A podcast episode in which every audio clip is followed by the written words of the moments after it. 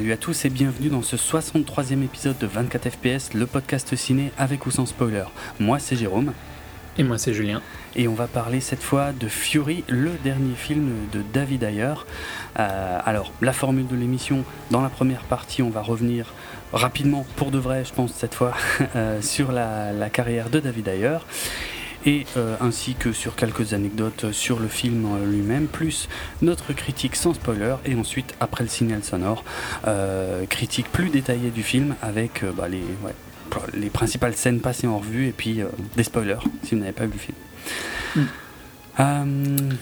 Donc ouais, ne perdons pas de temps, on attaque sur Monsieur Ayer, qui a fait ses premières armes, alors qui est connu comme réalisateur et scénariste à, à Hollywood et notamment donc euh, qui a commencé sa carrière en tant que scénariste avec U571 sorti en 2000 euh, le film de Jonathan Mostow euh, c'est une sorte de sous-marin et depuis tout à l'heure j'essaie de, de, me rappeler si je l'ai vu ou pas parce que les, les films de sous-marins je les confonds tous en fait euh, sauf euh, Octobre Rouge, à la limite, celui-là, j'arrive à me souvenir que. Ouais, c'est un peu le, le, symbolique du film de sous-marin. Ouais, clairement.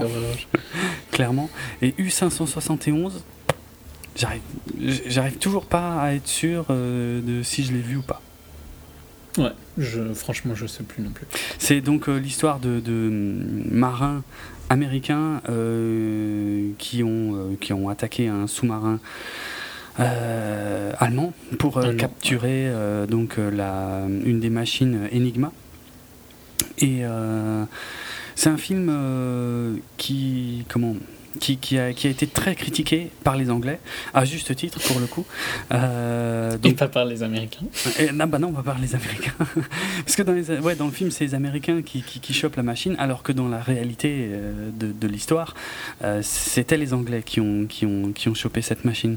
Donc euh, voilà, ça a créé un petit incident euh, presque diplomatique. Et donc là, pour le coup, c'est euh, notamment le scénario qui est en cause. Euh, donc coécrit hein, par David Ayer, qui n'était pas le seul, euh, qui n'était pas le seul à bord. Coupable. Ouais, pas le seul coupable. David Ayer, je pense qu'il s'est surtout, surtout fait connaître pour le coup en 2001, donc ouais. l'année suivante, avec Training Day, donc réalisé par Antoine Fuqua avec Denzel Washington et Ethan Hawke. Euh, Oscarisé pour. Euh... Denzel ouais. ouais. Denzel Oscarisé pour euh, meilleur acteur cette année-là. On son... en avait un peu parlé de Training Day quand j'ai parlé de. Et maintenant le film ne vient plus. D'Antoine Fuqua avec euh, Denzel Washington. Ah oui, le. Qui est ça, Equalizer. Equalizer, ouais, ouais, c'est vrai. Euh... Ouais, bah, moi j'adore Training Day. Hein. Je crois que toi tu l'as vu il y a pas longtemps. Ouais. Moi je l'ai vu il y, a, il y a des années parce que je l'ai vu euh, quand il est sorti au ciné en fait. Mmh. Euh, mais j'avais adoré Training Day. Je trouve que c'est très sombre, c'est. Ouais, c'est un, c'est un, un truc de dingue. Euh, je, j'ai enfin rattrapé mon retard par rapport à ce film, et c'est vrai que c'est, c'est la folie. Après, euh, c'est, difficile. D'ailleurs, et ça, ça va revenir dans mes critiques à propos de David Ayer, puisque souvent, il écrit euh, ses propres films, en tout cas quand il peut. Euh, mais bon, là, il écrivait euh, avant euh, de réaliser. Et j'ai l'impression qu'il il condense souvent son action dans des laps de temps très courts. Et ça, ça ôte parfois un tout petit peu à la crédibilité du truc. Donc là, Training Day, ouais, c'est la, première journée de, des Ethan Hawke dans la brigade des stupes sur le terrain avec Denzel Washington. Alors, au niveau tension, tout ça, c'est extraordinaire, je, pas de problème, mais, mais pour une seule journée, je trouve que ça fait beaucoup. mais voilà. mais c'est pas une critique, euh, c'est pas une grosse critique. Hein. C'est le, le, film en lui-même fonctionne quand même. C'est un, c'est un super film. Ouais, je trouve aussi. Euh, euh, la même il a année, écrit Fast and Furious. Ouais, la même année, David Ayer avait participé, avait été un de ceux qui ont participé à l'écriture du tout premier Fast and Furious. Je ne reviendrai pas là-dessus. pas non, mais le premier était pas mal. Hein, moi, je trouve, oui, donc, le premier euh... est bien, mais le premier est aussi un énorme plagiat euh, de. Euh, merde, comment ça Tu t'en remettras jamais. Mais non, mais c'est la même chose, c'est le même film, putain. C'est Point Break. Point Break, voilà, c'est ça. C'est Point Break. Ils ont remplacé les planches de surf par des voitures. Euh... C'est quand même plus sympa d'ailleurs, les voitures.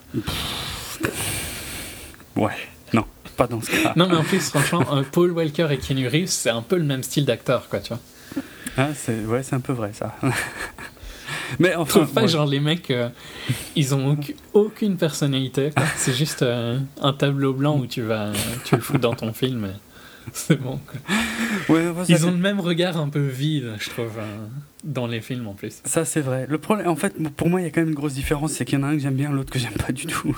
Donc il y a quand même quelque chose qui les différencie un peu, mais bon.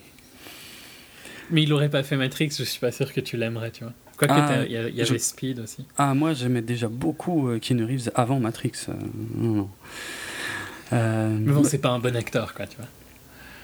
C'est ouais, un- c'est pas le meilleur, mais il y en a, d'autres. Ouais, ouais, bien sûr. Euh, non, Euh, Fast and Furious, on est d'accord sur une chose, en tout cas. Enfin, non, je suis même pas, je suis même pas sûr. Mais pour moi, c'est de loin le meilleur, en fait, le premier. Euh, ouais, à la limite, par contre, je trouve qu'il a un peu vieilli. Il Oui. fait un peu euh, culture tuning maintenant, tu vois. Ah oui, grave. Qui ça- bah, il l'était à mort hein, à l'époque, mais Mhm. ça choque un peu plus maintenant, quoi. Ouais. Parce qu'à l'époque, c'était déjà un peu bof, mais pas autant que ça l'est maintenant. C'est vraiment plus du tout bien vu, je trouve, ce Mhm. genre de culture. C'est clair. Et d'ailleurs, tu vois, dans les derniers, c'est plus du tout ça. Ouais. Ils sont plus allés sur des voitures. euh, Il y a du tuning, mais pas euh, le tuning kéké néon, quoi. Non, c'est vrai. Mais Bon. par contre, ouais, c'est un de mes préférés quand même. Après, j'aime bien les deux derniers, mais qui sont tout à fait autre chose, quoi. Ouais, carrément. Bon, on aura malheureusement l'occasion d'en reparler l'année prochaine. Bientôt. Euh, T'as ensuite, eu un an de répit, euh, bon, pas pour une raison très sympathique, ouais, mais enfin, t'as eu un an de répit quand même. c'est trop court quand même. Euh, en, Dark Blue que je me rappelle plus si j'ai vu ou pas. en 2002, voilà, euh, Dark Blue réalisé par Ron Shelton. Je suis certain de ne pas l'avoir vu. C'était apparemment un bon polar avec Kurt Russell. Je voulais le voir et voilà, c'est aujourd'hui que je me rends compte, euh, plus de 10 ans après, que je l'ai toujours pas vu. Euh, donc euh, coécrit par David Ayer et James Ellroy, quand même. Euh, C'est pas la seule fois d'ailleurs où ils vont euh, plus ou moins euh, cohabiter. Mais euh, avant ça, euh, David Ayer a également euh, écrit ou co-écrit le scénario de SWAT, sorti en 2003. Scénario avec des très très gros guillemets, hein, s'il vous plaît. Alors là, C'était une époque où, je sais pas si tu te rappelles de cette époque, mais il y a eu une époque où Colin Farrell et Michel Rodriguez, c'était des noms qui voulaient dire à peu près. Encore, surtout Colin Farrell, tu vois. Oui, ouais. Qu'est-ce ouais, qui ouais, leur est arrivé, quoi, à ces gens-là? Je sais pas. Bah, Michel Alexandre, Rodriguez, déjà, peut-être. Mais... Ah ouais, ouais. Bah, Colin Farrell, c'est plus compliqué parce que lui, il zigzague quand même beaucoup entre du très bon et du très mauvais. Et du très très mauvais. mais quoi. malheureusement, souvent du très très mauvais, ouais. Euh, Genre l'année dernière, ou c'était. Attends.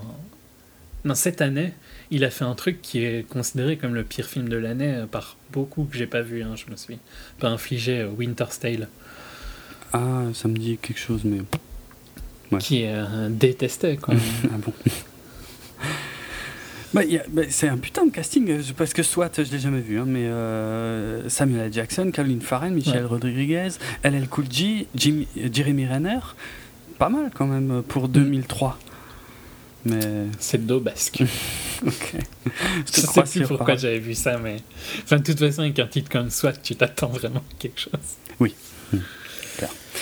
Euh, en 2005, euh, David Ayer passe enfin à la réalisation avec son premier film donc qu'il réalise et euh, qu'il écrit. C'est Harsh Times, traduit par Bad Times, je crois, en français, euh, avec Christian. Ouais. Honnêtement, je découvre l'existence de ce film. Ça me dit rien du tout. Je... Il me semble que je l'ai vu à l'époque parce que il y avait l'aura de Training Day autour, tu vois. Et vu que j'avais adoré Ah. Tra- Training Day et que c'était un peu la même sti- le même style, Mhm. euh, je l'avais euh, je l'avais regardé et c'était bien. hein. J'ai Ouais. pas un souvenir, ça fait presque 10 ans maintenant, donc euh, j'ai pas un souvenir super clair, mais il me semble que c'était très dans le, dans le même esprit très sombre euh, dans Los Angeles et sur les crimes, donc un peu le même sujet, quoi. Ok. Mais c'est un, un- un bon film, hein, je te le conseille. Ok. Ça a l'air pas mal, effectivement. euh, a priori, en 2008, il enchaîne avec euh, Street Kings, euh, sorti en France sous le titre Au bout de la nuit. Euh, pareil, hein, je découvre l'existence de ce film avec un casting que je trouve vraiment pas dégueulasse, parce qu'on a quand même Keanu Reeves, euh, Forest Whitaker, Hugh Glory, donc euh, Dr House, House. euh, Chris Evans, Captain America, et, et The Game, je crois que c'est un rappeur américain, et ouais, les autres je les connais pas forcément. Mais j'aurais jamais pensé qu'il y avait un film avec tous ces gens mélangés. Avec euh, en plus euh, un scénario euh, de base euh, de James Ellroy, une nouvelle fois. Mm. Donc là, moi, voilà, j'en sais pas plus, je sais pas. Tu connais? Je suis pas. Non, je suis plus. J'ai enfin j'ai un doute quoi, tu vois. Je suis pas sûr de l'avoir vu. Ok. Je pense pas que je l'ai vu. Parce que par contre, ouais, l'aura Training Day était peut-être un peu éteinte à ce moment-là. Ouais. Euh, et puis en 2012, Ouais. en- End of Watch. End of Watch, euh, donc avec euh, Jake Gyllenhaal et Michael Peña, qui me Qu'on va semble. retrouver dans Fury d'ailleurs. Oui, oui, tout à fait. Il me semble qu'on en a parlé dans un hors-série en 2012. Quasi sûr d'en avoir parlé dans un HS, mais je suis pas sûr que tu l'avais vu toi à l'époque. Peut-être. Non, ouais, si tu l'as pas vu après le HS ou quelque chose comme ça. Mm. Enfin, je sais plus. Moi, j'avais beaucoup aimé End of Watch. hein. Il y avait des trucs qui allaient pas trop, mais il y avait aussi des scènes qui étaient super intenses. Quoi. Dans, quand ils font, quand ils vont dans les différentes maisons, là, tu vois, c'est- Ouais, c'était ouais. fort intense. hein. Je me souviens de ma grosse euh, réserve sur euh, End of Watch, c'était le point de vue. Parce qu'au début du film, on nous montrait Jake Gyllenhaal qui, euh, voilà, qui, qui décidait de, de filmer ses, ses patrouilles avec son collègue. je sais plus trop pourquoi. Et le problème, c'est que régulièrement dans le film, en fait, il y avait des plans. Donc c'était un film en, comment on appelle ça C'est pas du fan footage, mais du, en tout cas tout filmé, soi-disant à la caméra, quoi, comme si c'est le personnage Mhm. principal qui filme. Mais en fait, Il y a parfois le- des, des scènes avec le, le crew TV, aussi, les crews euh, de la TV aussi. Ouais, voilà, ouais. Mais alors jusque-là, ça allait. Mais de temps en temps, il y avait des plans du film qui étaient filmés par une caméra ben, qui. Une vraie caméra, une vraie enfin, caméra, une ouais. caméra qui n'est pas censée être là. Voilà, qui, qui n'aurait pas dû être là. Et, et- et ça m'a régulièrement sorti du film. Ouais, non, bah en fait, à mon avis, tu l'avais vu quand on avait fait la critique, parce que je me rappelle que c'est ce que tu avais dit. Ok. Donc, euh, ça m'avait moins gêné que toi, parce que j'étais plus resté dans le film, mais à mon avis, c'est aussi ce que j'avais dit. Mm. Mais. Mais tout, Ouais. tout était très bien, hein, je trouvais, euh, à part ça. Et, et ça, c'était une, une, euh, une erreur bête.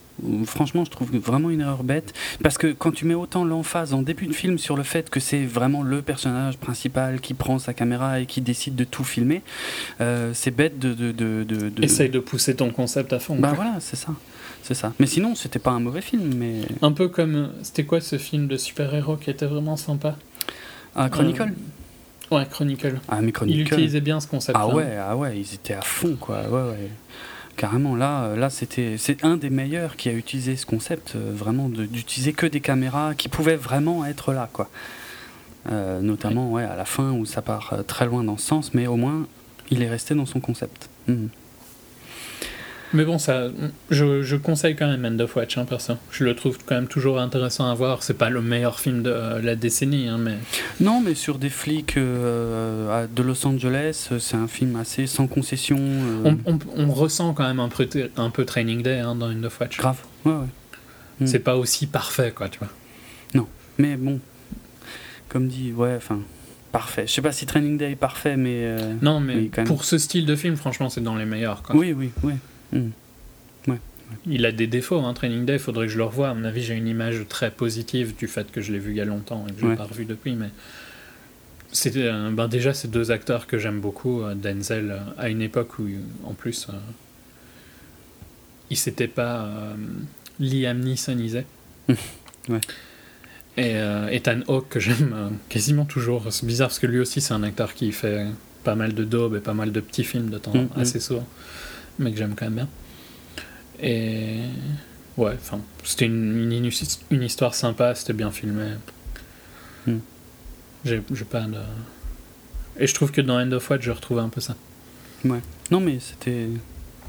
C'était quand même assez intense, End of Watch. Il n'y a, pas- y a pas photo. euh, On retrouvait les bons côtés de, de Training Day, ça je suis d'accord. Les- les- notamment dans les moments de tension avec les gangs, les choses comme ça, c'était du pur euh, Training Day. Ouais, Mm, mm. je suis d'accord.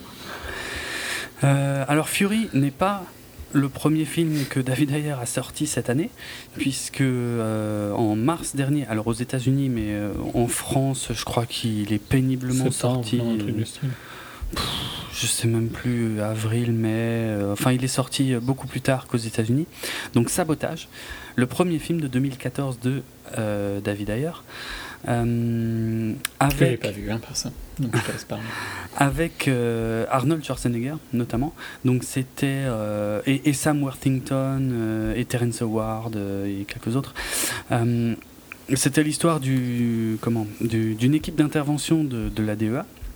Donc la brigade des stupes américaine, qui euh, suite à une intervention qui tourne mal, euh, et, et puis en fait c'est aussi important de dire que c'est un peu des, des, ripoux, euh, ben, ils se font dégommer les uns après les autres, et on ne sait pas pourquoi, enfin voilà.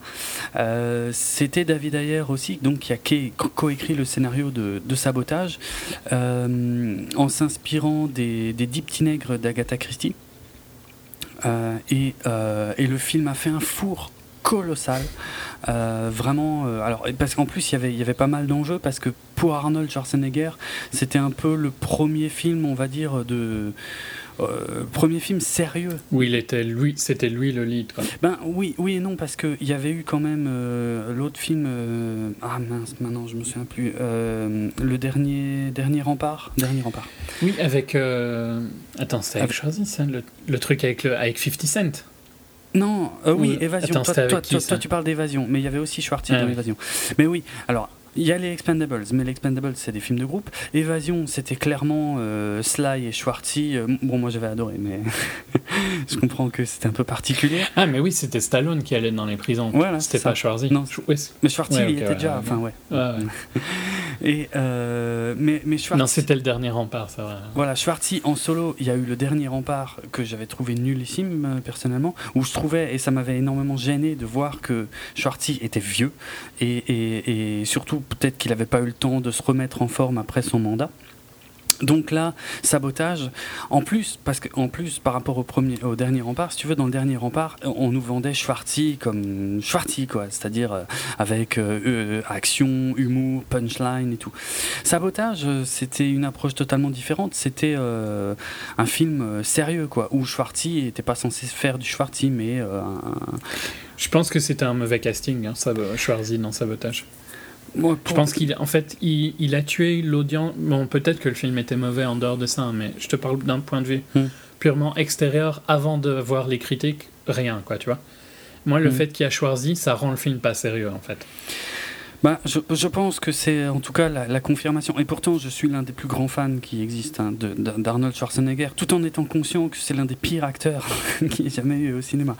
Mais euh, je suis d'accord avec toi sur le fait C'est que- logique que nous, on, on aime bien Schwarzy, on a grandi Oui, avec lui. c'est un peu générationnel aussi. Mais le truc, c'est que je- moi, pour moi, c'est plus que générationnel. Après, j'ai redécouvert ces films, notamment en VO en plus, ce qui apporte quelque chose dans le cas de Schwartzy et son élocution autrichienne absolument fantastique. Et, C'est le bon.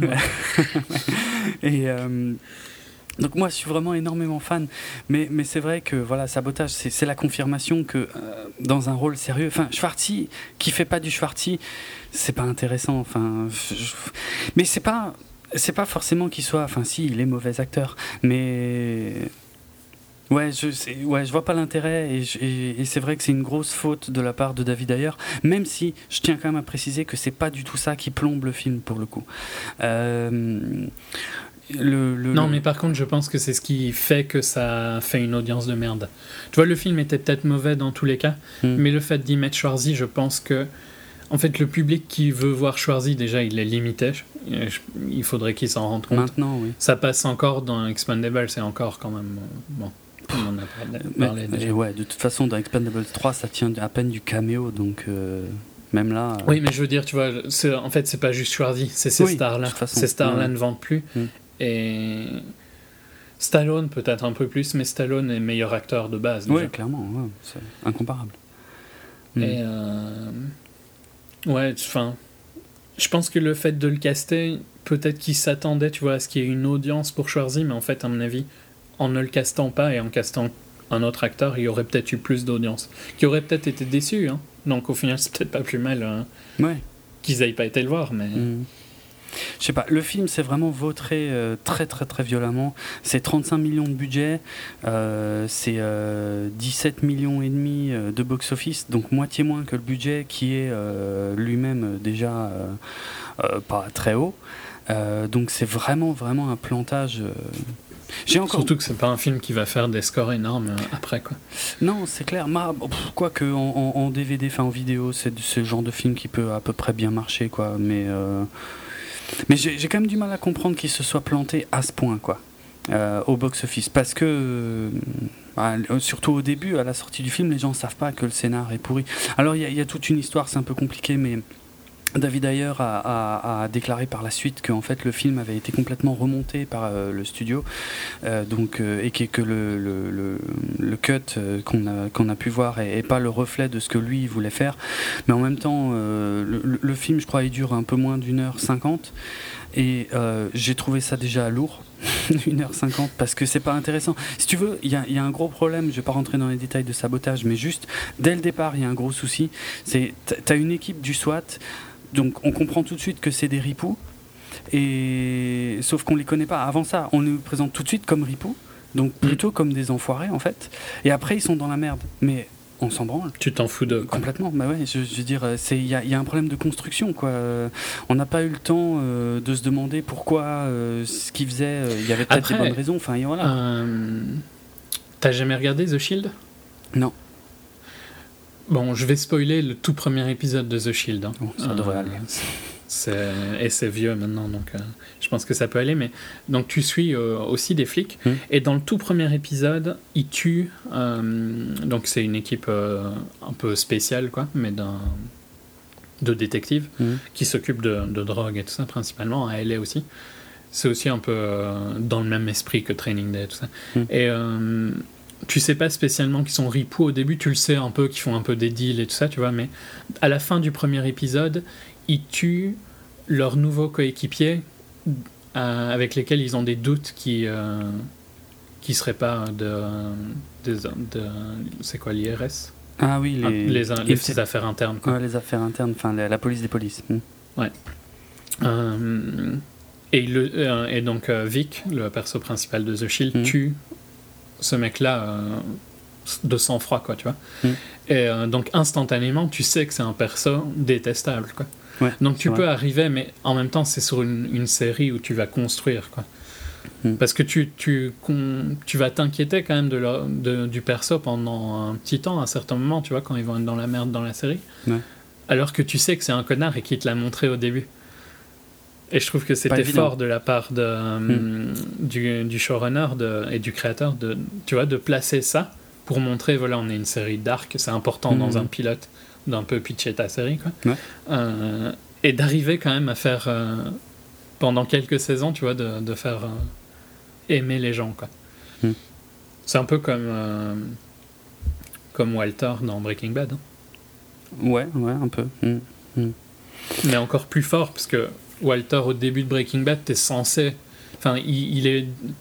La mise en place est faite pour que tu sois sympathique avec lui, quoi, que tu aies de l'empathie avec ce qu'il vit. Et que tu comprennes à peu près, même si tu n'irais pas aussi loin, tu peux comprendre un petit peu. Euh, dans, dans, The Shield, c'était beaucoup plus trash. Quoi. Hmm.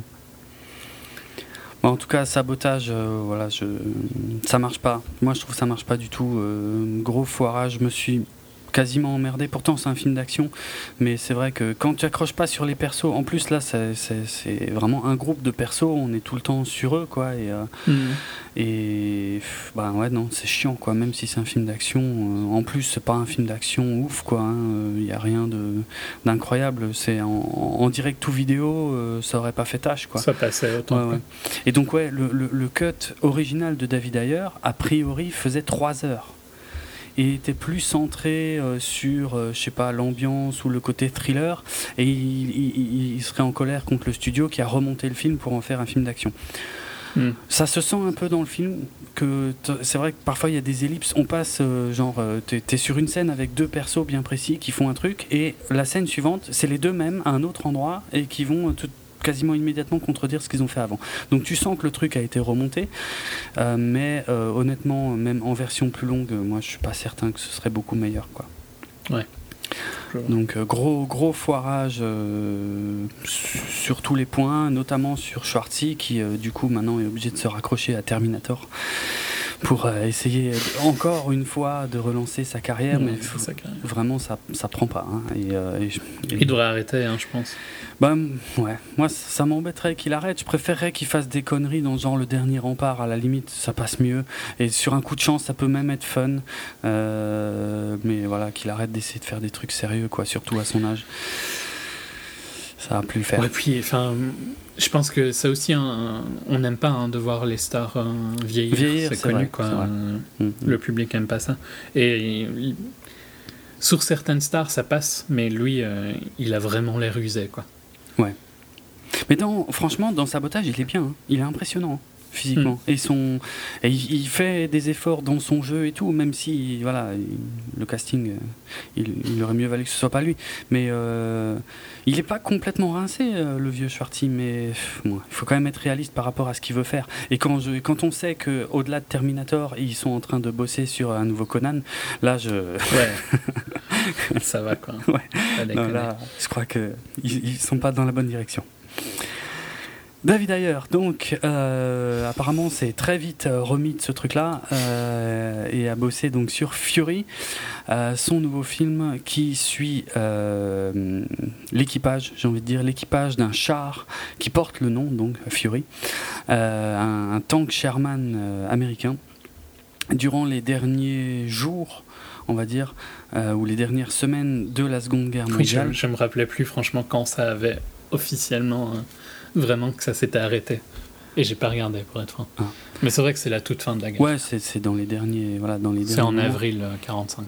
C'est en avril 45, tout à fait, au moment où les Américains sont en Allemagne. Donc, ils Ouais. ont déjà euh, beaucoup avant, depuis le débarquement, ils ont euh, traversé toute la France, libéré ville après ville, et là, ils sont en train d'avancer en Allemagne pour euh, vraiment acculer les, les, les dernières troupes euh, allemandes, tandis que Hitler, lui, justement, a, a mis le paquet et a déclaré, c'est dit tout au début du film d'ailleurs, hein, Mhm. guerre totale, tout le monde. Bon, je pense qu'il y avait déjà beaucoup de gens qui étaient déjà pas mal. Oh, c'est c'est quelques mois plus tard que ça a officiellement fini. Ouais. C'était en septembre. Hmm. Hmm. Mais bon, enfin, c'était vraiment la fin de la. Ouais, c'est dans les derniers, voilà, dans les derniers temps, quoi. Euh, avant de passer au casting, une, une précision quand même assez importante sur des bêtises que j'ai pu lire à droite et à gauche au sujet de Fury, qu'il y a euh, visiblement beaucoup de gens qui semblent croire que c'est une histoire vraie, euh, ce qu'on voit dans ce film. Or, euh, c'est absolument pas le cas.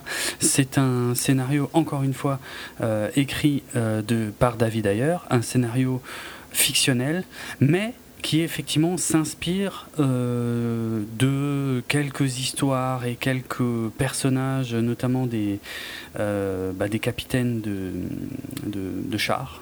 Je sais pas si c'est le grade exact, hein, désolé.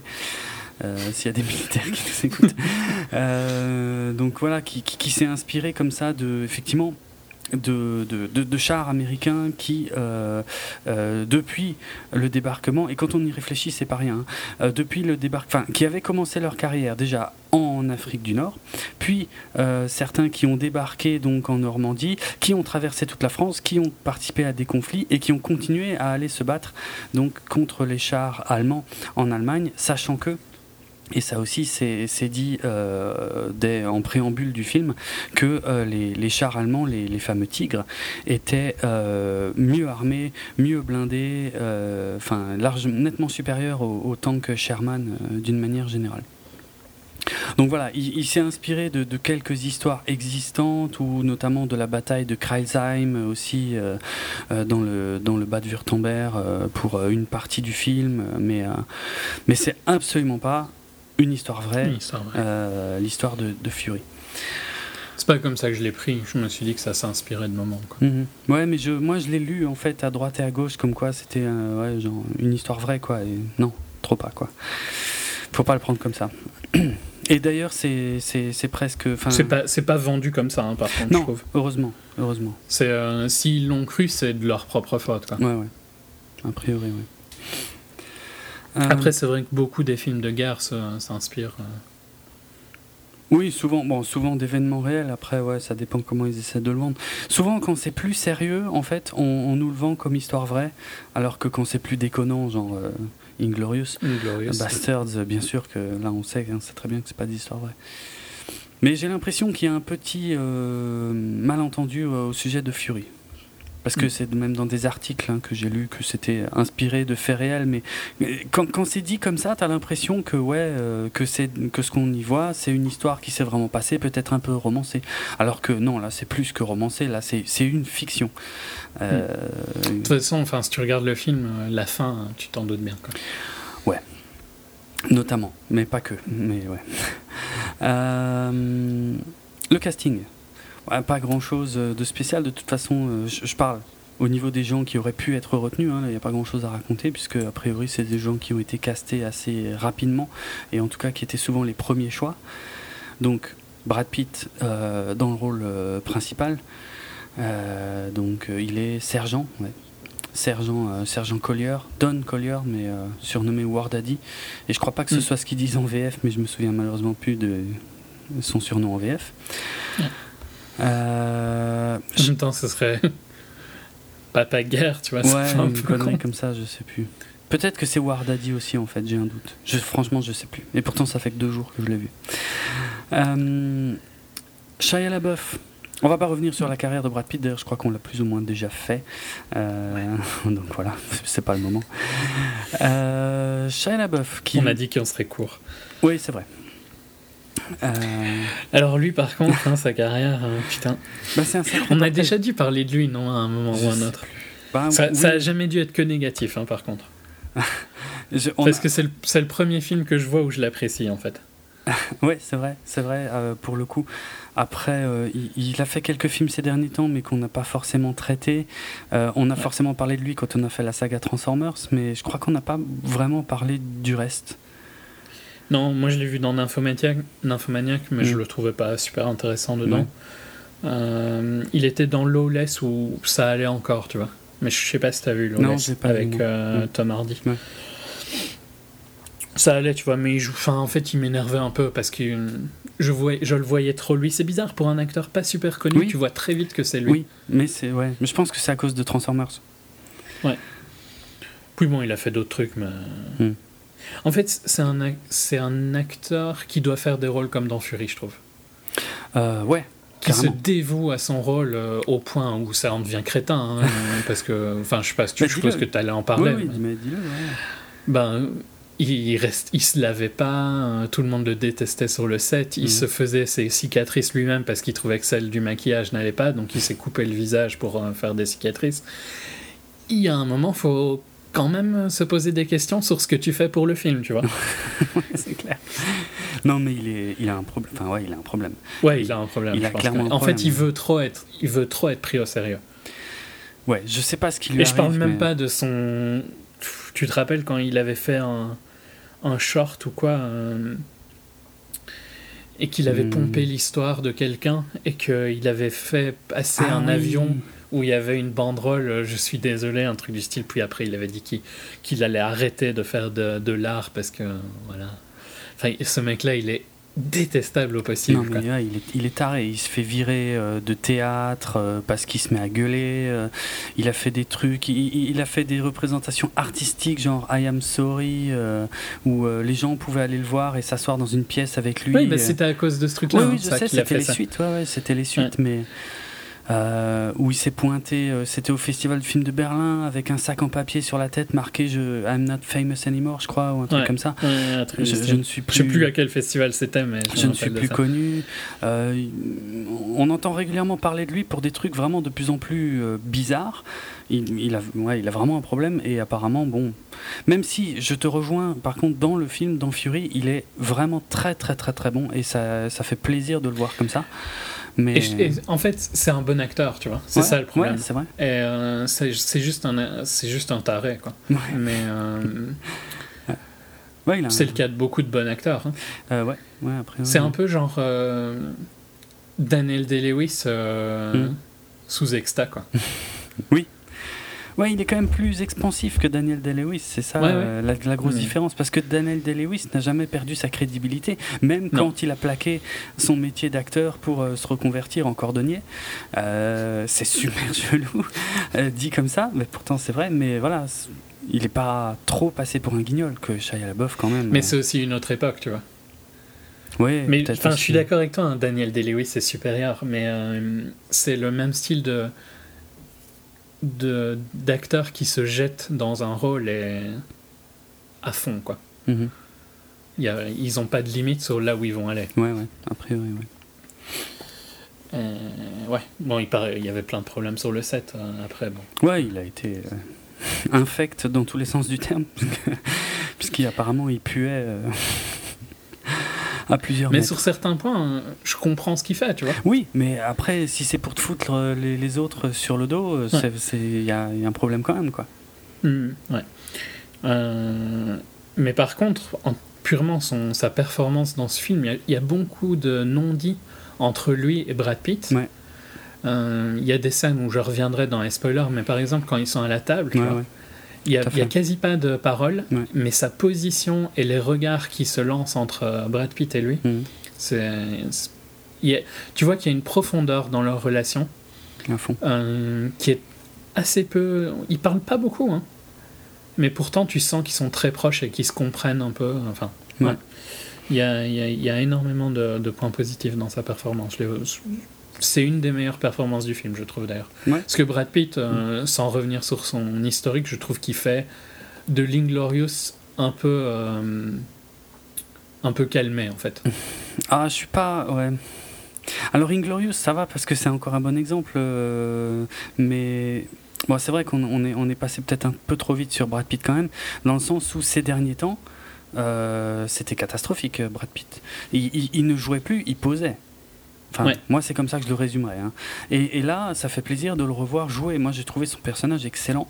Euh, Il y a malheureusement quand même quelques moments euh, Brad Pitt. Il a des moments, il, il a des Ouais. moments superbes. hein. Par exemple, la Mais scène oui. d'intro que je trouve sublime. Ouais. Euh, Mais il y a un côté parfois où son perso devient un peu trop cliché. Oui, c'est ça. Mais, mais, mais pour le coup, je ne l'attribue pas à Brad Pitt. C'est pour ça que je suis content, très content de, de, de sa performance. Euh, par contre, j'ai euh, parfois, euh, ponctuellement dans le film, des réserves, mais alors pour le coup, des grosses réserves sur le, le, le script de, de David Ayer. Mais moi, je- franchement, je trouve que Brad Pitt euh, livre une performance que ça faisait longtemps qu'il n'avait pas euh, euh, fait un personnage aussi intense. Euh, Euh, depuis deux ans, quoi. Ouais, j'aurais. Quand il avait fait Killing Them Softly. Mais tu Ah, l'as peut-être pas l'ai vu. pas vu, ouais. Hmm, C'est pour ça. Sinon, après, ça remonte à Inglorious. hein. Ouais, voilà. Mais encore, Inglorious. Ah, Quoique Moneyball aussi, il était pas mal aussi dans Moneyball. J'ai quand même du mal à comparer ça avec Inglorious parce que c'est. Mais en fait, le problème, c'est qu'il joue aussi un truc, et c'est quand il fait ses commentaires sur les nazis, tu vois.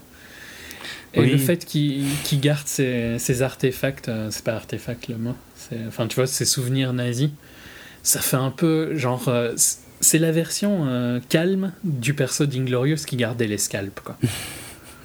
Un peu, un peu. Mais c'est quand même, ouais. Moi, je les trouve ouais, très différents. Bien sûr, tu peux pas ne pas penser à Inglorious quand il dit qu'il faut tuer euh, des nazis et tout Ouais. machin. Mais, mais c'est tellement pas dit de la même manière et dans un contexte beaucoup moins euh, fun Fun. ouais. que euh, bon, je. Le problème, c'est que il est pas mauvais hein, dans le film, mais je trouve qu'il a, il a des scènes même où il est super bon. Mais pff, quand les scènes sont un peu moins bien écrites, tu revois vite euh, Oui. euh, Brad Pitt.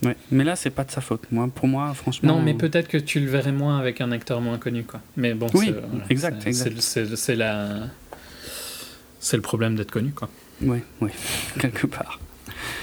Euh, non, moi je trouve qu'il porte vraiment bien le film, euh, aux côtés de, du jeune euh, Logan Lerman, euh, qui est un peu l'autre euh, personnage principal du film.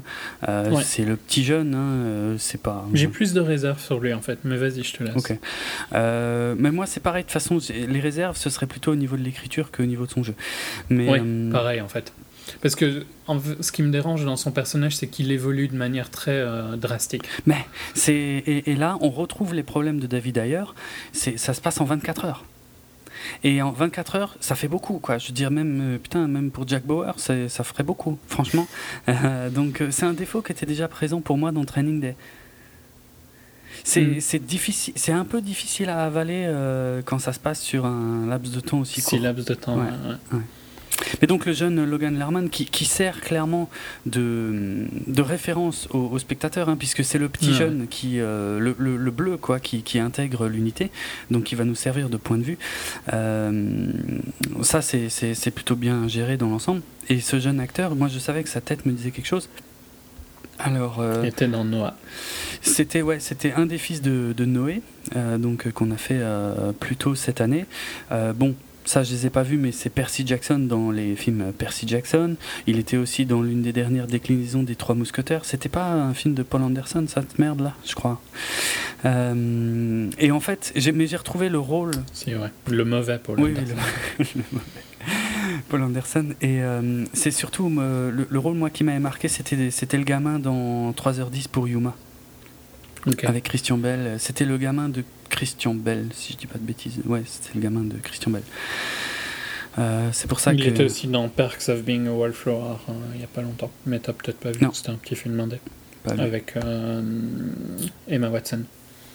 Ok, ça me dit rien. Et je ne connais pas le titre français de ce film que je m'empresse de chercher là tout de suite.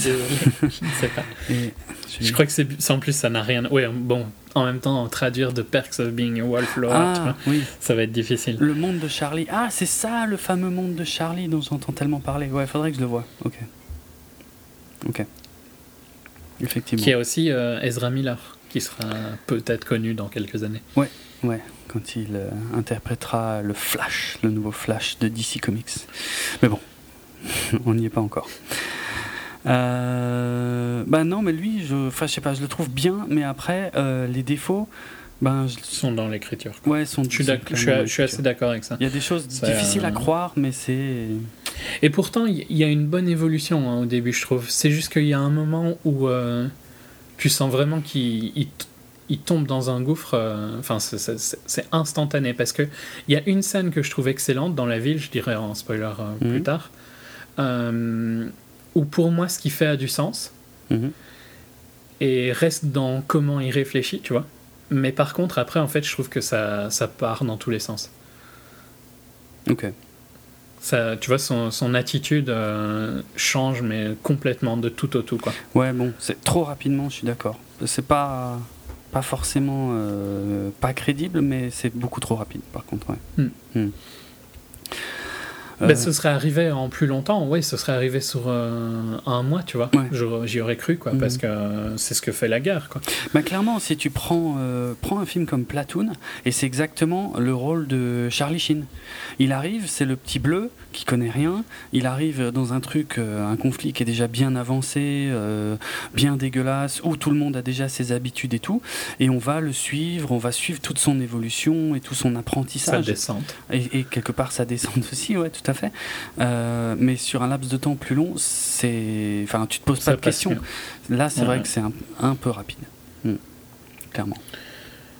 Euh, Bah, le reste de l'équipe, continuer dans le cast, Page, Michael ouais. Pena. Michael Peña, voilà, qui avait déjà bossé donc euh, avec ailleurs dans End of Watch. Euh, je je l'ai vu ailleurs, euh, je me souviens jamais. Je, je l'aime bien, il me semble qu'il est. Ouais, je en fait, je l'aime bien dans tout. Je l'aime toujours bien, ce mec-là. Ouais. C'est jamais un, un lead, quoi. Non, ouais, il a jamais le rôle Euh, principal. mais- Mais ouais, il était dans American Hustle, il était dans Gangster Squad, il était dans Tower Heist, Mm. dans Lincoln Lawyer. Lincoln Lawyer, qui je sais pas si tu l'as vu, Non. mais c'est un peu le, le début de la renaissance de McConaughey, hein, qui est un peu oublié, mais c'était un peu son premier bon film, quoi. Euh, Ok, alors Enfin, laisse-moi. son premier bon film de. Oui, de, de- du retour. De... Ouais. Tant que je trouve juste le titre français, c'est La Défense Lincoln. Oui, oui, je le savais en plus, je suis bête. Ouais, enfin, j'ai pas grand chose à dire là sur sa performance. Je la, je la trouve aussi très bien parce que. Ouais. Un peu comme euh, celle de Shia, il y, a- il y a beaucoup de non-dits entre euh, il, il est pas trop extrême. euh, Enfin, je sais pas, je le trouvais réaliste. Non, J'ai aucune critique à faire sur. C'était une bonne idée de la part de David Ayer d'inclure comme ça un, un personnage d'origine donc américain mais d'origine hispanique parce qu'il y en avait. Euh, Ouais. ils pas. T'en vois un peu, il y a, il y a- il y a- il y a quelques afro-américains aussi. Ouais, ouais, exact. Et ça, c'est bien parce que tout le monde n'y pense pas. Ils étaient peut-être pas ultra nombreux, mais euh, ils étaient là aussi et c'est bien, c'est bien d'y penser.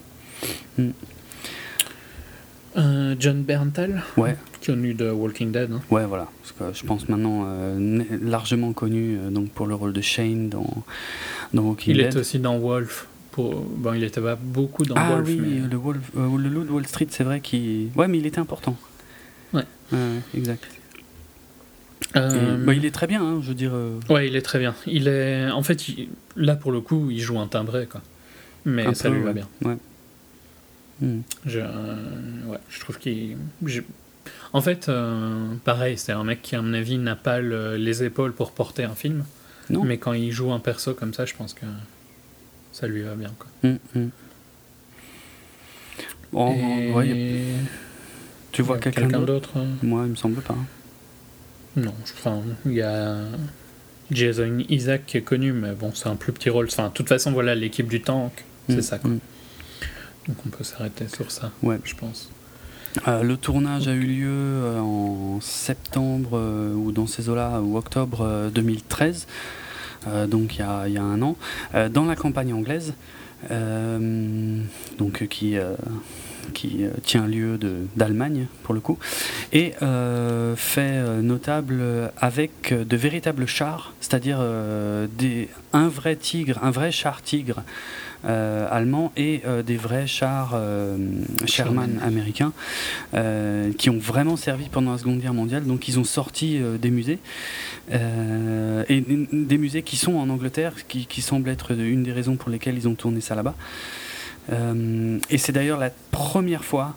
Euh, alors c'est la première fois depuis 1946, hein, mais je pense que 46, donc vu la fin de la guerre, euh, je pense qu'on peut dire c'est la première fois qu'un véritable char tigre allemand euh, est utilisé dans un film sur la Seconde Guerre mondiale, parce que c'est un modèle de char qu'on a déjà vu plein de fois dans les films, mais c'était jamais des vrais. Là, c'est la première fois que c'est un, un vrai qui a été totalement euh, restauré. Et c'est le seul. Et c'est le, qui, oui, euh, c'est le seul au monde qui existe au monde et qui soit encore en état de fonctionnement, tout à fait. Non. Et après, euh, mais là je rentrerai pas dans les détails puisque même moi je m'y perds. Enfin, je sais pas pourquoi je dis même moi, c'est pas du tout mon domaine, mais les chars. Euh, Sherman qui sont utilisés dans le film euh, sont collent pas forcément avec euh, ceux de la période euh, enfin disons qu'il y a plusieurs modèles différents qui sont utilisés alors que c'est censé être un peu tous les mêmes dans le film. Et puis même le tigre d'ailleurs qui est dans le film ne, ne- ne colle pas avec la période de la fin de la guerre où c'était des tigres qui avaient déjà été modifiés. Mais bon bref là c'est des détails techniques. En tout cas Ouais. c'est des vrais. Ça se voit, par contre. Tu vois, pour euh, clôturer sur ça, Mm. ça se voit que c'est des vrais tanks qui ont été utilisés. Quoi. Ouais. Euh, et euh, d'ailleurs, pour rester sur, ce sur un détail technique, entre les scènes euh, extérieures, où tu vois donc un vrai tank, et les scènes à l'intérieur Mhm. du tank qui, j'imagine, ont été faites sur un set, hein, les transitions sont super bien faites, et le set à l'intérieur du tank, où on passe énormément de temps, Ouais. Est très réaliste. Ouais, ouais, tout à fait. On se croirait vraiment à l'intérieur d'un tank et, et- et c'est super important parce que c'est comme un film de sous-marin, mais avec encore largement moins de place que, que dans Ouais, un beaucoup sous-marin. plus quoi. confiné. Quoi. Ouais, là, bonjour pour placer les caméras. Et euh, David d'ailleurs a fait beaucoup Et de a- en recherches. plus, il y a plein de quick cuts, hein, parce Ouais. que, mais, mais qui ont, qui, qui sont indispensables à l'histoire, je trouve, parce que en, avec du, du non dit, tu les vois travailler le tank avec des plans différents et très rapides, mais tu comprends exactement ce qui se passe. Ouais, ouais. Ouais, ouais, tu t'y retrouves très bien dans, à l'intérieur du char euh, parce que chacun a sa position. Au bout de voilà d'un certain temps du film, tu, tu sais qui est quoi, qui fait quoi et, et qui est où dans, le- dans le char. Sans que ce soit jamais dit. hein. Euh, ouais, tout à fait.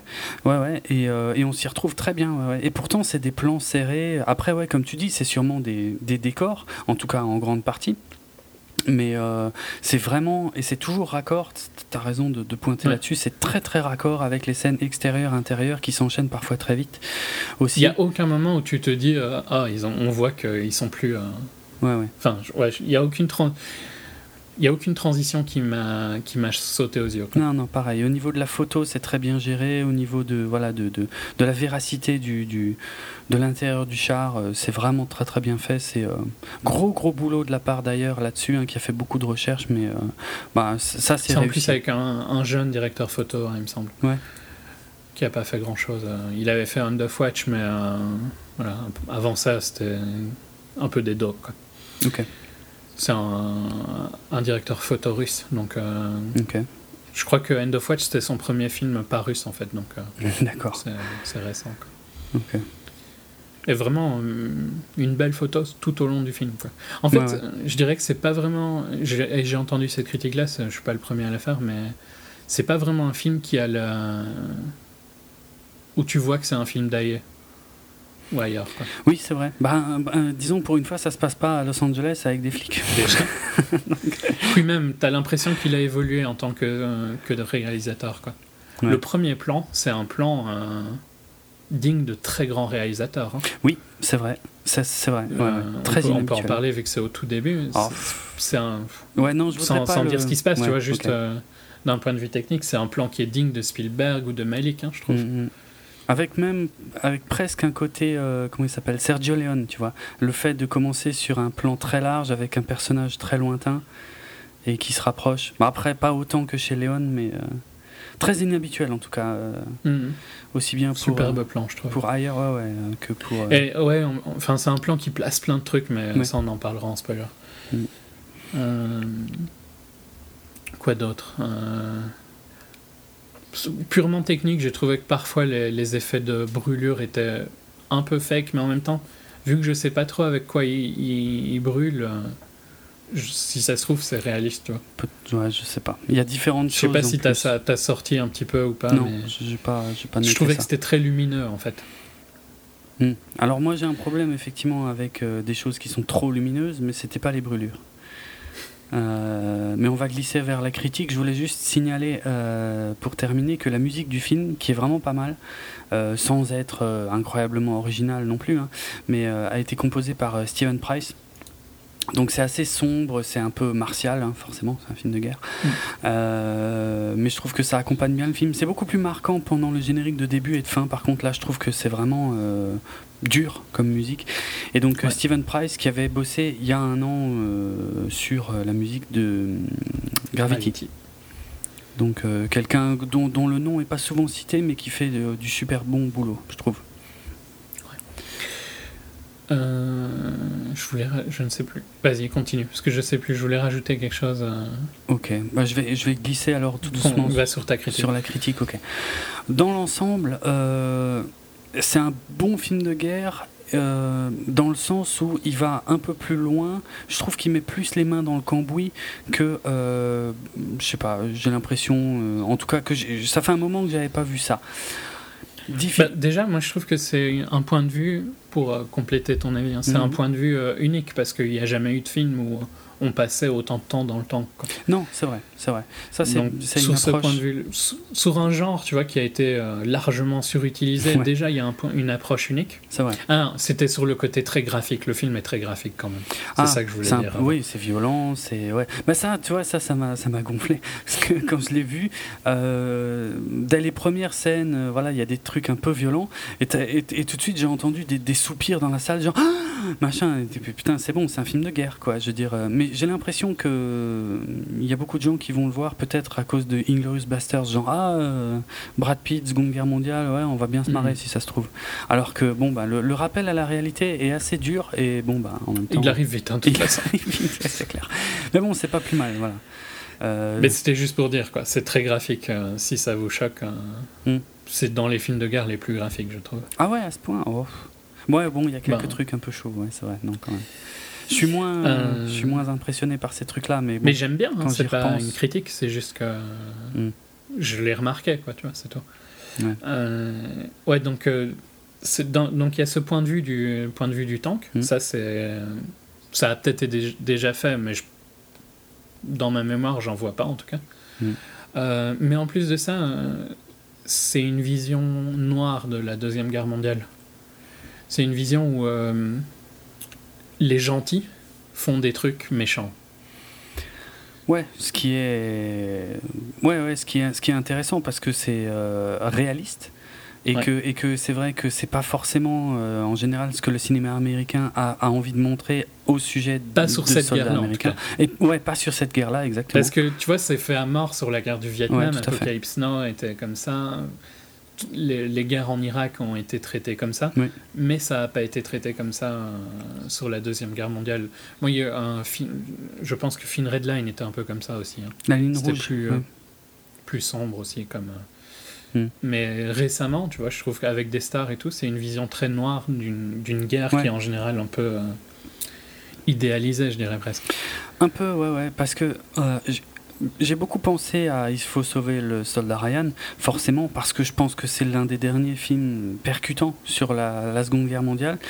Et, et je pense que le soldat Ryan, quand il est arrivé, il a beaucoup surpris justement parce qu'il allait plus loin que la plupart de ce qui avait été fait jusque-là. Et pourtant, maintenant, avec le recul, je le trouve très propre. Il est très gentil. Ouais, très propre Ouais, moi aussi, comparé je le trouve à, aussi. à Fury. Hmm. Tout à fait. C'est ce que je me suis dit euh, en sortant de Fury. c'est- En fait, le soldat Ryan, c'était très très soft. quoi. Ouais, à fond. Euh, Donc cette approche-là, hein. ouais, ouais, pareil. hein. Cette approche-là, c'est vraiment très intéressant. euh, Ouais, c'est, ça fait partie des. Bon, si on a envie de voir ça, hein, bien sûr, mais euh, ça fait partie des, des plus grandes qualités du film de ne pas hésiter. J'aime bien qu'il traite la guerre comme c'est quelque chose de sale, quoi.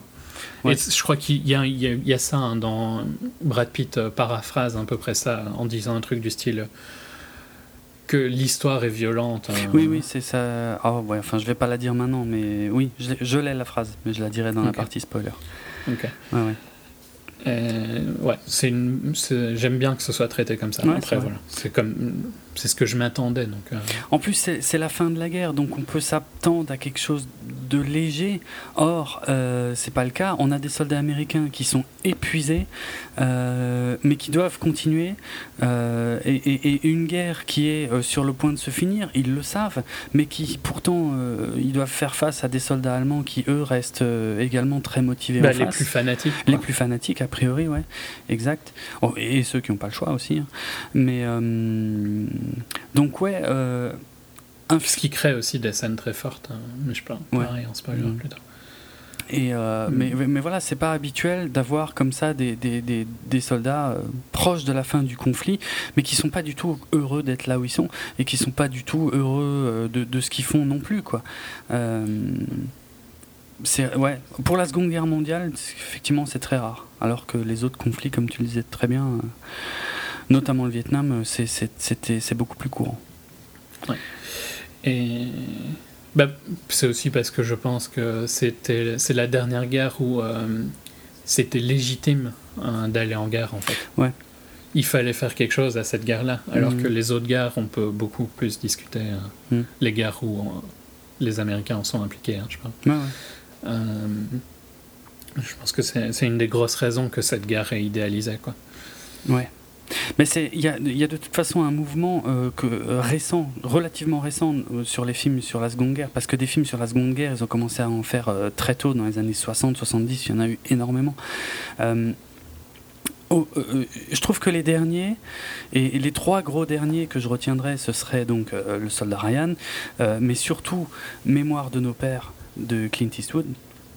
Ouais. Et Fury, qui eux nous montrent un aspect effectivement différent dans le sens où euh, on va dénoncer, on va dénoncer des saloperies euh, qui sont soit sur Que le champ les de- Américains ont fait. que les Américains ont fait, soit sur les champs de bataille, soit de- par rapport à des décisions qui ont été prises euh, dans les états-majors.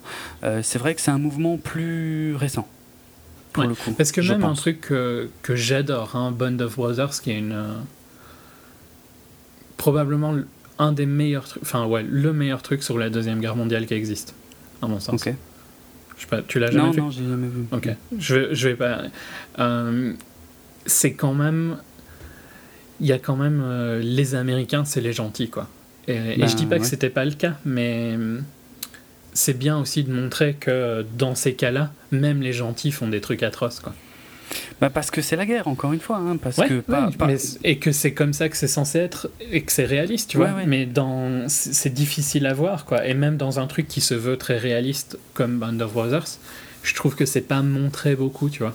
C'est quand Mhm. même fort. euh, ils subissent fort en fait par rapport à, à ici où euh, ils se vengent un peu, on va dire. Une, grosse précision peut-être quand même pour ceux qui n'auraient pas du tout vu Fury. quand on dit que qu'ils font, comment, qu'il est question d'exaction là sur le terrain, c'est pas le sujet du film. Hein. et on n'est pas, c'est pas un film qui nous montre des mecs qui sont en comment. Euh, qui sont complètement lâchés, euh, qui font tout ah ce qu'ils veulent. C'est pas du tout. C'est, je veux dire, ce, ce qu'on voit dans C'est pas euh, Three Kings, quoi. Hein. Voilà, c'est, mais ça, ça que je pensais, les rois du désert, qui eux profitent complètement de la situation et font un peu ce qu'ils veulent et tout machin. Ici, ils font leur boulot. Ah non, ils font leur boulot. Et ils sont. Et c'est un dans les meilleurs, même. Ouais, en plus, voilà, ils font partie des meilleurs. Et nous, on ne suit qu'un petit groupe de personnes, mais ils sont représentatifs de tous les militaires mm. américains. Donc c'est pas un film sur les exactions, mais c'est un film qui n'hésite pas à montrer qu'il y avait ça aussi et que tous les soldats, euh, loin s'en faut d'ailleurs, euh, n'étaient pas euh, des héros au cœur d'or, voilà quoi, comme on, et qu'on serait pareil si on était dans cette situation-là. Grave, ouais, ouais, tout à fait. Donc c'est l'une des, des, forces du film, ouais. ouais. Après, bah, on parlera un peu des. Il y a quelques défauts d'écriture, hein. on a déjà dit deux, trois trucs. Hein. Bah, ouais. Euh, il y a. Disons, parmi les défauts, et malheureusement, ce sont des défauts quand même qui m'ont un peu gâché le film à certains moments. Donc, certains, je ne vais pas rentrer dans les détails maintenant, mais euh, en ce qui concerne l'écriture. Mais euh, voilà, il y, a des choses, il y a des passages, et notamment, on en a déjà un peu parlé avec Brad Pitt, qui on va passer d'une situation où, euh, je sais pas, on, va essayer de la jouer très réaliste, très crado, euh, très machin, et, on, va passer parfois sans transition à des trucs euh, pas héroïques, mais plus cinématographiques, je dirais. Et, du coup, ça fait un mélange des genres qui est super bizarre. et ça revient plusieurs fois dans le film, et c'est clairement un, un défaut d'écriture parce que il y a beaucoup plus de choses réalistes que de choses que je qualifierais de ouais, hollywoodiennes. Mais les rares trucs hollywoodiens sont vraiment très malvenus, à mon avis. Quoi. Ressortent un peu. Ouais.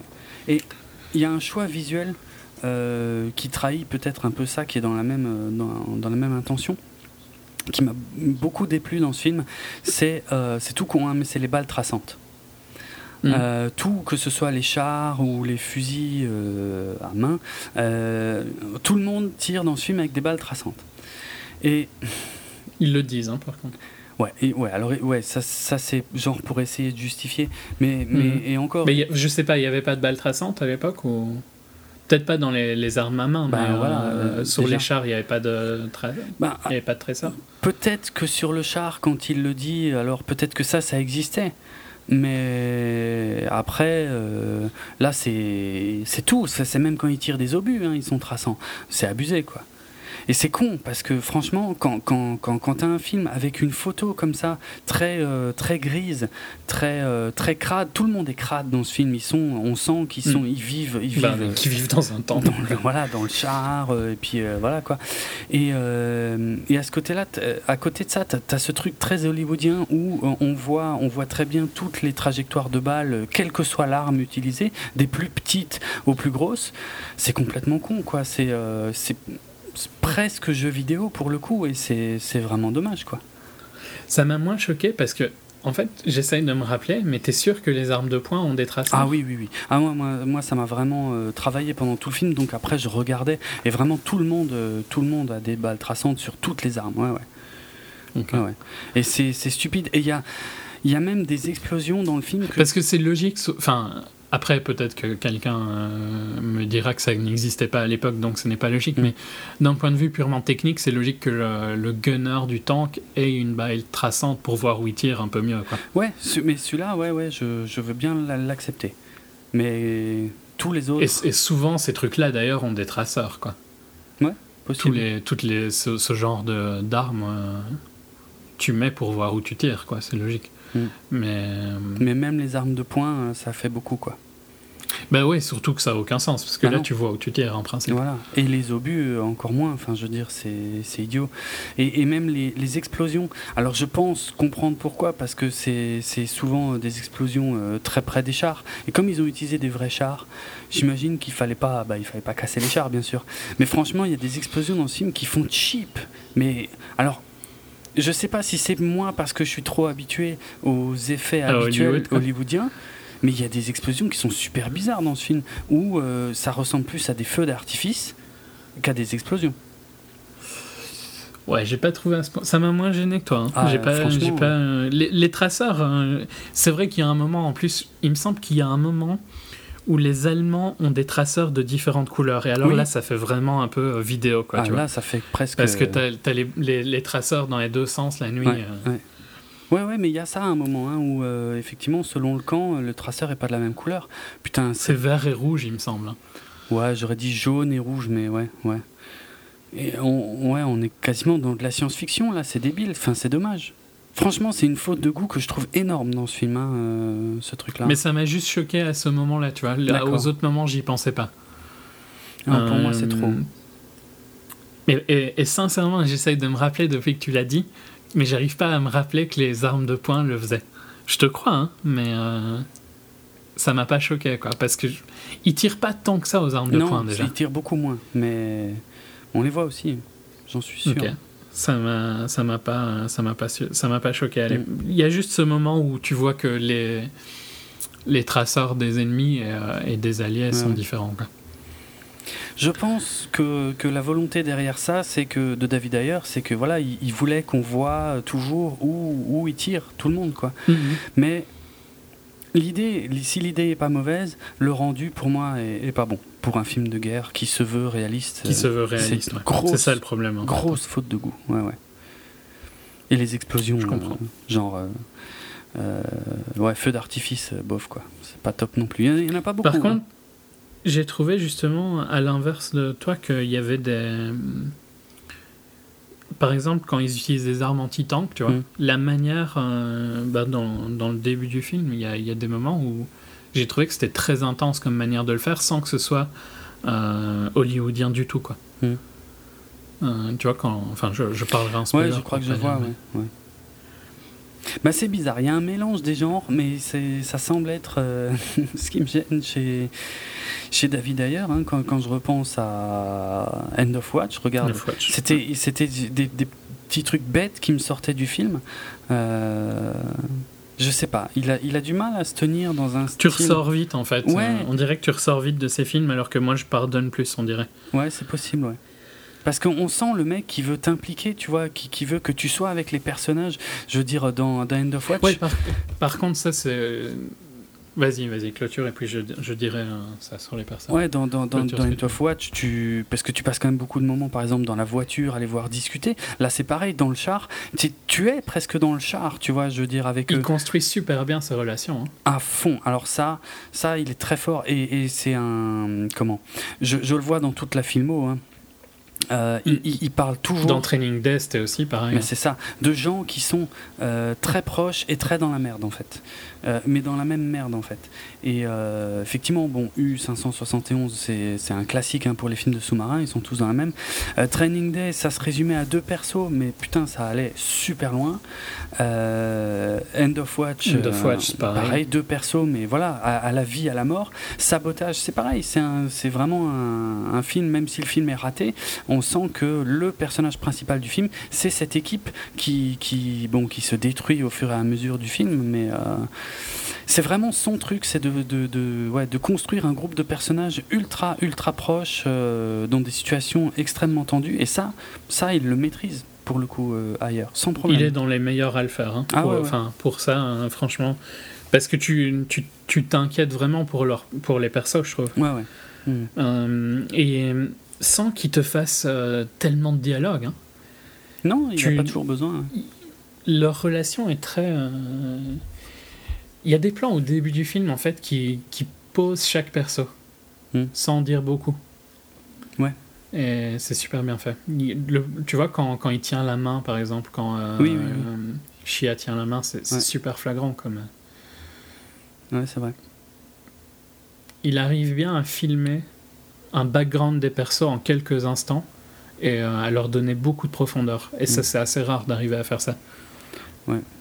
Non, mais c'est vraiment un, un spécialiste, et, le futur de sa carrière semble continuer à aller dans, dans ce sens, hein, mais apparemment un spécialiste des films de groupe, et, mais euh, tendu, quoi. Pas euh, genre euh, franche camaraderie, quoi. Plus, plus profond, ben, plus Pas Joss Whedon, quoi. C'est un Joss Whedon, mais dark. Ouais, ouais c'est un peu ça. Parce que Joss Whedon, c'est le meilleur à gérer les groupes. Hein. C'est pour ça qu'il a, qu'on l'a pris pour Avengers, alors que le, le seul film qu'il avait fait, c'était Serenity. Hmm c'est le meilleur.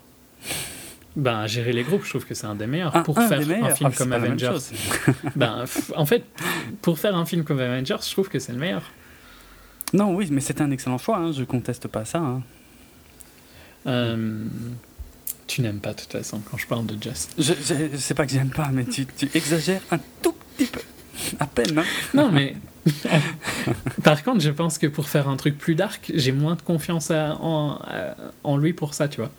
Et quand il parle qu'Ultron sera dark, j'ai moins. Euh, j'ai plus peur, quoi, tu vois, qu'il arrive à gérer ça. On verra bien, hein, peut-être que peut qu'il sera excellent, mais pour un truc comme Avengers, c'était clairement un, choix parfait. Hmm. Parfait. Et ouais, parfait. Je reste dessus. Et pour un, si tu veux faire un truc dark, mais dans le même esprit de gérer un groupe, faudra voir s'il arrive à gérer un groupe plus grand que que 4, tu vois. Ils sont 5 là. ils sont 5. Dans Sabotage, ils sont euh, faciles 5 euh, ou 6 aussi. Ok. Mais. Ouais, il faudra voir s'il si, il gère, mais il peut être, euh, ça peut être sa carrière. Quoi. Ouais, ouais, bon, il s'en sort bien, non? Franchement, il n'y a pas de, pas de problème avec ça. Hmm. mais voilà. Bah, je, Vas-y. Oui, bah, j'allais, j'allais plus ou moins conclure aussi. Moi, je trouve que c'est un bon film euh, hmm. avec vraiment des moments forts et des, Très et des, ouais, des scènes de tension assez extraordinaires. Euh, vraiment, euh, j'avais, j'avais la gorge serrée pendant, ouais, pendant, hmm. pendant certaines scènes, hein, clairement. Je trouve juste dommage que, qu'il, ait foutu, qu'il ait flingué ça avec quelques scènes de, de, de, de mauvais goût, on va dire, des, ou des choix, je sais pas, vraiment très étranges au milieu de tout ça, qui font que, moi je dirais, c'est un bon film mais c'est c'est pas un grand film c'est pas voilà. Il est il est à, peu de choses hein, il, il, a raté le coche mais c'est un c'est un bon film à voir euh, c'est un c'est un des bons films de cette année. Après c'est peut-être pas un des meilleurs films de cette année. Mm. mais il mérite largement d'être vu si on n'est pas choqué euh, par euh, la violence un peu graphique aussi. Mais j'étais vraiment à fond dans le film quand je l'ai vu par contre mm. en plus j'étais content pour une fois euh, on n'était pas beaucoup dans la salle. Et euh, il y a une pause euh, aux Pays-Bas ah oui, et en Flandre. c'est chiant, tu vois, pour des films comme ah ça. Oui, là, oui. Et le film a fait la pause, mais la femme est venue nous demander si on voulait la pause ou pas. Arrête. Et vu qu'on était genre 5, tu vois, elle, et elle leur dit un truc et je me dis, Ouais, je suis quasi, parce que je comprends à moitié, quasi sûr que c'est ça qu'elle l'a demandé. Hmm. Et puis elle me regarde, tu vois, genre, euh, tu réponds, quoi. et je lui dis, je, pour être sûr de pas dire une connerie, tu vois, je, je lui dis en anglais. Et puis euh, elle, dit, elle me dit, vous voulez qu'on continue le film? Et vu que les autres avaient dit oui, bah, j'ai dit oui aussi. Puis je préférais dans tous les cas. Donc ça a fait plaisir, parce que j'ai pas trop, je suis pas trop sorti, tu vois. Ok. Si ce n'est qu'en plein milieu du film, il y a quand même une nana qui se pointe et qui pose une question. Oui, je sais, mais bon, c'est mieux que 10 minutes. Hein. Oui, c'est vrai. Faut voir le positif, mon petit. Ouais, oui, là, oui, oui pour le coup, ouais, c'est clair. Bizarre. Je m'y ferai jamais. non, mais je pense que je m'y suis fait parce que ça fait des années, quoi, tu vois. C'est comme ça, quoi. Mm. Je comprends que ça surprend. Euh, il y a de quoi Au début. Mais il y en a qui le font mieux que d'autres, hein, parce qu'il y a eu un, film il y a pas longtemps où franchement c'était au milieu d'une scène. Quoi. Ah putain, c'est horrible. Ouais, c'était. Je sais plus c'était pour quel film. C'est un, film pourri, donc c'était pas très grave, mais. Euh, ça c'est lourd, parce que quand encore. Même dans Wolf of Wall Street, euh, j'avais été choqué, c'était aussi. Euh, un moment super foireux, c'était au début de quand la caméra survole le bureau après le speech. Ah ouais, ah putain, ça c'est con. Parce que c'est un super plan, quoi. Ouais. Ah ouais. Donc tu vois, et par contre, tu peux, tu peux mettre tes pauses. Ce sera toujours chiant d'avoir une pause, mais tu peux le faire pour que ce soit moins chiant. Hein. Mmh, bah oui. Et euh, tu peux le faire pour que ce soit très très chiant. Mmh. Mais bon, voilà. Je voulais dire, c'était positif, tu vois, pour ce coup, cette expérience. Je le conseille quand même. Donc, comme... Oui, dans l'ensemble, je le conseille aussi. Oui, oui. C'est pas plus mal. Enfin, euh, quelque part, c'est peut-être cruel de ma part, hein, mais quelque part, je suis un peu content que les Kikoulol dans ma salle étaient choqués, parce que c'est les vacances euh, ici en France, et Mhm, donc euh, j'étais, j'étais, moi, j'étais très surpris. La salle, bon, c'était une toute petite salle, mais elle était, elle était pleine, elle était pleine à craquer, et euh, donc ils étaient là euh, en couple avec leur popcorn et tout machin, et clairement, euh, ça les a un peu calmés, et euh, mais c'est pas plus mal. Enfin, de temps en temps, j'aime bien Ouais. aussi avoir un rappel comme ça. un sur la guerre, hein, je parle. Euh, Voilà, ça, ça, ça fait Non, pas puis j'aime bien le point de vue. Ah, et je- ouais, un dernier truc euh, qui gère euh, très bien dans ce film, c'est la camaraderie, quoi. Et Ouais. ça fait de, de monter le groupe, hein, mais c'est un des films de guerre qui le, qui le gère vraiment très bien dans, dans le l'histoire assez proche, tu vois. Il y avait. Lone Survivor que j'avais beaucoup aimé aussi. Euh, avec Mark Wahlberg, je crois que tu l'as pas vu. Non. Je sais pas si j'en ai déjà parlé ou pas. Euh, non, plus. je crois pas que tu en aies déjà parlé. Et il faut que je retrouve le titre français parce que c'est pas du tout le même. Ouais, Non, mais Et donc, euh, Lone Survivor, c'est en Afghanistan, il me semble. Et ils se retrouvent un peu dans une situation où ils peuvent. où ils- ils- ça va être difficile de s'en sortir. Et tu comprends la camaraderie entre eux et tout ça. Et c'est super bien fait. Mais par contre, le problème de Lone Survivor, que certains vont trouver détestable et que moi qui me gêne à moitié, ça me choque pas dans un film comme ça, c'est qu'il est très patriotique. Quoi. Mm. Euh, Ici, il n'y a pas ce côté-là euh, ultra patriotique, mais il y a vraiment la camaraderie. Et j'aime, ça fait partie des, des points positifs des films de guerre pour moi, la camaraderie. Ouais, bah, la- surtout la, la camaraderie dans le sens où c'est pas parce qu'ils sont potes et collègues qu'ils sont forcément toujours d'accord sur tout non plus quoi. Et Mhm. c'est ce côté de la camaraderie qui est réaliste et qui est, qui est vraiment appréciable. en fait, Mm. la camaraderie de guerre, quoi, tu ouais, vois, ouais, tout à fait. que tu peux trouver qu'à la guerre, à mon avis. Mhm. Euh, De mettre des gens qui ont peut-être pas grand-chose en commun dans une situation complètement atroce euh, et qui vont créer des liens qui sont incassables. Ouais. Ils ont vécu des choses. euh, et je trouve que le, le film ne fait pas l'apologie de ça, hein, mais il montre que c'est le, le positif de la guerre, en fait. Ouais. Si la, si la guerre a plein de côtés négatifs, et il s'en cache pas de les montrer, c'est, euh, on a parlé de ça pendant tout le début de notre critique, mais il montre aussi le côté positif de, de la guerre, je trouve. Ouais. J'aime bien qu'il y ait ce côté-là aussi. Et euh, Lone Survivor, donc, euh, c'est sorti sous le titre Du sang et des larmes en France et c'était sorti le, le 1er janvier 2014. Donc c'est vrai qu'on n'en avait pas parlé, mais c'était un, un des tout premiers films de 2014 euh, en France. Je crois qu'il est sorti plus tard ici, en fait. Peut-être pour ça qu'on n'en a jamais parlé. Ouais, peut-être Parce aussi. que ouais. moi, quand je l'ai vu, il me semble que c'était plus tard. Mm, oui, il me semble. Soit. Ok, euh, bon, bah voilà pour notre avis sans spoiler sur Fury. À voir. Mm, Euh, allez, signal sonore. Euh, parce qu'il est temps qu'on puisse enfin parler de ce plan d'ouverture qui est, qui est vachement surprenant quand même. Ouais, ouais. Euh, plan large. Donc ouais, je parle- on- j'ai déjà plus ou moins dit ce qu'il y avait dans les cartons au début. hein, les, les, enfin, les, les cartons, c'est les... Parce que j'explique peut-être pas. Euh, un, un carton, c'est quand on a par exemple du texte blanc sur fond noir qui va nous expliquer Mhm. un truc. Voilà, c'est ce qu'on appelle un carton. Ouais. Donc euh, les, les- les- les cartons au début qui nous parlent des, des chars, euh, enfin qui, qui nous dit quand ça se passe, où ça se passe, et des chars américains donc qui étaient largement inférieurs aux chars allemands. Euh, et donc ouais, on passe sur ce, ce plan très large euh, sur euh, un champ de bataille, mais a priori après la Décimé, bataille, quoi. ouais, décimé complètement. euh, La bataille est Avec terminée. ce, ce, ce côté euh, silencieux, euh, Mm. pas naturel. Tu vois. Oui, c'est ça, ouais. Et euh, il y a une silhouette qui apparaît au loin, au milieu, dans la lumière, tout doucement. Et c'est un mec sur un cheval. C'est pour ça que c'est peut-être aussi un peu à la Sergio Leone. Mm. c'est pour ça que ça m'a fait penser à ça, mais bon. Et c'est vrai qu'on est, c'est super bizarre parce qu'après euh, t'avoir euh, donné cette intro là, euh, ces, ces petites explications, t'as ça et et t'es perdu en fait. tu sais Ouais. pas. Clairement. Il faut attendre, il faut, au bout d'un moment, on le voit évoluer parmi des carcasses de chars en flammes, mais il faut un peu attendre que le plan se développe et c'est c'est super bizarre comme façon de, de démarrer le film, quoi. Et puis tu vois Brad Pitt sortir de nulle part pour l'égorger. Ouais, c'est, voilà. C'est-à-dire, tu savais même pas encore si c'était un gentil, un méchant, où on est, pourquoi, comment. Ça a l'air d'être tout fini Oui, aussi. Ça a Ouais. l'air d'être qui se passe, c'est plus rien. c'est clair. Et effectivement, Brad Pitt qui saute d'un char et qui égorge le mec. euh, et c'est là que j'ai toute la salle euh, qui, a, qui, a, qui a poussé un, un cri quoi derrière moi parce qu'en plus on le voit, on le voit bien quoi. Puis il le, Hmm. il le loupe pas quoi. hein. On a le, Mm, on, ouais, non. on a le. C'est, superbe, Hmm. franchement. Ouais, ouais. Bien vu. Il y a une puissance dans cette scène. Et qui instantanément, tu comprends, tu comprends le personnage de Brad Pitt. Pas de cadeau, quoi. Ouais, ouais, c'est la guerre. Mais c'est bien, c'est Ouais. bien de te mettre ça dans la Mais c'est bien de le mettre au début, Ouais, hein, je trouve. euh, clair. Clair. Ça, ça évite de devoir après faire une, euh, une explication sur qui il est et tout ça. Mm. Instantanément, tu comprends qui il est. Ouais. En fait, c'est ça que je trouve super fort dans, dans ces premières scènes.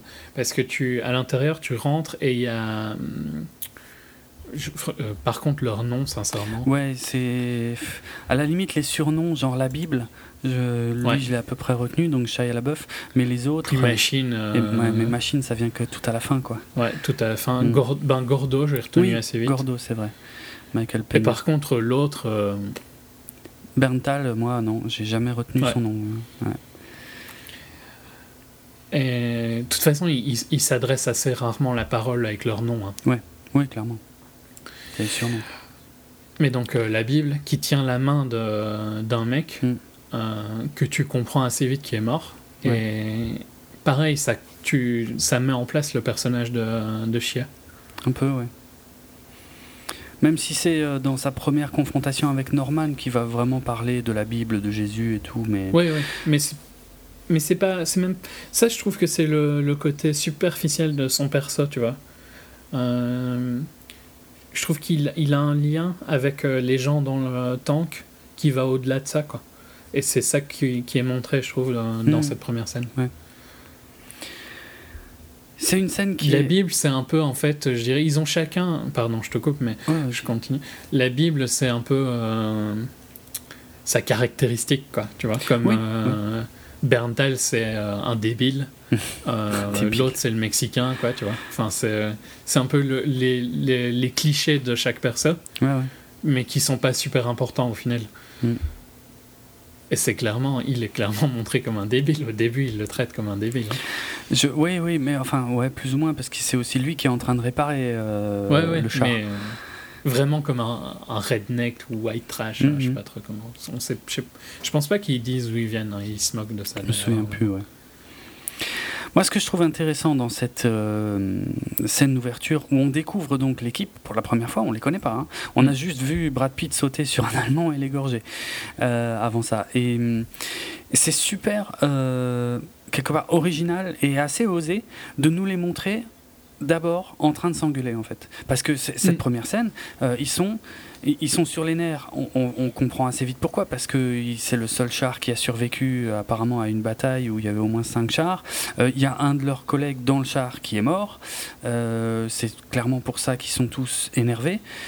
Mais on n'a pas toutes les clés tout de suite, si tu veux. Et, de nous les montrer directement comme ça, c'était pas évident de faire en sorte que ça marche. Et là, ça marche super bien parce que après, dès qu'ils arrivent dans le camp, on comprend que en fait, ils sont, ils sont en colère, quoi. Ils sont en colère euh, Mm, à mm. cause de ce qu'ils viennent de subir et tout ça. Et, et, euh, ils sont- viennent de perdre quelqu'un qu'ils connaissaient depuis 5 ans. voilà, ouais, ouais, totalement, parce qu'il faisait partie des, des- des rares équipages à être resté intact jusque-là, quoi. Ouais, et hum, vraiment, franchement, euh, c'est super bien vu et, et, et- et osé euh, de commencer le film comme ça, parce que c'est pas évident, tu risques de perdre, euh, parce qu'ils ont vraiment l'air de, de- de se détester dans cette première Mhm. scène. hein. Il, met, il met des coups de pompe euh, à, À Berntal. à Berntal, euh, il s'engueule, enfin. et c'est seulement après que, que, que tu as le contexte, donc ouais, osé, mais vraiment réussi. Pour le coup. Ouais. J'aime beaucoup. Ouais, ouais. Non, Et bien tu comprends tout de suite un peu la position de chacun assez vite. Oui, ouais, ouais, déjà là, ouais, effectivement. Sans, sans, beaucoup, sans vraiment beaucoup de dialogue. hein. C'est ça que je Ouais, trouve très fort euh, dans, dans cette première scène. Des, des- des dialogues qui vont pas nous apprendre grand chose, en tout cas, sur euh, eux ou la situation, quoi. Mm. Mm. Et puis il tire une tronche jusqu'à par terre quand il rentre euh, au, camp de base. Euh, et on a. alors là, c'est un, un, un, festival hein, entre l'infirmière qui balance le sang, les prisonniers de guerre, les blessés. enfin, tout, et tout est moche, tout est crade. C'est glauque, il y a des corps partout. c'est. Il y a du sang partout. Non, belle, belle entrée en matière. Euh, au risque de, comme dit, de, ouais, de s'aligner peut-être un petit peu le public, qui, surtout ceux qui s'attendaient à voir Inglorious Bastards, pour le coup. Mais eux, c'est pas plus mal. Euh, que ça les secoue un peu. Mais ouais, non, euh, bien. Et parce que après, euh, ouais, ça vient très vite. Après ça, il me semble qu'on voit. Euh, bon, je parle même pas du, du je sais pas, du, sergent ou du lieutenant euh, qui, qui, a l'air. C'est celui qui donne les ordres au. Le jeune. Ouais, le plus jeune, voilà, qui donne les ordres à tous les capitaines de char. ça, ça revient aussi. Hein, ils se foutront de sa gueule plus tard, je crois d'ailleurs. tu sais, quand il y en a un qui dit oui, j'ai encore une question. Est-ce que vous avez commencé à vous raser? Non, c'est pas un truc comme ça. je crois. Hein. Bref. Mais, mais ça montre, mais, c'est pas là pour le gag, hein, par contre. Ça montre des choses qui. Qui, était, qui arrivait bah, C'est ça, c'est-à-dire que ouais, des, les mecs qui étaient sur le terrain, qui étaient parfois euh, plus vieux et plus expérimentés que les jeunes gradés qui, eux, avaient peut-être fait, j'en sais rien, des écoles ou des conneries comme ça. Et puis même, de toute façon, à ce stade de la guerre, euh, ils étaient, et on va très vite le découvrir avec Norman, hein, euh, il fallait utiliser tous les hommes, et puis on les, on les catapultait souvent dans des rôles, a priori, qui n'étaient pas forcément les leurs, quoi. Mm. à la base, en tout cas. Ceux pour lesquels ils avaient signé, mais pas le choix quoi. Une fois que tu es là il faut avancer euh, voilà. Et qu'est-ce que tu veux foutre d'un d'un sténo euh, dactylo quoi sur aussi loin sur le front quoi. Malheureusement c'est malheureux hein, euh, parce que ça a dû ça a dû exister voilà des, des, des, pauvres gosses qui, qui, qui, se sont enrôlés tout à la fin de la guerre avec en se disant peut-être je serais pas trop exposé quoi je serais dans des bureaux mais bon Mm. Quand il y a besoin, il y a besoin, et puis c'est l'armée, quoi, tu discutes pas. Euh, mais j'ai déjà été trop loin en fait. Ce que je trouvais intéressant, c'est la, la, la, scène où on voit Brad Pitt qui craque entre deux chars ou entre deux véhicules, je sais plus, mm. qui, qui, qui, voilà, qui amène une perspective à tout ce qu'on a vu avant, quoi. Qu'on n'avait pas forcément toutes les ça, clés. ça crée de la sensibilité hein, sur ça. son perso. C'est ça. Parce mais il se reprend vite aussi, c'est bien, parce qu'il traîne pas sur ça. Tu sens, voilà, il craque, mais. Mm il souffle un coup et puis il se reprend. Quoi. Ouais, ouais. Ah, il se reprend. Il y a quand même l'incident de quand ils font traverser un prisonnier de guerre aussi en plein milieu du camp et que Brad Pitt est sur le point de, de l'exploser. Ben, c'est là où je retrouve un peu trop son côté euh, inglorious, si tu veux. C'est, en fait, c'est quand il, quand il parle de SS. Ouais. Il y a un petit côté un peu too much, tu vois. Je comprends, hein, mais. Je pense que c'est. Il aurait peut-être pas joué Inglorious, peut-être que je ferais pas le lien, tu vois. Enfin, je, je ferais pas le lien forcément, mais. Je pense parce que c'est vraiment pour le coup, parce que c'est des dialogues proches, mais alors que là où ces discours euh, pouvaient prêter à rire dans Inglorious Bastards, là il n'y a rien de drôle. Hein. Euh, en plus, lui en tant que, un peu chef d'équipe, un peu plus gradé en tout cas que les autres, donc théoriquement plus responsable, euh, bon, il a perdu un de ses hommes. le fait qu'il craque devant ses hommes et qu'il soit sur le point d'exploser le prisonnier de guerre, c'est ça montre que voilà que c'est plus compliqué que les apparences.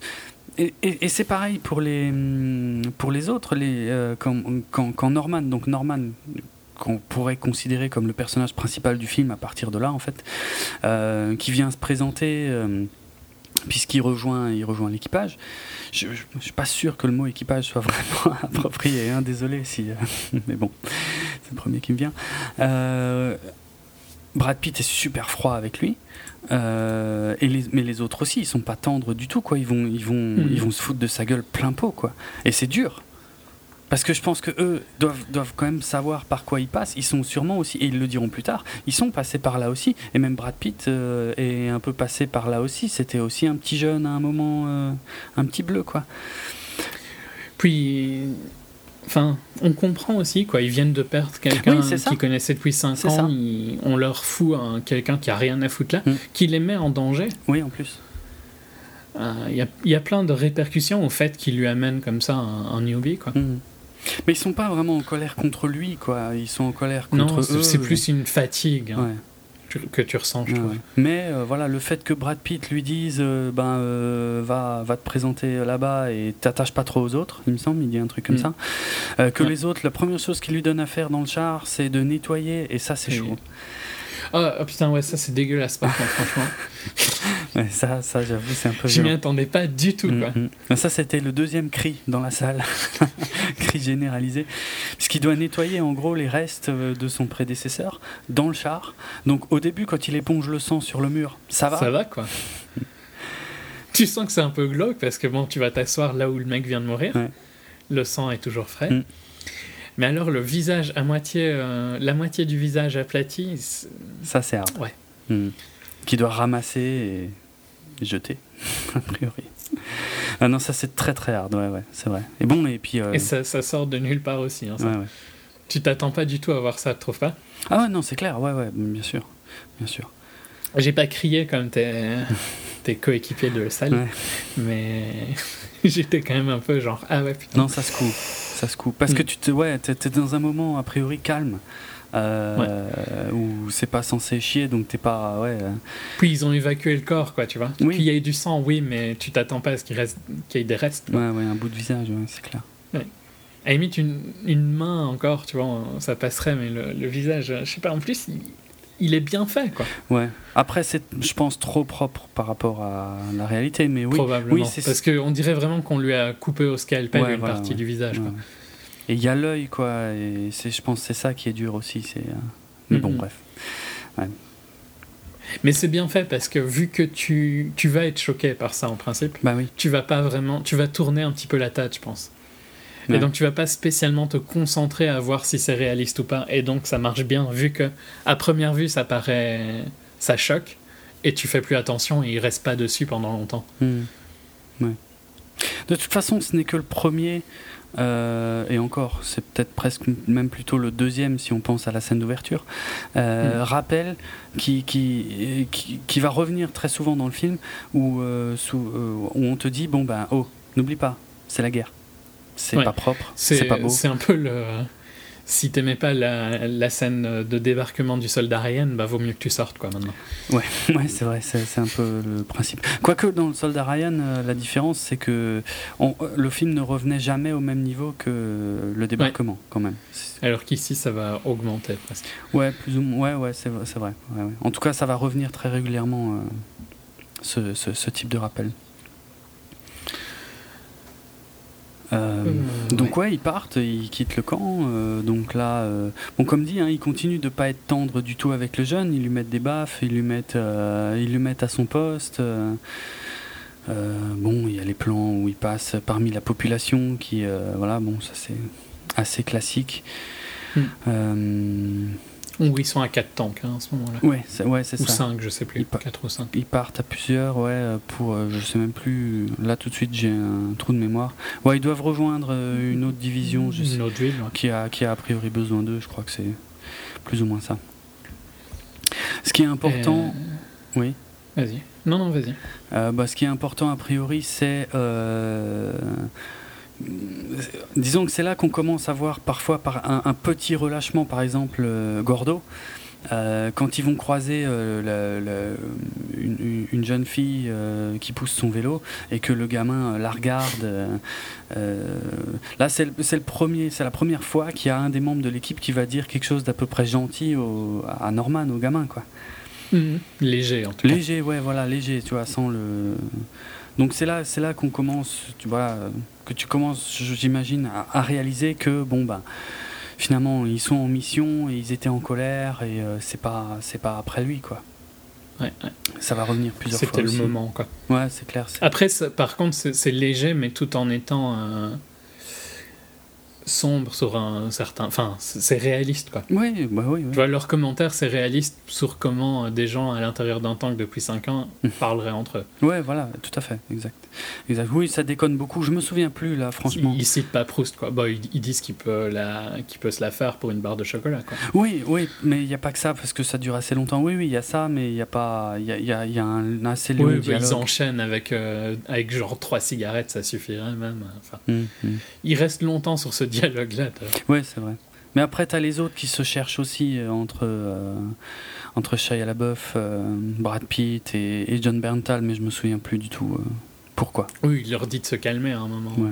C'est bien d'ailleurs, il y a un moment- je sais pas si c'est à ce moment-là que tu parles, mais il y a un moment où euh, ça commence à chauffer Hmm. et il les a laissés se chauffer, mais il les arrête juste au bon moment en fait, je trouve. Ouais, Au moment où ça va, ça va devenir euh, violent et Ouais, ouais. il va y avoir des répercussions, il les arrête juste à ce moment-là. C'est là que tu comprends que c'est un bon leader. Quoi. ouais, c'est vrai. Hmm. Euh, Et bah, la scène importante euh, qui, qui va arriver tout de suite après, donc c'est quand il longe une forêt et que Norman, euh, il voit les gamins qui, qui en, en plus en uniforme, hein, qui, qui, qui se déplacent hmm. dans la Et on forêt. voit l'anti-tank hein, aussi. Ouais, On voit qu'il a un anti-tank. ouais, moi je l'ai pas, je l'avais pas vu en fait. Mais on voit un truc beige, quoi, tu vois. Et vu qu'après ils auront tous des anti-tanks beige, euh, Hmm, je me suis dit que c'était ça, quoi. Ok. Et donc il les voit puisque Brad Pitt lui a dit, puisqu'en gros, ouais, euh, oui, on- enfin, on- Mais il hésite en fait. c'est ça, il hésite. c'est donc- mais, mais encore une fois, c'était pas ni son poste, ni sa formation, ni rien, quoi. Mhm. Et c'est la première fois de sa vie, a priori, qu'il est euh, confronté à une situation où il doit tuer des gens. Et malgré le speech de Brad Pitt euh, avant, ben là, il les voit, mais il évalue pas euh, le danger. Puis je, je me demande si. Enfin, pour moi, je l'ai compris comme il sait pas trop ce qu'il a vu en fait. Ouais, tu vois, ouais, il a vu possible. quelque chose, mais il est pas sûr. Mhm. Est-ce que c'était juste des enfants Mhm, mhm. C'était des enfants pour le coup. C'était des enfants, mais- ouais. des, des jeunesses hitlériennes quand même. Et Ouais. ça, ils devraient le savoir aussi quand même, euh, malheureusement. Mais, Ouais, mais bon. mais le fait que ce tu soit des comprends enfants, qu'il ouais. ne le tire pas en fait, je trouve. Ouais, ouais, bien sûr. Non, je suis d'accord. Je suis d'accord. Bon, le problème, c'est Bon, que ils vont- il va le payer tout de suite. hein. voilà, c'est que euh, comment euh, l'anti euh, l'anti-char, ben ils vont tirer sur le char qui est devant, qui va s'enflammer immédiatement et le, tu- c'est c'est super dur et c'est super rapide. Le mec qui sort du char en flamme Et qui se tire une balle, quoi. Euh, ok, là ça te remet bien les points sur les i, quoi. Au cas où tu aurais Mm. oublié. Et Brad Pitt tout de suite qui le, qui le tape et qui lui dit ben, c'est de ta Ouais, faute. c'est de ta faute, ouais. Chaud, hein. Comme, euh, Ouais. genre, euh, c'est quoi la première heure où t'es en mission Et tu viens de tuer un équipage Voilà. de tank. Un i- ouais. C'est ex- c'est une superbe scène aussi. Ouais, mais par contre, ouais, pour, les, pour le coup, les flammes, je les trouvais très euh, autour du corps plus que sur le corps. Oui, j'avais compris que tu parlais de ça tout à l'heure, effectivement. Ouais. ouais, un peu. Un peu. Mais bon, si ça se trouve, tu vois, je sais pas ce qui se passe en fait euh, quand il y a ça. Donc, euh, c'est peut-être réaliste de ce que. Tu vois, ça brûle peut-être pas comme un feu normal, quoi. Hmm. Ouais, non, je, je sais pas. Après, encore une fois, il y a peut-être aussi ce problème qu'ils ont utilisé des vrais chars et qu'ils pouvaient pas mettre le feu au char, je pense pas. Euh, Non, mais j'aime bien l'effet quand que tu vois le trou de l'antitank et que tu vois que ça brille de l'intérieur. Ouais, ouais. Hmm. Je trouve que ça rend super bien, hein, ça, parce que tu comprends l'enfer que ça doit être en fait. Ouais. Et, et c'est important parce que de le voir arriver, hein, ça au début du film relativement, Mm. t'as une, une peur constante quand ils sont en combat de que ça va leur arriver. Oui. Parce que tu te rends compte très vite que c'est super faible en fait. Ils sont vachement fragiles, ouais, ouais, beaucoup plus qu'on Ouais. pourrait le croire. Et le fait que la mort par, euh, par ça est atroce. Enfin, euh, Mm. c'est montré par le suicide, mais tu l'imagines même bien si juste brûlé comme ça. Euh, ben, je trouve que ça donne une tension à chaque combat plus tard. Ouais, c'est vrai. C'est vrai. Bah, ils arrivent, euh, ouais, après ils arrivent donc dans euh, ce point de ralliement là où ils devaient aller, ils prennent leurs ordres. En gros, euh, il y a des hommes qui sont pris au piège, je sais plus trop, dans les ch- Attends, parce que. Oui. Ouais, ok. J'ai raté quelque chose non, vas-y. Mais il, il s- ouais, ouais. Ouais, il- il tue les, les jeunes et puis ils repartent, hein, il me semble. Oui, oui, je- c'est vrai que j'ai pas Ouais. conclu la scène. Oui, oui, mais bon. Ça, c'est logique, ouais. C'était même, techniquement, ils tuaient les jeunes avant de faire la leçon à Norman, en fait. Ouais, ouais, Mm. ouais, ouais. Donc ouais, euh, leur mission c'est d'aller chercher des hommes euh, pris au piège dans un champ, donc totalement euh, exposés. euh, je me souviens plus des circonstances exactes. Donc ils sont, ils sont combien? Trois? Ah bah oui, ils sont plus que trois chars ou quatre, Ouais. et, alors que le mec en attendait 10 Il me semble qu'ils sont quatre Il me à semble qu'ils sont quatre, ouais. Et qu'on en, on en perd un dans cette bataille-là? Oui. Et qu'ils sont plus que trois après. Ouais, ça doit être ça. ouais.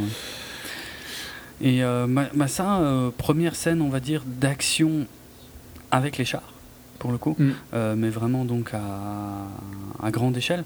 Euh, et je l'ai trouvée vraiment excellente. Bon, donc mis Ouais. à part les, tout, tout le côté euh, balle traçante, mais je vais pas le redire à chaque fois. Mais elle est vraiment excellente parce que tu comprends bien tout ce qui se passe. Les, les Allemands planqués dans le bois, tous les hommes à découvert et qui, qui vont tout doucement s'aligner derrière les chars.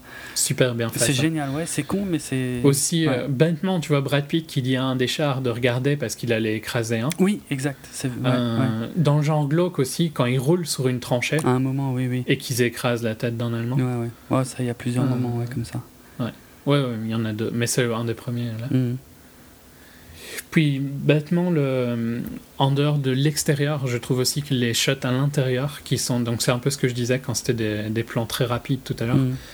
des coupes très rapides entre les différents persos et que tu comprends le rôle de chacun, Ouais. tu comprends la tension de chacun.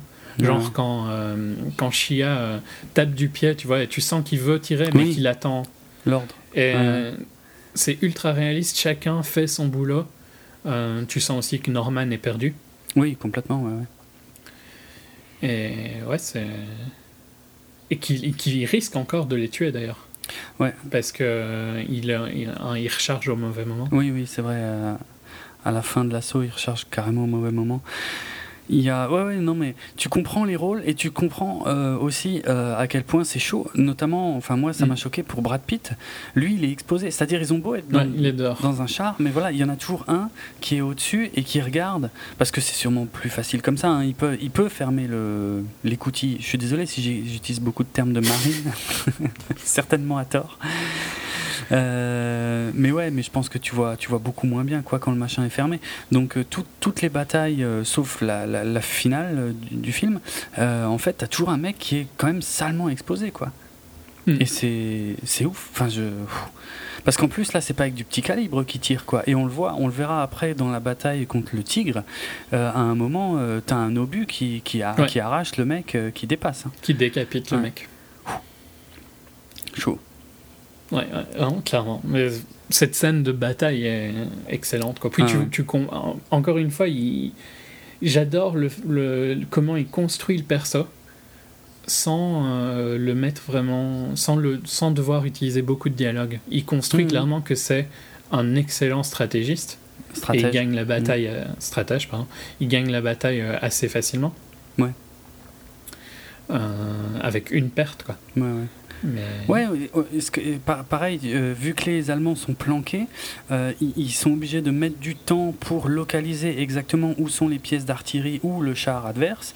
Donc Mm. pour ça, il faut d'abord qu'il tire, que l'autre, que comment, celui qui s'occupe du canon doive s'aligner sur le tir de, de, de celui qui est en haut. Enfin, ça développe énormément de choses, mais sans Ouais. qu'on nous les explique bêtement. Quoi. On, nous les, on nous met en face pendant que ça se passe, et c'est bien.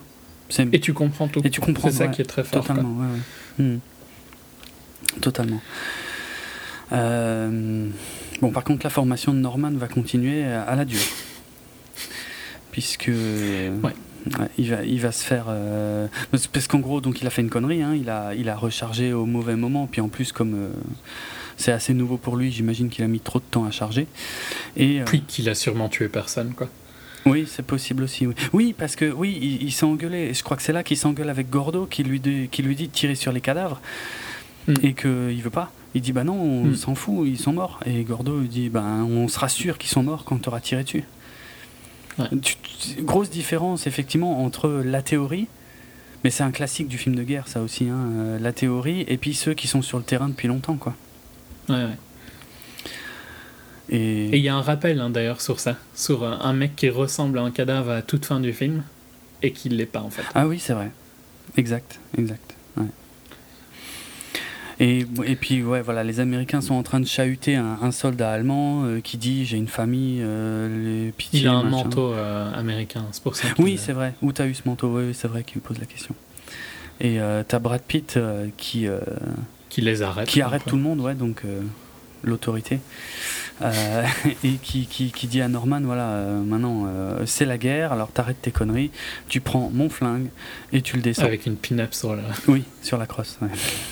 Je sais pas si c'est très réglementaire. Il y a beaucoup de choses d'ailleurs qui sont pas a priori pas très réglementaires dans ce film, notamment l'âge de Brad Pitt, euh, qui est quand même beaucoup plus élevé, euh, puisqu'il a quasiment la cinquantaine, hein, beaucoup plus élevé que, que ceux de ses coéquipiers, et la différence est quand même trop grande pour un équipage. Enfin, ça paraît très bizarre qu'un mec aussi âgé soit toujours sur le terrain. Mais bon, ça passe. Ouais, Ça- ne choque pas parce Non, que non. tu sens qu'il a de l'expérience en fait. Ouais, euh. ouais. Euh, sa coupe de cheveux, a priori, n'est pas très réglementaire non plus, mais. Elle est un peu allemande hein, pour le coup. Euh, ouais, ouais, possible. Parce que les. euh, C'est marrant parce que c'est une coupe de cheveux fort populaire maintenant. Euh, oui, c'est vrai. Tu vois Ouais. fort, et, je- Si tu trouves des, des soldats allemands de la Deuxième Guerre mondiale, ils ont beaucoup cette coupe de cheveux là. Donc, ouais, rasé sur les côtés et. et je sais pas comment dire. En arrière de En arrière, au-dessus, ouais, ouais. Mhm. Bon, a priori, il n'est pas impossible en fait que les soldats américains se faisaient cette coupe, mais eux-mêmes en fait, euh, sur, le, sur le terrain à l'époque. Mais c'était pas une coupe réglementaire, en tout cas dans l'armée Ouais. américaine. En même temps, bon, Ouais, bon, à ce moment-là, tu vois. ouais, non, c'est clair. Bon, il y a eu des critiques à ce sujet, hein, c'est pour ça que je le signale en fait. hein, je l'ai lu euh, Mm. parce que je l'ai pas. C'est pas des choses que je vois en, en- en voyant le film. Non, ouais, ce qui est important, c'est la formation de Norman. euh, ouais, euh, elle est dure cette scène parce que tu, com- enfin moi, je comprends les deux quoi. Je veux dire, je serais, Ouais. je serais à la place de Norman, euh, j'ai pas envie de, de, de- de tirer sur le gars. De tuer un mec qui, qui fait rien. Ouais, c'est ça, qui est un théoriquement un prisonnier de guerre, quoi.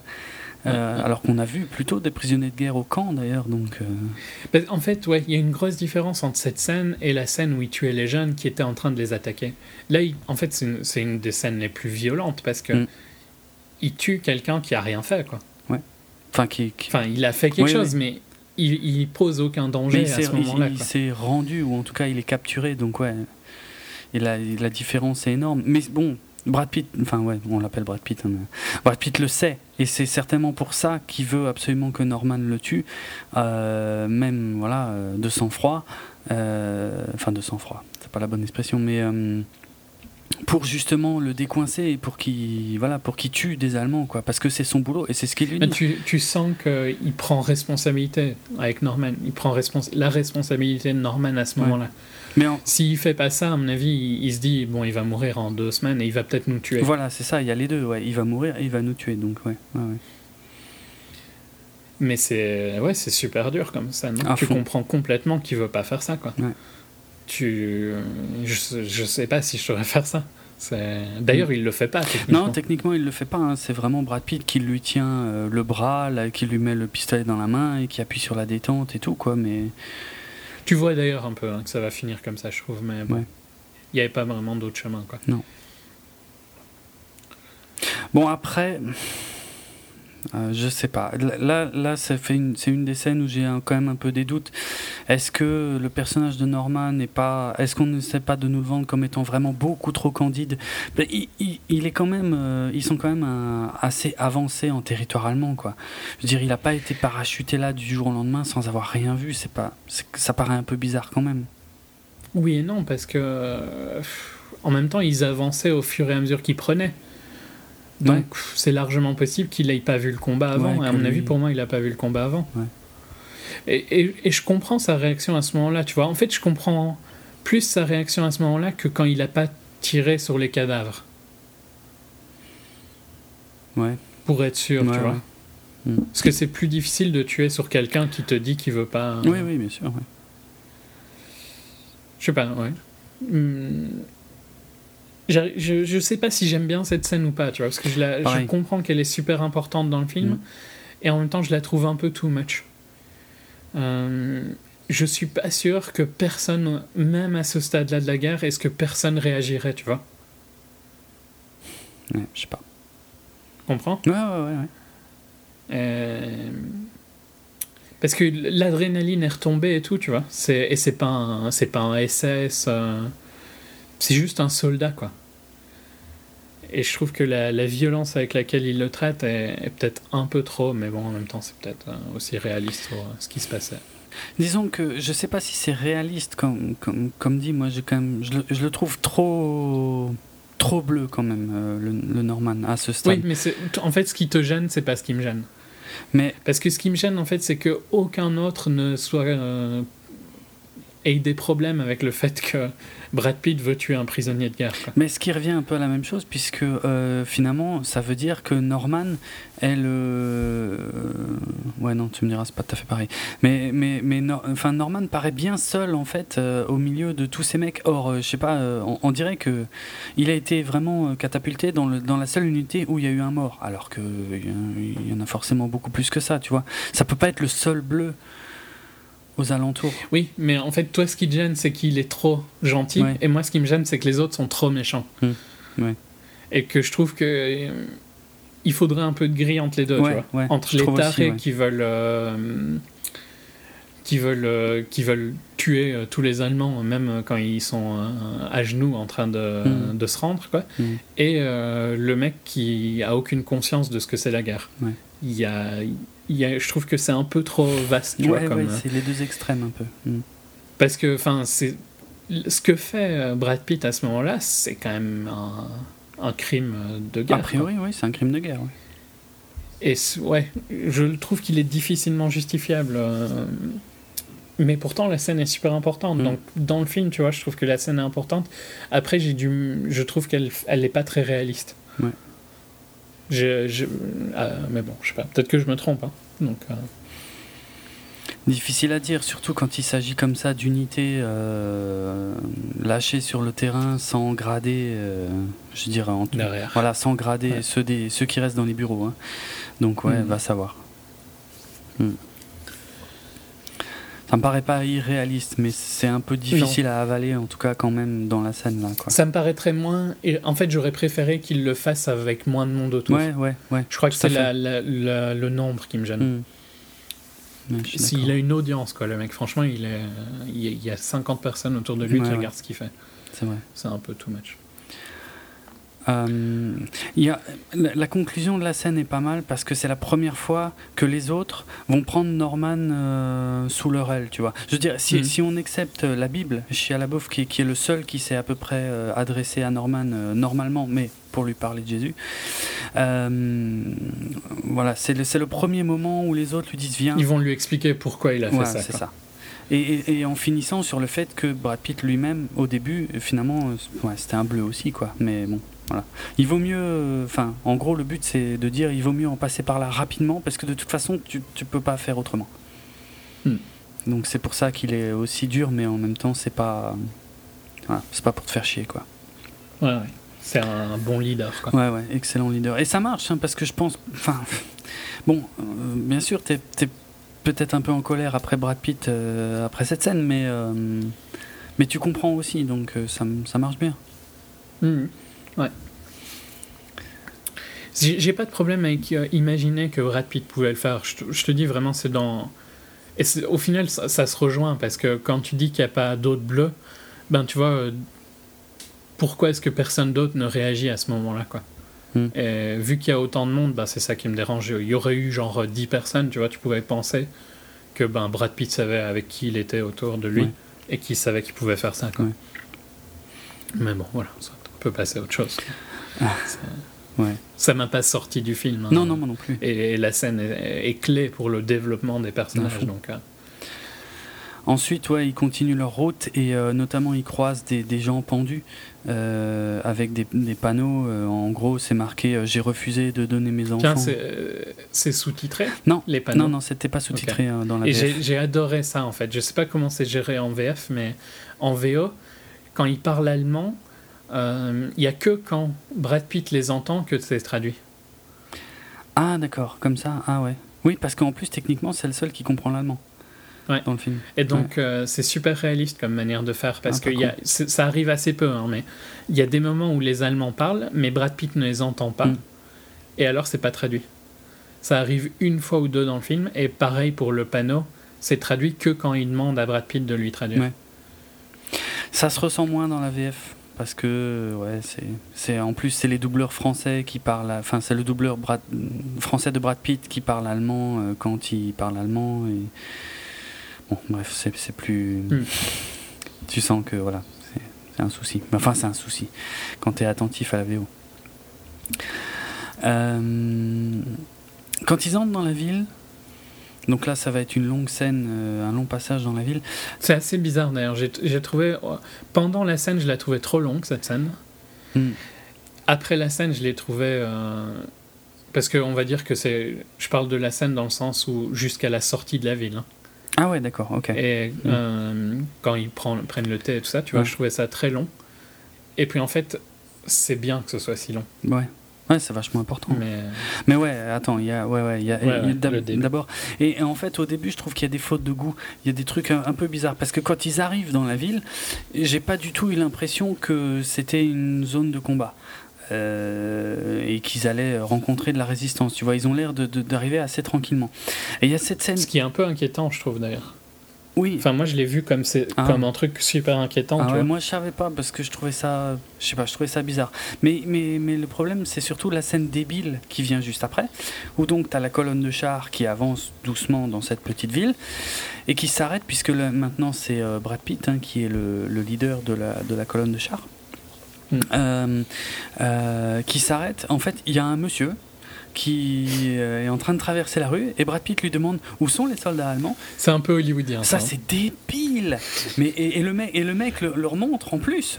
Le- leur montre, bah ils sont là-bas et puis là il se fait allumer par un sniper, le gars.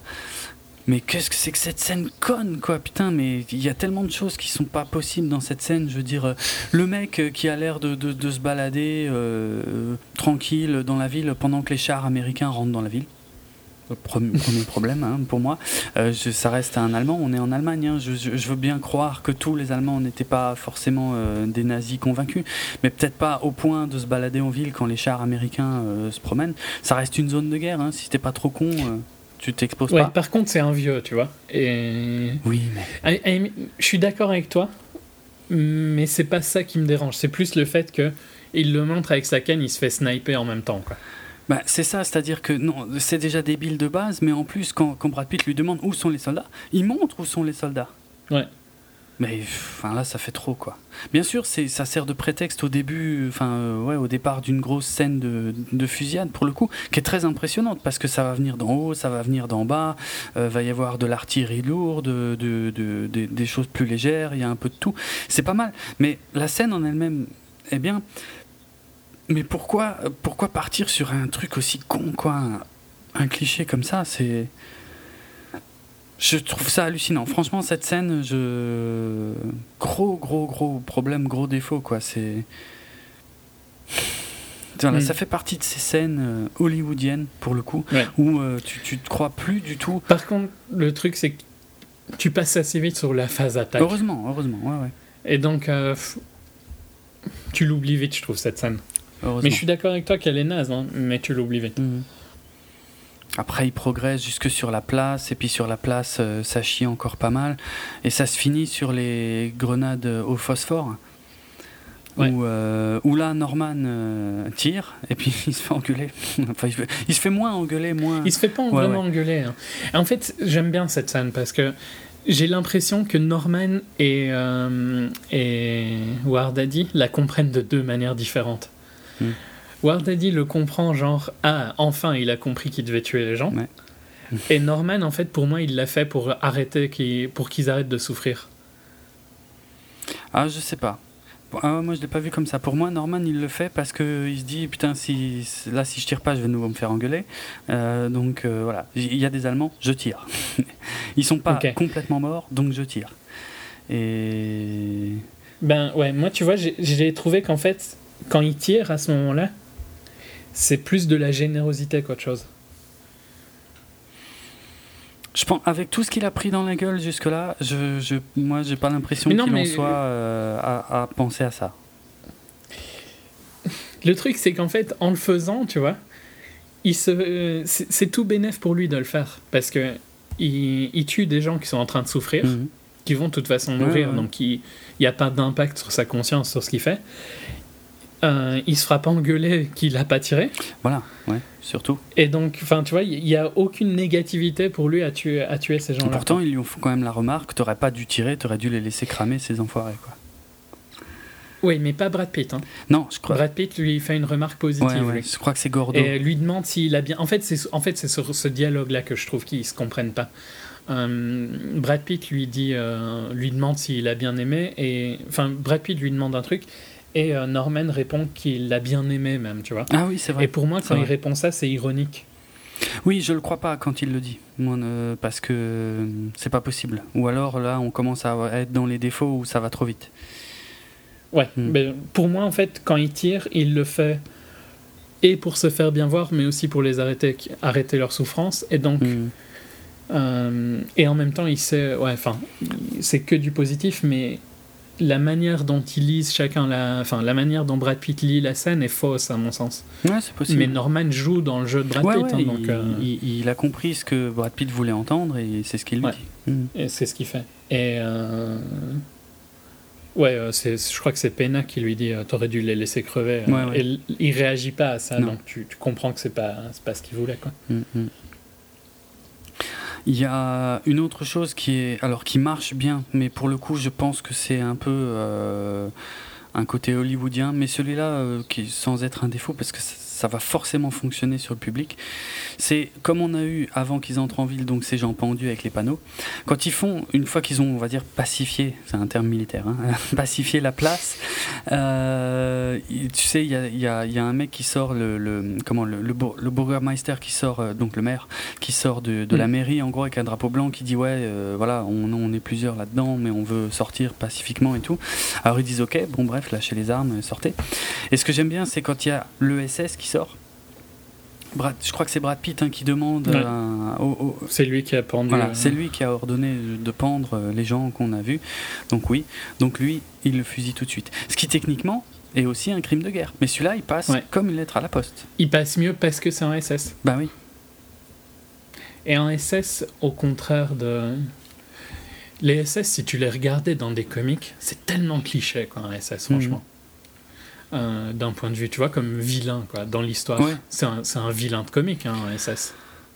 Oui et non, parce que. Il, il- il a des crânes sur euh, son costume. ah oui, ah oui, euh, tu veux dire comme ça. oui, Tu, oui. enfin, tu vois, tout, ils, veulent exterminer le monde. C'est purement un vilain de comic. quoi. C'est vrai. Le problème, c'est que c'est Mais réel. le problème, c'est que ça existait, ouais. Ils étaient vraiment Ouais. tarés et ils étaient vraiment un cran au-dessus euh, de, je sais pas, de, de- des soldats euh, de base. Je dis pas qu'il n'y avait pas de Hmm. cinglés dans la Wehrmacht, mais, mais dans les SS. Non, mais, mais dans, dans les soldats de base, t'as des gens normaux. Quoi. Ouais, ouais. Et, C'est ce que montrait très bien Band of Brothers d'ailleurs. ça. Euh, dans la SS, euh, c'est forcément, euh, c'est forcément quelqu'un de mauvais. C'est quoi. forcément des pourris, ouais, c'est clair. C'était un, un système où plus, plus c'était des pourritures et plus ils avaient de l'avancement en plus, ouais. Non, non, mais... Et, et d'un point de vue purement, je trouve que c'était, tu vois, si, si tu si tu te détaches complètement de l'histoire, euh, il y a énormément de choses ultra bien gérées hein, dans les SS, dans la communication autour des SS, Ouais, ouais. Dans, dans le marketing euh, que, que La- Hitler et la euh, propagande. ouais, la propagande. euh, C'était super bien géré. hein. Ah, C'était qui le directeur de la propagande? J'oublie maintenant. Parce. Euh. C'est c'est Himmler ou bien c'est un autre? Euh, attends, Putain, maintenant j'ai un doute, j'ai pas révisé. Ouais. Himmler, je crois que c'était plutôt le chef DSS, alors que la propagande c'était... Ah, comment il s'appelle? Pas Rommel. Merde. Il y en Non, a trois un et doute. je, je Si, la propagande c'est peut-être... Non, c'est pas Himmler. C'était peut-être Himmler. Si, c'est peut-être... Oh, propagande. putain, j'ai un gros doute. Ouais, on le voit dans Inglorious Bastards en plus, pour le coup. Donc c'est vraiment impardonnable. Et tu vois, ces gens-là, autant ils ont fait des trucs atroces, quoi. Ouais. Mais comment ils l'ont fait, c'était très bien fait. Ah, c'est des... Ouais, non, c'est des cas d'école. hein. C'était des génies. Oui, oui. dans le négatif, ouais, quoi. oui, bien sûr. C'était Goebbels. hein, Goebbels, voilà, c'est lui que je cherchais. Ouais, exact. Ah ouais. Ah ouais. Bon, petite. euh. Mais oui, comme tu dis, cette scène-là où il fait aussi un crime de guerre ne gêne pas du tout. Mm, mm. Et euh, mince, il y avait autre chose. Oui, après, euh, il y, a, il y a Brad Pitt donc, qui emmène Norman. euh, qui lui dit je veux te montrer un truc donc c'est là qu'il lui montre la, la pièce où tous les dignitaires de la ville en gros apparemment se sont saoulés puis se sont suicidés et c'est là que bon, Norman il dit ouais je sais pas pourquoi vous montrez ça et, et la, la fameuse phrase euh, que dit Brad Pitt c'est euh, les, les idéaux sont pacifiques euh, l'histoire est est violente. Bon, je sais pas si. J'ai pas très bien compris l'intérêt de la scène et, et, le, et la réplique est tellement bien tournée qu'elle qu'elle fait presque tâche en fait pour le coup. La scène, en fait, je la comprends, genre, euh, regarde ce qu'ils font pendant que euh, les autres souffrent. Ah, peut-être, ouais. C'est un peu. euh, T'as jamais vu Salo? Non. C'est sur la fin de d'un régime en Italie et c'est ouais, c'est leur dernière grande fête hein, perverse quoi. D'accord. Donc, Sur la fin de, donc de ça. Salaud ou les, les 120, les 120 jours de Sodome. Ouais. Je- que je conseille pas hein, aux âmes sensibles. Ouais, tu m'étonnes. Euh, bon, ensuite, on a la scène. euh, moi, j'ai presque envie de dire la scène principale du film. euh, parce que c'est la scène la plus. Poser un peu. Ouais, posée. euh, pff, ouais, c'est pas, c'est pas l'adjectif que j'aurais utilisé parce qu'il il y a une tension euh, assez phénoménale. Euh, c'est peut-être surtout parce que c'est une scène que je crois pas avoir déjà vue euh, dans un autre film en fait du même style. Autant des scènes Mm. de bataille, même si elles sont différentes, bon, ça reste des scènes de bataille. Cette scène-là, euh, chez les nanas, euh, qui va durer. T'as t'as le cliché, tu vois, genre euh, les t'as Berntal et, et Pena Ouais, qui mais vont attends, se oh faire là une fille euh, dans le temps. Attends, oui, oui, oui, oui, c'est vrai que c'est avant. Oui, c'est avant, Mm. hein, c'est pour ça que je le dis. Euh, ça, ça c'est ce que t'attends en fait. Oui, tout à fait. Mais justement, il y a un malaise. Enfin, moi, je l'ai senti comme ça. hein. Il y, a, il y a un malaise à partir du moment où Brad Pitt, donc, il, il voit une des nanas par la fenêtre, donc il emmène Norman. Euh, on passe rapidement sur le fait que Irma, elle a menti et en fait, il y avait sa cousine Emma qui était là aussi. Bon, il y a un super malaise parce que on con- Tu sais pas ce qu'il Voilà. veut pendant super longtemps, Ouais, franchement. Exactement, Je me disais, mais il va quoi? Il va, il va la violer Mm, mm. euh, exactement. Franchement, tu comprends pas du tout ce qu'il est en train de faire. Quoi.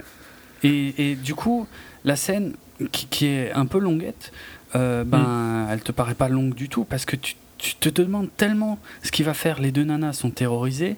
Norman, ouais, il, Il comprend pas. Il se dit, putain, qu'est-ce qu'il va faire ouais, quoi. voilà. Et puis il a pas le choix non plus. Je veux dire, il peut pas ouvrir sa Mhm. gueule, donc euh, voilà.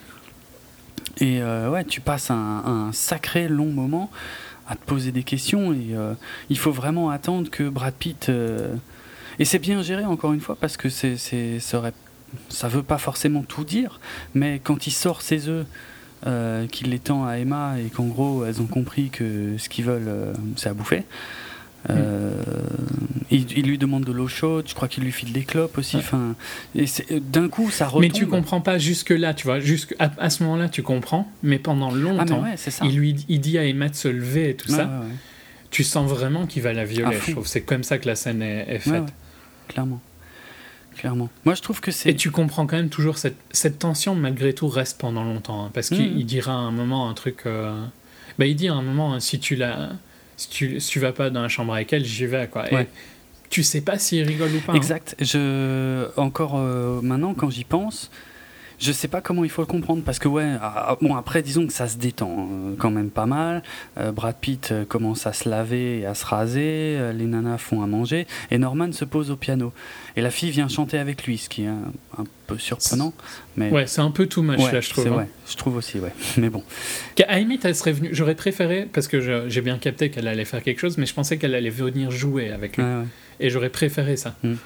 Parce que qu'elle vienne chanter avec les Américains dehors, je suis pas sûr que c'est une bonne idée, tu vois. Non. Ouais, c'est un peu chaud, ouais, c'est clair. J'ai, bon, ouais, j'ai pas trop aimé en fait. Mais c'est pour ça que je trouve la scène intéressante. C'est qu'il y a- y, y beaucoup de choses, et la scène dans son ensemble, hein, tout ce qui se passe là dans l'appartement des, des filles, euh, c'est une scène très importante parce qu'il y a, il y a plein de choses qui m'ont mis mal à l'aise tout le temps en fait. En permanence. Ouais, donc même effectivement quand... euh, alors je, je- je passe sur un truc qui est euh, d'ailleurs a priori est peut-être même sous-exploité, c'est les brûlures dans le dos de Brad Pitt. Ouais. Bon, au final, euh, on va pas rester bien longtemps dessus, donc euh, je sais même pas à quoi ça Non. sert. Bah, ça montre que ça, ça montre à Norman euh, qu'il a souffert. Quoi. Oui, ouais, mais bon, on s'en doutait, Ouais. non? Je, je pense pas. Ouais, il y a peut-être pas besoin. Mais effectivement, quand il dit à Norman, euh, si tu l'emmènes pas dans la chambre, c'est moi qui Mais vais par le faire. contre, euh, imagine si c'est. je- désolé, je- Oui. je, casse le- la tension de la scène. Imagine si c'était Shia, il se serait brûlé lui-même. oui, c'est vrai, ce con-là. Ouais, ouais, c'est vrai. Mm. Tout à fait. Désolé, j'ai cassé. Parce que ouais, je je trouve que c'est- je, je, je sais. Il le dit un peu genre. En fait, la scène, la tension est retombée. Mm. Ils ont l'air amicaux. Et puis il lui dit ça comme ça. Et t'as pas l'impression qu'il le dit en déconnant. Mais c'est ça, parce que Norman, lui, on sent qu'il s'est détendu, qu'il est à l'aise et qu'il sourit et tout machin. Brad Pitt, il me semble, dans la scène, il sourit quasiment jamais en fait. Donc on ne sait Mhm. pas s'il déconne. Alors je, bien sûr, je préfère le lire comme si, euh, en gros, il a mis un petit coup de pied au cul des deux jeunes euh, que, par rapport à ce qu'ils allaient de toute façon faire. On va dire c'est rassurant de, de, de le- de lire la scène comme ça. comme ça. Surtout qu'a priori, la, euh, Emma, qui n'a pourtant pas l'air de comprendre l'anglais, a très bien compris, puisque c'est ouais, ouais. elle qui emmène Norman. Ouais, pareil, j'ai pas trop compris ce truc-là, c'est clair. Mm. À la limite, j'aurais préféré qu'elle comprenne l'anglais après. Bah oui, Parce que ça aurait eu plus de ça sens, vois. plus logique, ouais, c'est clair. Là, c'est J'ai un- trouvé que c'était un peu faible, ça, parce que, ouais, elle comprend qu'elle doit aller dans la chambre et ça a pas trop de sens, quoi. ouais. Ouais, comme dit, sauf si euh, Brad Pitt est le seul. Mais là, le problème, c'est que la scène ne le montre pas. Brad Pitt est le seul à avoir vu mm, ce que les jeunes euh, avaient euh, crevé d'envie de faire, euh, sauf que ouais, personne d'autre ne l'a vu. Bon, bizarre. Je ne Ouais. le vois pas comme ça, moi. Mais, Non, moi, moi non plus. mais a priori, Euh. c'est l'explication la plus rassurante parce que. Après, euh, ouais. En fait, je trouve qu'elle aurait pas dû le prendre par la main, quoi. Ou alors, il fallait qu'elle comprenne l'anglais. Ouais, ouais, je suis d'accord. Et si elle avait compris l'anglais, je trouve que ça aurait été fort. hein. Mm, mm. Et en plus, ça aurait pas choqué parce qu'elle a l'air plus. Je sais pas, elle elle a l'air un peu euh, comme si elle revenait d'études à l'étranger, tu vois, la fille. Oui. Ça choquerait pas qu'elle parle anglais, tu trouves pas Ouais, c'est vrai. Ou en tout cas qu'elle ait des notions, quoi. Mm, mm. Euh, Ouais, mais donc, voilà, ça- il, manque, il manquera toujours quelque chose qui explique vraiment cette scène en fait, et ça c'est emmerdant quoi. Et je pense que si euh, elle l'emmenait pas, je sais pas ce qui se serait passé, mais à mon avis, ça aurait pas été glorieux, tu vois. Ouais, je sais pas. Après, par contre, il va être très protecteur avec elle, donc je sais pas. Bah ouais, Il y, a, ouais. il y, a, il y, a, il y a- il y a tout le temps quelque chose qui va pas avec ce perso, quoi. Mais sans que ce soit. C'est pas. Je trouve. C'est pas une question que ce soit mal écrit ou quoi, parce que je- j'aime bien cette. euh, de pas le comprendre, Mhm, quoi. pareil. Et j'aime bien ce que ça rend dans le film, donc. euh, c'est pas une critique quand je dis qu'il y a quelque chose qui va pas, Mhm. c'est plus. euh, Non, mais c'est aussi. La scène me dérange et pourtant ça reste l'une des meilleures scènes du film parce qu'elle est euh, inhabituelle et euh, Hmm. euh, j'ai pas réussi ouais, entièrement à la décoder, ce qui est euh, Ouais. dans ce cas pas forcément un défaut. Même si c'est emmerdant quand tu le regardes quand même. Puis quand les autres Bon, arrivent, quand les autres arrivent, euh, là, euh, là ça part un peu en ouais, couille. ça part méchamment en couille. Ouais, ouais. Et là, pareil, euh, Brad Pitt est un peu chiant parce que il, il- il- il met souvent du temps à réagir en fait. Je Mm. veux dire, on, on- on comprend après. Enfin, ouais, c'est pas surprenant qu'il soit pas du tout d'accord avec ce que Berntal euh, vient, euh, parce qu'en gros, il dit, il arrive et puis euh, il explique clairement. Ils sont bourrés Ils tous sont les bourrés, c'est vrai, ouais. Et puis il va, il va se taper la, la, la jeune aussi, quoi. Bah, il propose d'abord à Norman d'aller. Ah oui, c'est vrai, oui, c'est vrai que ça commence comme ça. Et, et après seulement ils disent ah mais apparemment euh, on arrive trop tard, c'est déjà fait. Ouais. Donc au, au début pourquoi pas, mais le problème c'est que ça ça reste pas très léger très longtemps quoi. Et ils s'en prennent à Norman euh, assez méchamment, assez rapidement et puis euh, y a, ils se mettent à table pour bouffer. comment Berntal. Brad Pitt lui dit qu'il a pas le droit à, son, à l'œuf, qu'il est pour la fille. Ah oui, c'est vrai. Et du coup, il va lécher l'œuf de la Ouais. fille après. euh. Mais c'est, et c'est là que Brad Pitt est vraiment bizarre parce que il engueule pas Berntal, mais par contre, il échange son œuf avec celui de la fille. Ouais. Et... Mais implicitement, il, il autorise Berntal à continuer ses conneries. Donc, euh, je... C'est elle est chiante. c'est super. Franchement, elle est super bizarre Ouais. cette scène parce qu'il y a plein de trucs qui n'ont que t'arrives pas à Bah ouais, comprendre. Et en fait, c'est là que tu comprends qu'ils ont une relation qui est bien plus profonde Oui, que ce que, que ce que tu vas jamais pouvoir comprendre. Mhm. Et je pense que c'est un peu le but, tu vois.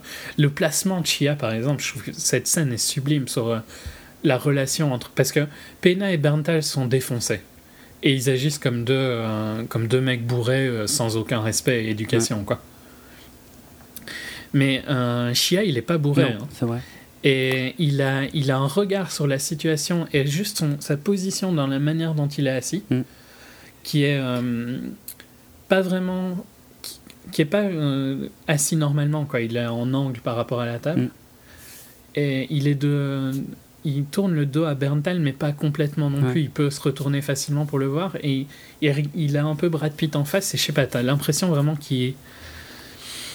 Il y a plein de noms dits avec Brad Ouais. Pitt dans cette scène entre leur relation à eux.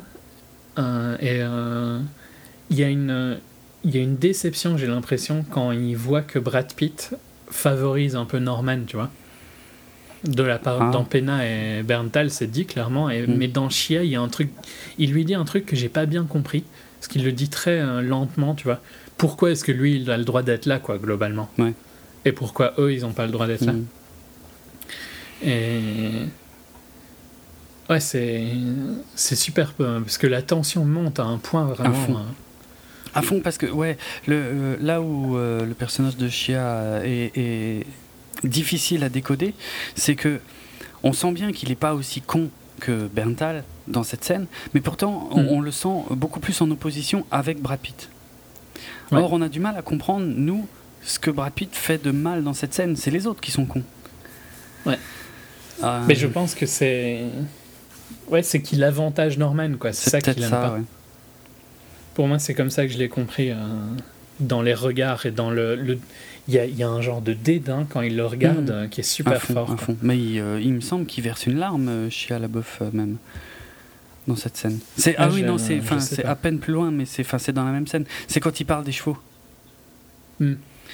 Euh, puisque euh, on a du mal à comprendre, mais effectivement, euh, encore une fois, ça, ça, ça ajoute au malaise de la scène.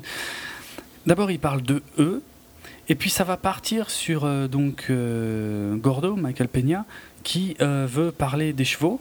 Alors Brad Pitt euh, essaye vainement de l'en empêcher, lui dit non, c'est bon, on est à Mm. table.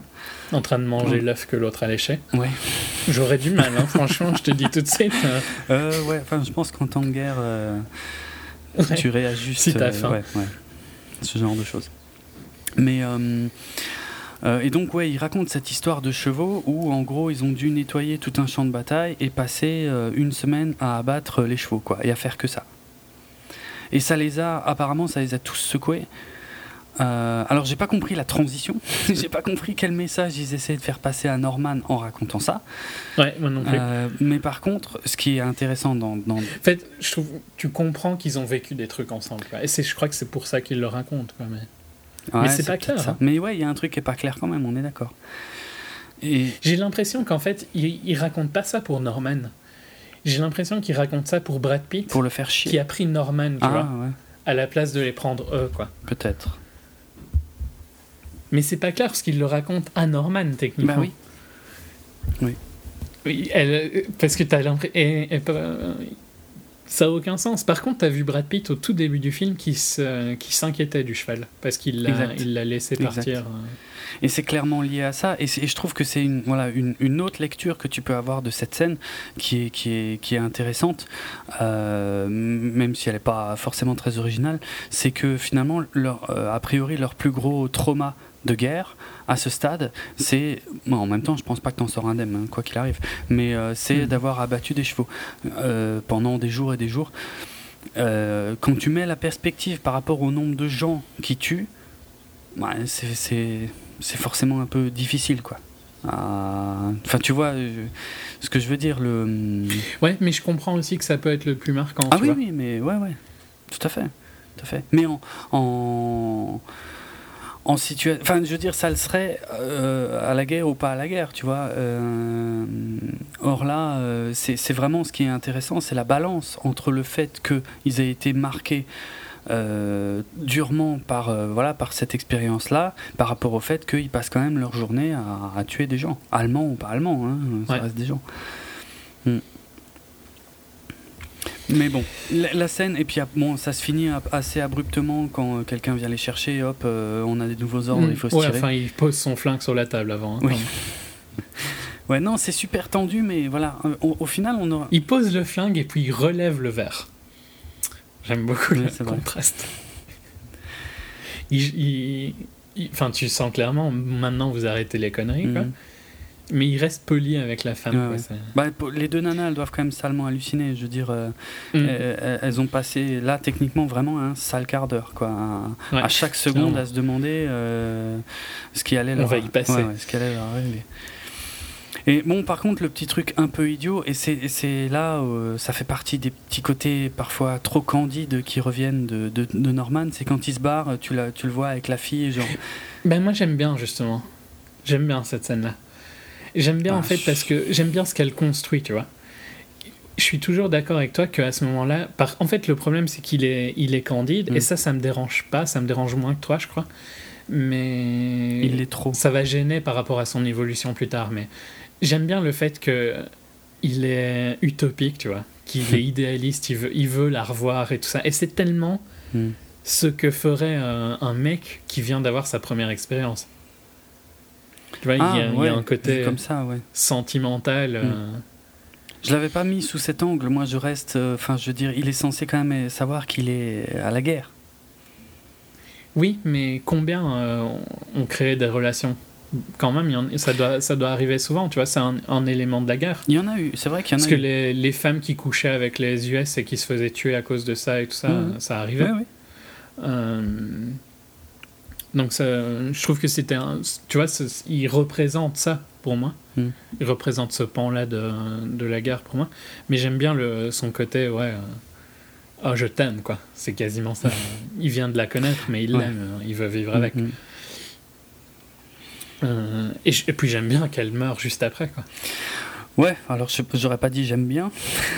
Non, mais enfin, je trouve que c'est... Mais oui, c'est la bonne conclusion. Ça, ça, re- ça recadre tout oui, de suite, tu oui, vois. tout à fait. Bah oui, c'est ce qu'on a déjà dit, hein, qui, qui revient. Parce qu'en plus, elle est super mignonne, hein, la fille. ouais. Elle fait très... euh, C'est c'est une actrice euh, allemande qui a, qui a fait plein de films, Mm. mais. Qui va jouer dans allemand. un film euh, américain bientôt. Ah ok. Ok, bah ouais, comme dit, tant mieux, Avec Ewan McGregor. tant mieux pour elle et sa carrière. Mm. Mais ouais, ouais, c'est vrai qu'après, on a assez rapidement le rappel. Après, au fait, euh, c'est la guerre. Donc ouais, il y a le bombardement, Mm. tout le monde se protège et puis ouais, Norman. Mais après, Norman qui, ouais, enfin bon, ouais, c'est raccord avec. Mais j'aime bien, parce que c'est naturel, tu vois, Ouais, ouais. ce qu'il fait. Et j'aime bien que Berntal lui dise euh, Arrête tes conneries, quoi. Mm. Je sais pas, en fait, à ce moment-là, Berntal, il, Mais là, il a un côté. Là, tu sais qu'il a raison, pour le coup. Après Ouais. le bombardement, euh, tu sais que c'est lui qui est dans le vrai. quoi. Autant dans l'appart, il a franchement merdé, autant là. euh, voilà. Mais il était bourré hein, dans l'appart. ouais. Bon, après. euh, Pena le dit, hein, lui il le dit pas, mais Pena le dit. Ouais, ouais, c'est vrai, mais après, bon, ça se passe 5 minutes après. hein. Ouais, mais par contre, le rush d'adrénaline d'être bombardé, Ouais. à mon avis, ça te réveille méchamment. J'avais pas pensé. Je pense que ça doit calmer. Enfin, je sais pas, tu vois. Non, non, c'est vrai, ça doit dessouler un peu, ouais. Hum, hum. Ouais, ouais. À partir de là, t'as as Norman quand il se barre, donc euh, nouvelle mission, hein, aller euh, défendre, euh, je sais plus, un croisement, euh, qui parce que qui risquerait en fait de, enfin si les si Le les Allemands passent le par train, là, quoi. ouais, voilà, ça risquerait de couper toute l'avancée des, des Américains, donc c'est super important. Bref. Mais parce qu'il casserait le train, c'est comme ça que je l'ai compris. Parce qu'ils disent supply train à un moment, donc euh, il y a le train de ravitaillement et c'est ça qu'ils doivent empêcher, je crois. Je, ouais, je, le- je l'ai- mais je l'ai pas compris comme un De toute train. façon, franchement, il- on, on le verra jamais Non. le train, hein, donc euh, À mon avis, c'est pas un train-train, c'est le, c'est plutôt l'avancée en fait. C'est dans ce sens-là, je pense qu'il l'utilise plutôt. ou bien les camions, quoi. tout Ou les- voilà, les camions, de euh, ravitaillement. quoi. Euh, mais effectivement, oui, c'est pas, c'est pas très important en fait. euh, au final, euh, c'est juste pour euh, les, aller les, les, les mettre, Les faire avancer. voilà, les faire avancer. Mais on a Norman qui est, qui est méchamment secoué. Mais je pense que là, il se passe un truc super important. Et je pense que c'est là, en fait, hein, que son perso change. Mais le truc, c'est qu'on le voit pas assez. Non, effectivement, il manque un truc en fait. Qu'est-ce qui manquait à Norman jusque-là? Et, et- et, par rapport Une aux autres perte, Une perte. Une Voilà, perte personnelle. Clairement. Donc là, il l'a eu. On l'a vu. Mais c'est vrai que le changement va se faire assez brusquement. Et parce que là, il va tirer maintenant sans hésiter, quoi. Et bon, en plus, Ouais. on va vite tomber sur une grosse scène de bataille que j'ai trouvé extraordinaire, d'ailleurs. Sublime. Ah, faut- La bataille du Ouais, char. ouais, ouais, ouais. Ouais, Euh, ouais, la bataille avec. Elle, elle restera dans l'histoire du cinéma pour moi, cette, euh, cette scène, parce Ouais. que euh, j'ai jamais vu une bataille aussi intense avec des tanks. Ouais, Des trucs qui sont lents. c'est clair, c'est clair. C'est lent, un tank. Mhm. Ça a jamais été montré au cinéma de manière passionnante, les tanks, Bah, parce que c'est chiant à bouger. Ouais, ouais. Et là, il arrive à rendre ça, mais franchement, j'étais sur mon siège, les, les pieds sur mon siège, tu vois, Mm. En me tenant les jambes tellement j'étais à fond dans le film. quoi. Ah non, mais cette scène est vraiment géniale. Il, y a- il se passe plein de choses. Il y a- au niveau stratégie, c'est super intéressant. Je veux dire, d'abord, ils se mettent à couvert dans un bois, puis après, ils le canardent avec euh, de la fumée euh, pour, euh, pour pas que le, le tigre. Donc, c'est la fameuse masquer, scène, la, la fameuse scène du, du, du tigre hein, allemand. Euh, Hmm. ah, et puis après, après, ils se déploient. euh, d'abord, ils sont alignés. Enfin, ça va très vite. On n'arrête pas. Et puis, euh, ils prennent cher, les Américains. hein. Parce que, Mm. et, et ce qui est frustrant, mais a priori réaliste dans cette scène, et c'est l'un des rares moments où j'avais le sentiment que les obus traçants pouvaient éventuellement avoir une, une utilité, mais bon. Encore que, j'ai quand même du mal. euh, c'est quand on voit les obus américains qui touchent le, le- le tigre allemand, mais qui rebondissent. Ouais. Et ça rend fou, ça. Je veux dire, tu, tu, ils, ils visent bien, quoi. Ils l'alignent et tout, et ils, ils y arrivent pas, quoi. Ils sont à, à 3 ou 4 3 contre Ouais, 1. 3. Et putain, ils y arrivent pas. Et après, une fois que c'est du 1 contre 1, où ils se tournent autour et tout machin, mais au niveau tension, mais c'est Mais oui, extraordinaire. franchement, t'es censé. t'as- à aucun moment, tu te dis pas qu'ils peuvent pas mourir, tu trouves pas? Ouais, c'est vrai, on sait jamais. Et Ouais, ça, c'est ouais, super ouais. fort pour un film où, y a, où t'as les 4 stars dans le tank. Ouais, hein. ouais, ouais. Ouais, non, Et pourtant, maintenant que j'y pense, tu vois, c'est complètement con. J'aurais dû savoir que le film allait continuer, tu vois, Mhm. forcément. Mais quand même, j'étais. Puis déjà, le fait qu'on ait perdu les deux autres Bah tanks, oui, quoi. c'est ça. Ouais. Bon, déjà, il y a celui qui se fait décapiter, bien Ouais, glauque. ouais, hein. putain, ouais. Euh, Et puis l'autre. Et en plus, le premier, tu- les deux premiers tanks qu'on a perdus dans les cinq, on les avait pas trop vus. Et je dis pas qu'on avait une relation avec les deux qui restent, tu vois, mais Mm. on avait vu leur chef aux deux. Ouais. Euh, ils avaient un peu parlé avec Brad Pitt, tu vois. Donc tu, tu savais qui c'était, quoi. Vrai. Et euh, le fait de les perdre comme ça, surtout le, le dernier, quoi, parce que clairement, ils, ils sacrifient un des deux quand ils font ça. Ouais, hein. ouais. Quand il, il choisit le dernier mouvement, il sacrifie un des Ouais. deux. Et la tension entre. euh, bah, c'est là où euh, euh, Shia tape du pied vraiment Oui. comme tu ferais quoi, si Oui. tu étais dans cette situation Parce qu'il doit attendre euh, l'ordre. euh, il doit attendre que Gordo soit bien aligné et que euh, Brad Pitt donne, l'o- donne l'ordre de tirer. quoi. C'est hyper tendu. quoi. Et à tout moment, eux peuvent se faire exploser parce qu'ils sont. Mm. ils- c'est à bout portant à la fin en plus. hein. Ils sont vraiment ultra proches. quoi. Donc, euh, Il se tourne autour. Et- Ils doivent aller plus vite que le canon quoi, ouais, ouais. du tigre. Et la scène, elle, est super longue en fait. Enfin, il me semble qu'elle est quand même pas mal longue. Donc, euh, Je sais pas combien de temps elle dure, mais elle est tellement intense que tu vois pas le temps ouais, passer. ouais. Et puis quand il réussit le premier tir et que ça marche pas, quoi, Ah, je me dis, ouais, mais clair. ils sont faits de quoi cette tank Mm. Non, génial. Ce, franchement, euh, j'avais jamais vu une scène comme ça euh, autrement qu'avec des bateaux, en fait. Tu vois, tu sais, genre Master and Commander, des, des trucs comme ça où euh, Mm. ils sont obligés de manœuvrer pour s'aligner, pour tirer, tout, d'attendre et tout. Mais avec un, un char, pff, chapeau. Franchement, Bah ouais, un char en général, euh, et encore, je dis, au ciné, ça a jamais été bien fait. Ça a peut-être été déjà fait, mais ça a jamais été bien Mm. fait. Là, c'est super bien fait. Et dans les jeux vidéo, les batailles euh, de tanks, Ouais. C'est plus euh, au premier qui tire, quoi, tu vois. Ouais. Il y avait, euh, je sais parce que j'ai joué beaucoup à Battlefield, que les tanks ont des points faibles. Mm. Et euh, si tu as un anti-tank en infanterie, tu sais où tu dois tirer, tu vois, sur. Battlefield. Donc le fait d'aller derrière, ça, ça me surprenait pas. Et, euh, mais ouais, de voir les tanks se batailler, c'est c'est super intense. génial. ouais. Ouais, c'était excessivement bien filmé, franchement. euh, Il y a une tension dans cette scène. Mm. Ça me fait penser ce que tu. C'est une, c'est une des quatre grosses scènes du film pour moi. de toute façon. Ouais, ouais, clairement. ouais, Il y a ouais. l'ouverture. euh, la, ouais, la S5 avec l'ouverture. L'ouverture, la première bataille, toute la scène de la ville, celle-ci et puis la finale. Quoi. D'accord. Je trouve que c'est. Ouais, non, mais je suis, je suis d'accord, ouais, ouais, c'est... Ouais, ouais, j'aurais découpé à peu près pareil.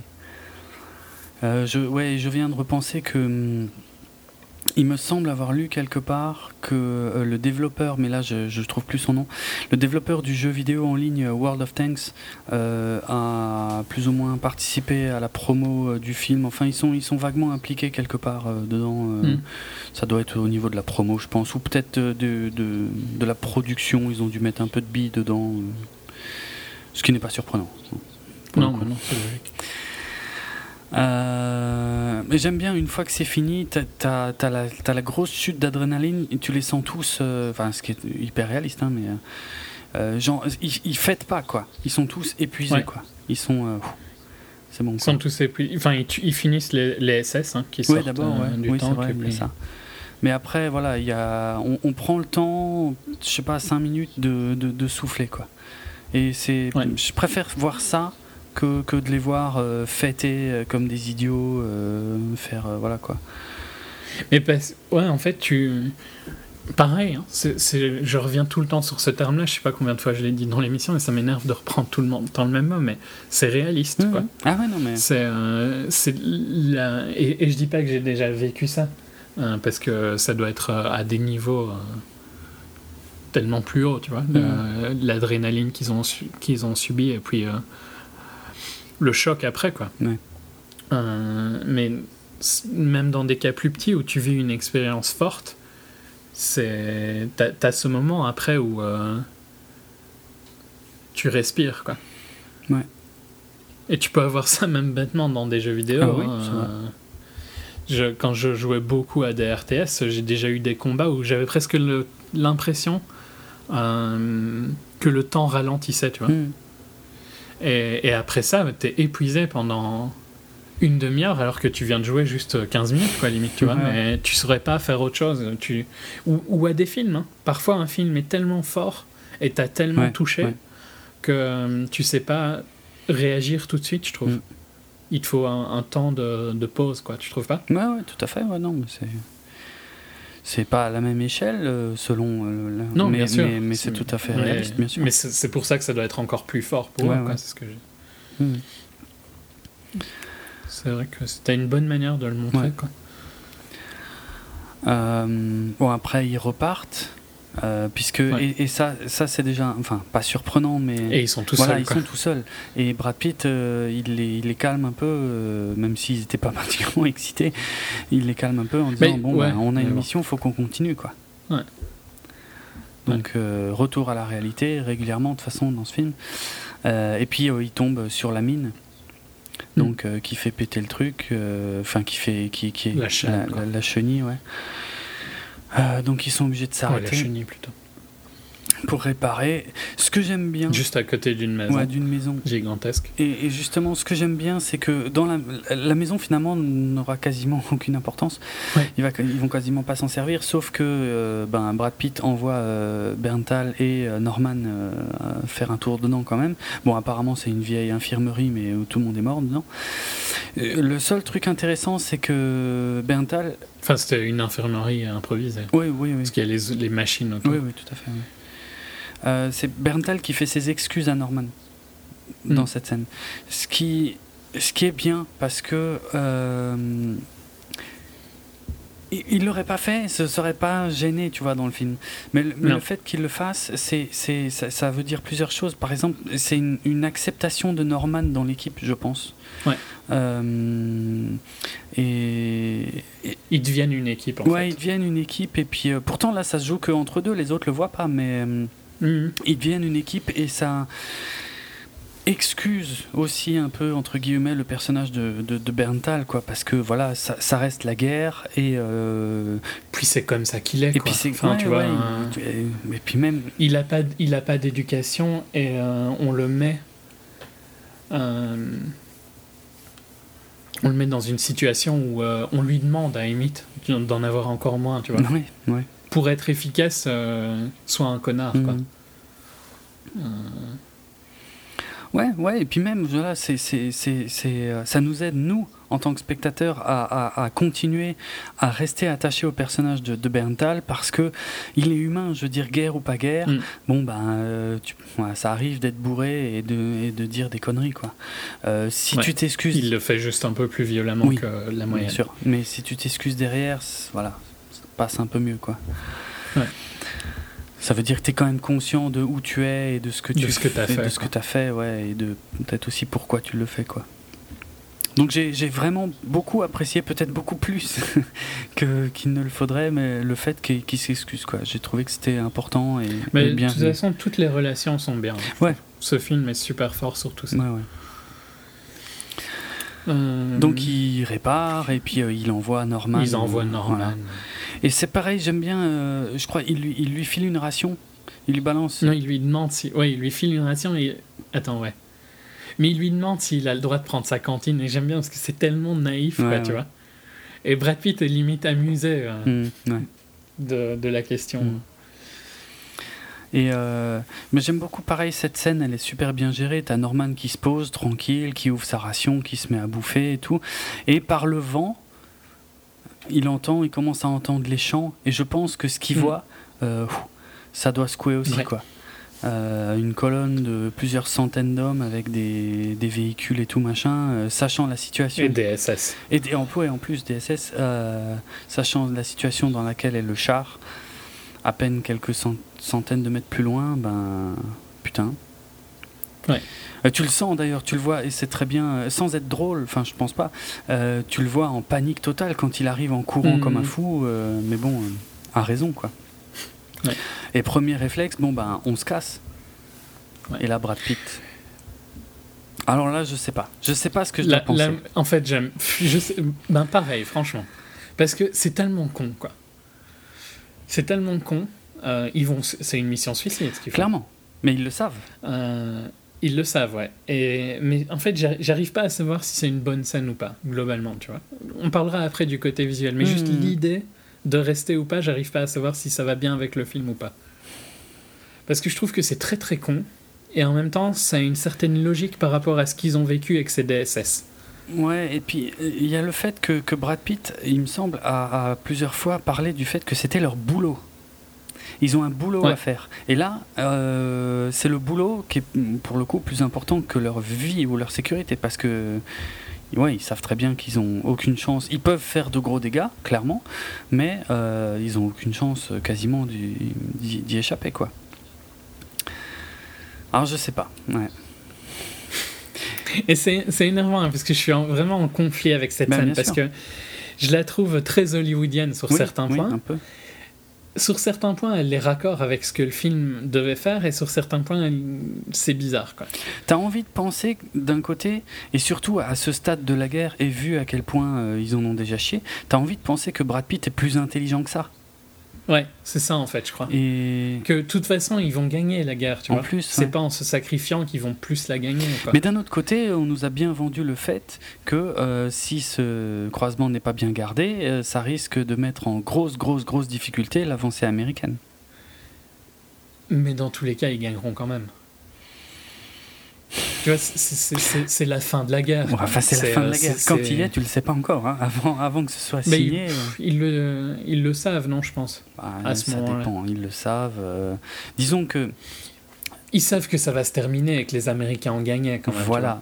Techniquement, euh, Ça, ça à la limite, mais quand même, ils peuvent pas, ils, ils peuvent pas savoir exactement quand ça va ils s'arrêter. savent pas si ça va se terminer dans deux mois ou dans deux semaines Ben, ou dans deux ans, quoi.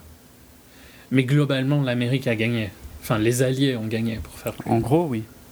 Encore que, voilà, euh, les Allemands, euh, il, il a quand même aussi fallu qu'ils prennent cher sur le front russe de l'autre côté pour que ce soit vraiment terminé. Donc c'est vraiment la Mm. prise en étau des deux. Et ça, euh, enfin les Américains, les Russes, ouais, étaient du même côté, mais sans, je suis pas sûr qu'ils communiquaient beaucoup non plus, quoi. Non. Donc Et disons, enfin, le truc, c'est que t'as l'impression qu'il est trop intelligent pour se sacrifier, quoi, tu vois. Ben ouais, c'est ça. et ouais. qu'il pourrait vivre et, et, et en même temps tu comprends son envie de faire un massacre dans une dans 300 SS Ouais, quoi. bien sûr, sûr. parce que tu sais qu'ils vont pouvoir en défoncer beaucoup Ouais.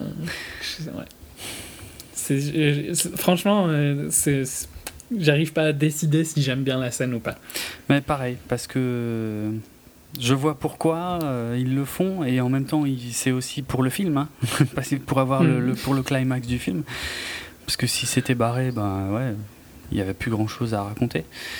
j'imagine. Mais. euh, Puis c'est, euh, ouais, le film s'appelle Fury. Hein. Ouais. Ouais. C'est le tank, quoi. Ouais. C'est la maison, hein, c'est ce qu'il dit. c'est sa maison. vrai. Mais bon, on va peut-être parler de la Ouais, scène. oui, oui, mais, mais, ouais, je, je suis encore dans ma réflexion pa- parce que euh, c'est un peu, ça renvoie un peu au soldat Ryan, euh, pareil quoi. Je veux dire, il y a plein de moments où tu te dis, mais putain, ils ont pas, surtout pour ce qu'ils doivent faire, c'est-à-dire ramener au pays euh, le dernier euh, d'une fratrie euh, dont tous les frères ont été tués. Donc c'est une décision de l'état-major euh, qui va mettre en danger plus d'hommes que celle, euh, que le nombre d'hommes que ça va sauver. C'est tout le but Mm. hein, du soldat Ryan. Euh, Ouais. et, euh, et pourtant, le, le personnage de. euh, comment il s'appelle. Tom Hanks, voilà. Bah, il, il lâche pas le morceau, enfin, il va au bout, quoi.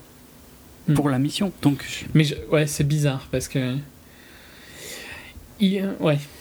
Je compare... La mission est débile dans le soldat Ryan, tu vois, d'un point de oui, vue elle, elle logique. dès, dès le départ. Euh, et ici, il n'y a pas vraiment ça dès le départ. Non. Mais tu comprends pourquoi il le fait. Mhm. hein, Il n'y a pas de. C'est pas, c'est pas là que l'ambiguïté est, quoi. Non, c'est vrai. Soit. C'est ouais. Ça fait partie du film. Alors, euh, bon, donc les, les autres le rejoignent. Enfin, ouais, on, on passe là-dessus parce que de toute façon, ça englobe en gros ce qu'on ce qu'on a, ce qu'on a dit, hein, mais euh, les autres finalement Mm. restent avec lui. Euh, là, il y a une énorme connerie. Donc, enfin, une sur le moment, tu le sais pas, mais c'est après. Euh, parce que là, ils ont quoi 5 ou 10 minutes tranquilles, juste eux, à discuter, à picoler d'ailleurs. Dans le, À préparer le temps. et à préparer un peu le tank, oui, mais justement, ça, ça va être un problème par Oui, rapport à après. oui, ça, ouais, ok.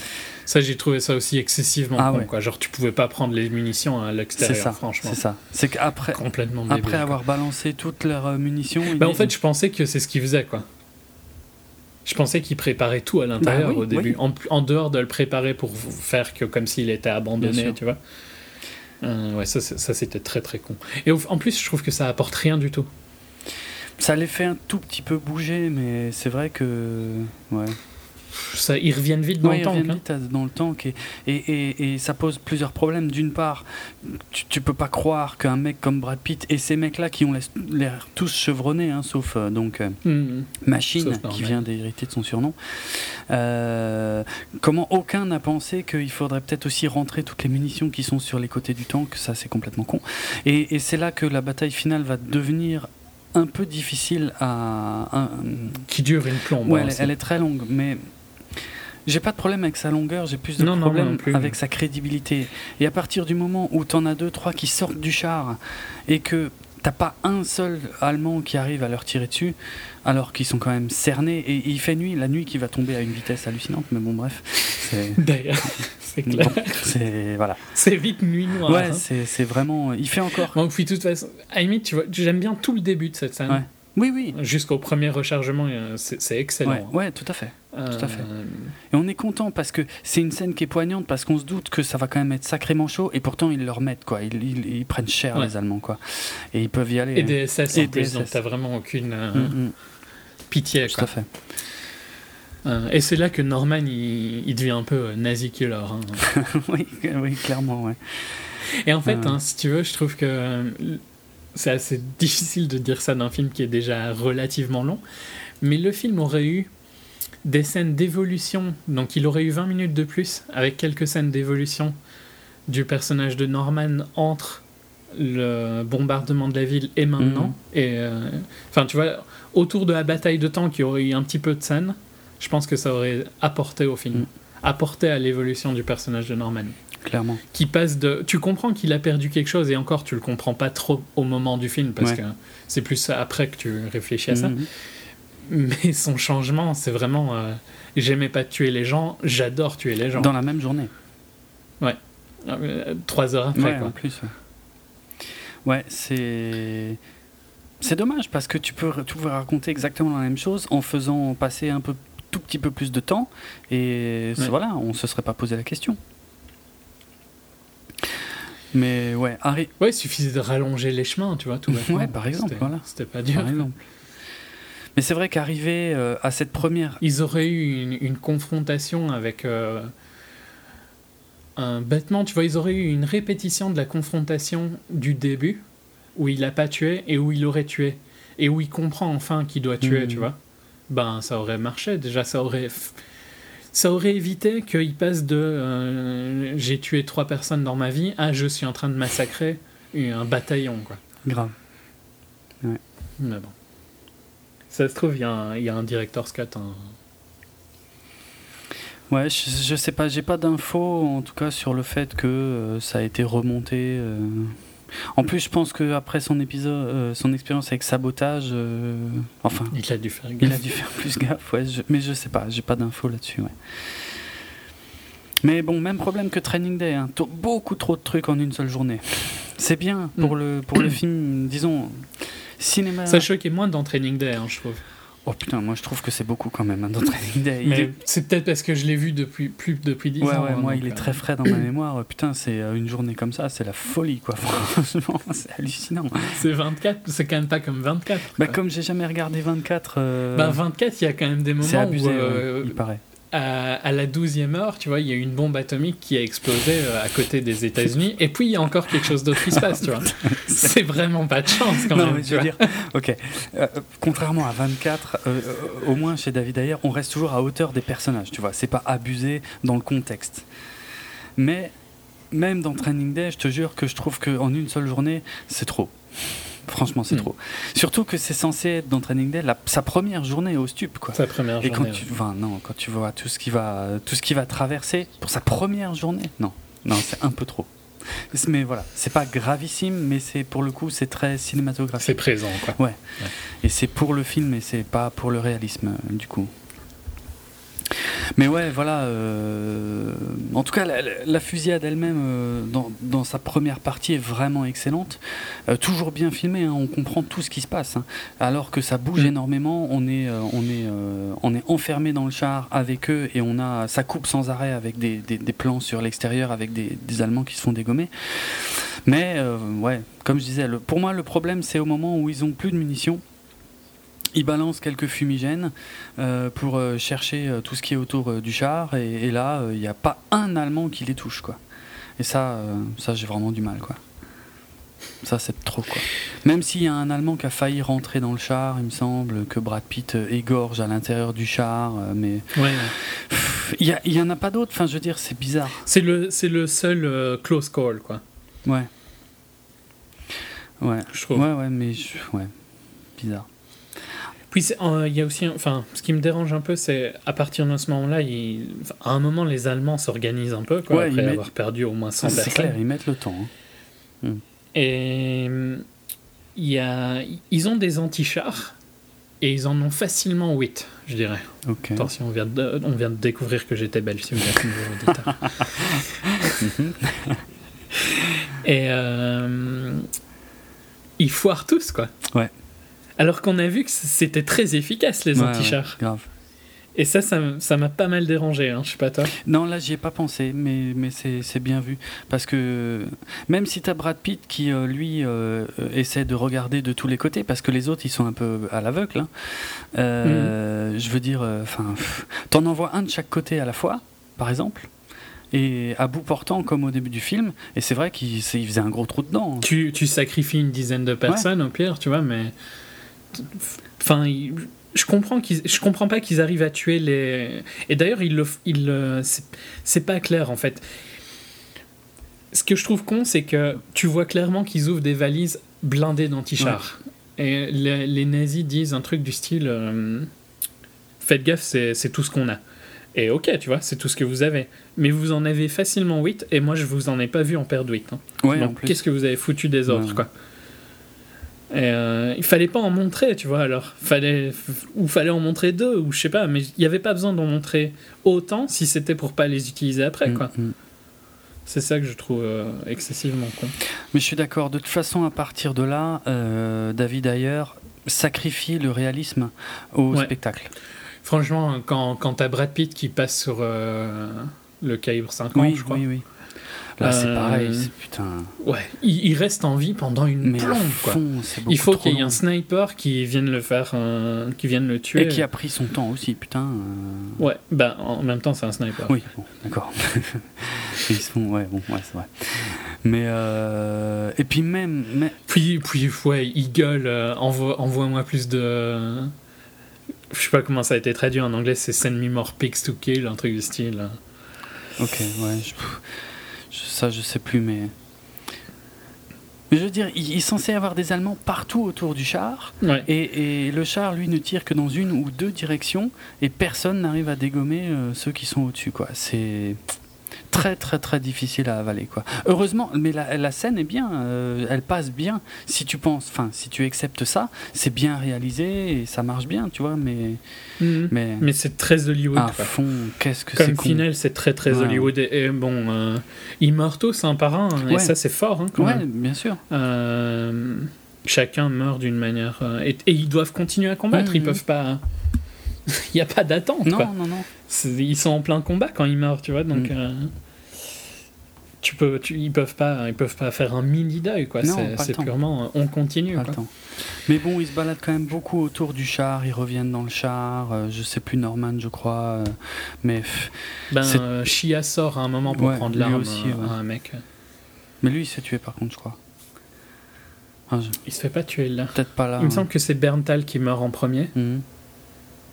Puis Pena, puis Shia, non? Ou Shia, puis Pena Honnêtement, je me souviens pas. Je sais plus non plus. Enfin, ils Mm. meurent tous de toute façon d'une manière ou d'une autre. Il y en a un qui se prend un anti-tank à travers le corps, je crois. Ouais, ça, ça me dit quelque chose. ouais. L'anti-tank ressort du, du tank. Ouais. Je me demande Euh. si c'est pas Gordo, mais je suis plus sûr. Franchement, je sais plus. Chia, c'est à l'œil, je me souviens, parce que ça, on le revoit après. Euh, Ouais. il, il prend une bastos dans, dans, dans la tête, donc dans l'œil. Quand il sort, lui, je crois, Ouais, non en sortant. Oui, juste au moment où il rentre, ouais, en fait, c'est je en crois qu'il rentrant, prend. exact, voilà. Ouais. Mais les autres, me- c'est moins clair. Ouais. Bah, il y en a un des deux. Ouais, bah, ça doit être euh, Gordo qui se prend l'anti-tank euh, Mhm. à travers le torse. Et je sais plus comment Pena meurt. Et, euh, et Brad Pitt, en fait, là où c'est con, Non, Gordo, c'est Oui. Gordo, c'est euh, euh, Je sais plus le nom de l'autre. Euh, franchement, ouais, je me souviens plus du tout non plus. Grady. Grady, ouais. Je sais plus. Euh, là où c'est con avec Brad Pitt, bon, Norman, lui, il reste, enfin, comme dit, à part un moment, il fait une sortie, mais euh, au final, il- quand il reste que Gra- Brad Pitt et, et Norman, euh, Brad Pitt, donc, il est, il, est en, en- il est sur la 50, il prend une bastos de sniper, alors, De sniper, franchement, je pense que ça te ouais, tue. hein, voilà, ça fait des dégâts colossaux, les, les, les balles de Plus que ce qui se prend. Et, Quoi. et le problème, c'est que là, il remonte sur le et il en prend une deuxième, Ouais. et il en prend encore une Et troisième. alors, bonjour le sniper de merde, ah, hein, franchement, elle prend un viseur. Alors que quoi. là, il n'y a plus personne qui leur tire dessus, hein, c'est clair, on, on est d'accord. Euh, et ça, c'est, je crois, la scène qui m'a le plus dérangé, euh, enfin, à ce stade, parce qu'il y en aura encore une, mais euh, euh, c'est, là, là on, nous, on a du Brad Pitt euh, Hollywood, quoi. C'est-à-dire, le mec, Ouais. il a pris, putain, euh, enfin. tu, tu, Beaucoup, beaucoup. Enfin, ouais, c'est ouais, irréaliste. to- totalement irréaliste, et il revient dans le char. Alors que tous les autres sont morts de manière tellement froide et réaliste. quoi. exactement, exactement. J'aurais préféré que Norman se retrouve tout seul avec sa conscience d'ailleurs. Ben ouais, ouais. Parce que ça sert pas à grand chose là cette scène. Je sais pas, je, je sais même plus ce qu'il dit à Norman à ce moment-là. Bah, Norman lui dit euh, J'ai envie de me rendre. ah Et, oui, euh, oui, c'est vrai. Il y a ça. Brad Pitt lui dit euh, Non, s'il te plaît. Ouais, mais je sais pas, c'est trop, c'est trop bête quoi de de, de devoir. euh, on, le- on le voit même pas agoniser. Il a l'air tout pisse, Brad Pitt et tout machin. donc on n'a même pas l'impression qu'il est blessé en fait. Donc il y a un truc qui est Ouais. mal branlé. Ouais, ouais.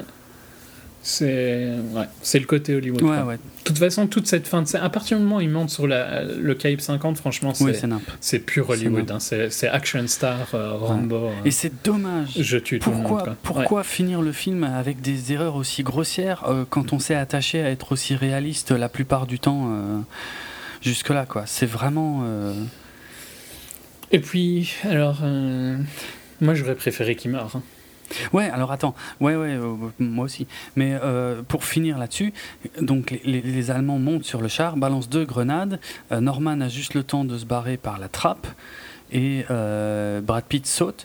Donc pour le coup, les grenades sont vraiment à, je sais pas, 15 cm de Brad Pitt, on est d'accord. Ça me gêne par rapport à Mm. après, quand Norman va remonter dans le char et que Brad Pitt, il est quasi indemne, quoi. Il a juste une grosse coupure au front, et, en- et relativement propre, je trouve, pour quelqu'un euh, ou- qui, comment, euh, qui a été exposé à deux grenades dans un espace clos en plus, quoi. Ça m'a énervé, c'est con, mais il est. Genre, il En fait, est-ce que c'est c'est une grenade euh, à fragmentation ou c'est. Alors, ça, ça honnêtement, j'en sais rien. Mais. Parce que ça pourrait être une flash, tu vois. Bah non, euh, enfin, je veux dire. euh, Oui, je verrais pas l'intérêt non Ouais. plus, mais je me rappelle pas qu'il remonte dans le tank en fait. Si. Norman, mais c'est après, euh, le lendemain. Ouais, ouais. Oui, parce que, bah, alors on, va, on va Mais- passer à ça. Donc Norman se barre, ouais, parce qu'il y a quand même un gros problème avant. Ouais. Euh, donc Norman passe en dessous, il se cache, on va dire, dans le. Bon, déjà, franchement, euh, à ce moment-là, le réaliste, c'est que tu te tues. hein. Parce Oui. qu'ils vont, ils vont te, f- ils vont te faire, ils vont t'en faire Bah baver. oui, hein. ouais, c'est clair, grave. Ouais. Euh, et je peux pas croire que le jeune qui le voit ne le balancerait pas. plus. Je, je, je, je- C'est un SS. oui, voilà. Je, je comprends à peu près la volonté du truc. euh, Ouais, c'est un jeune et il est jeune Voilà. aussi. C'est ça, Si clairement, ça- qu'il veut passer. Exactement. Si ça se trouve, il est dans la même position que Norman. C'est quand même la fin de la guerre. Il commençait à ratisser très large euh, pour recruter et tout. Sauf que c'était un bataillon SS, quoi. Mais c'est vrai que là, c'est des SS. ouais. Et les SS, voilà, c'est pas euh, juste la Wehrmacht. On est bien d'accord Et là-dessus. puis, et puis même, franchement, moi, euh, il peut être jeune tout ce qu'il veut, ils viennent quand même de défoncer ça. énormément de C'est ça qui passe le hein. plus mal, je pense. Ouais, ouais, tout à fait. C'est impossible de croire à ce truc. C'est, euh, ça m'a, ça m'a pas gâché le film, mais pas loin quand même. Mais j'ai vraiment pas ouais, aimé. pareil. C'est vraiment Hollywood. C'est trop fait. idiot, quoi. Parce que voilà, ok, on peut pas tuer tout le monde. C'est encore pire. C'est en- bon, bien sûr, c'est le même. c'est largement pire que le fait que Brad Pitt, euh, voilà, soit pas trop euh, défiguré euh, par les grenades. Ouais, ouais. Là, c'est, on est chez les bisounours. Là, c'est que c'est quoi cette Hmm. connerie, quoi? C'est avoir un happy end. Quoi. Ouais. Et vraiment, pourquoi, pourquoi C'est très très très faible. ouais, ouais. C'est vraiment dommage. C'est dommage. Ouais. Grosse faute, la pire faute du film à la fin, quoi. C'est vraiment. Ce qui est toujours très Bah con. oui. Mhm. Fais tes fautes au début. Quoi. Ouais. Ah ouais. Non, ouais, le- et le lendemain, euh, Norman se réveille sous le char et il, il remonte dans le char et on voit, il, il me semble même qu'il couvre Brad Oui, Pitt. oui. Et- Et il prend le pistolet de Brad Pitt, c'est juste. Mais je me rappelle pas. De... Ouais, je- En fait, ça m'a pas choqué, mais c'est vrai que c'est complètement. C'est complètement con y eu deux. Si c'était des grenades à frag, il est en morceaux, quoi. Brad Et, et Pitt, même hein. si c'est pas des grenades à frag, il est dans un tout petit espace clos, franchement, tu, tu pourrais pas le reconnaître, je pense, en tant que Brad Pitt. Ben, si c'est une flash ou quoi, tu peux la prendre tout près de toi. ouais, mais une flash. Ça va être dérangeant, mais. Flash à ce moment-là, c'est idiot, quoi. Mais euh, alors, ça peut être quoi d'autre? Enfin, c'est frag ou flag ou flash. À part des, des fumantes, mais ça serait encore plus con. là. non, bah alors ouais, ça peut être que à frag. Non, mais c'est cette scène est idiote. Il y a peut-être autre chose, je sais pas. Moi, hein. je suis pas expert, alors là, euh, vraiment pas en la matière. Aucune idée. Je sais pas. Mais c'est. Mais ouais, ça m'a ça m'a pas choqué ça, mais par contre, euh, en fait, je pensais trop au, au truc Ouais, avant. bien quoi, sûr. oui, oui, c'est clair. C'est clair. Bon, après, t'as Norman qui entend du mouvement et tout, ils ouvrent la trappe, et puis t'as euh, l'américain qui lui dit euh, T'inquiète, fiston, euh, c'est bon. euh, voilà. Bon. Et puis Mhm. après, je crois qu'ils lui disent T'auras une médaille. Mais d'ailleurs, ça, c'est pas mal parce que je crois qu'il déconne pas mal à ce sujet pendant le film. Euh, genre, T'auras une médaille. Ouais, par- J'adore aussi, on n'a pas parlé, mais pendant la scène de combat, des scènes fortes, c'est euh, quand il répète Best job ever. Oui. Mais euh, ouais. euh, Et c'est ce que je disais sur la camaraderie et le, le, le lien qui se crée quand tu fais la guerre avec quelqu'un, je pense. hein. Euh, est unique et rend. Je dis pas, je dis pas qu'il cherche à, à te justifier l'expérience. Tu vois, c'était plus le cas de Lone Survivor, par Mhm. exemple.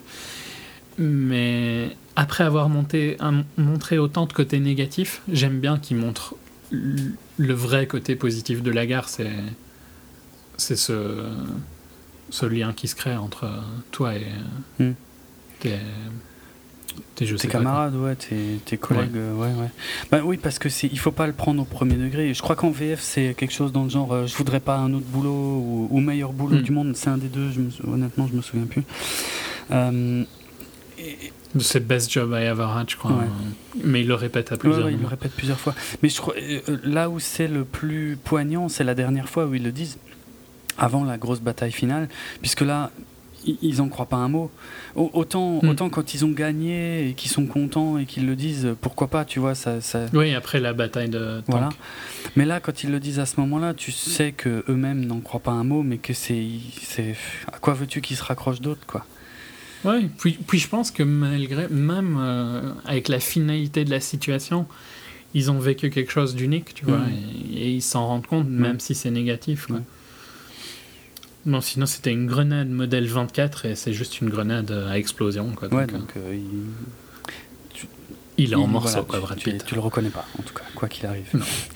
Et à mon avis, tu, le temps qui prend méchamment aussi à l'intérieur. Ah ouais, ouais, je pense. Mm, mm.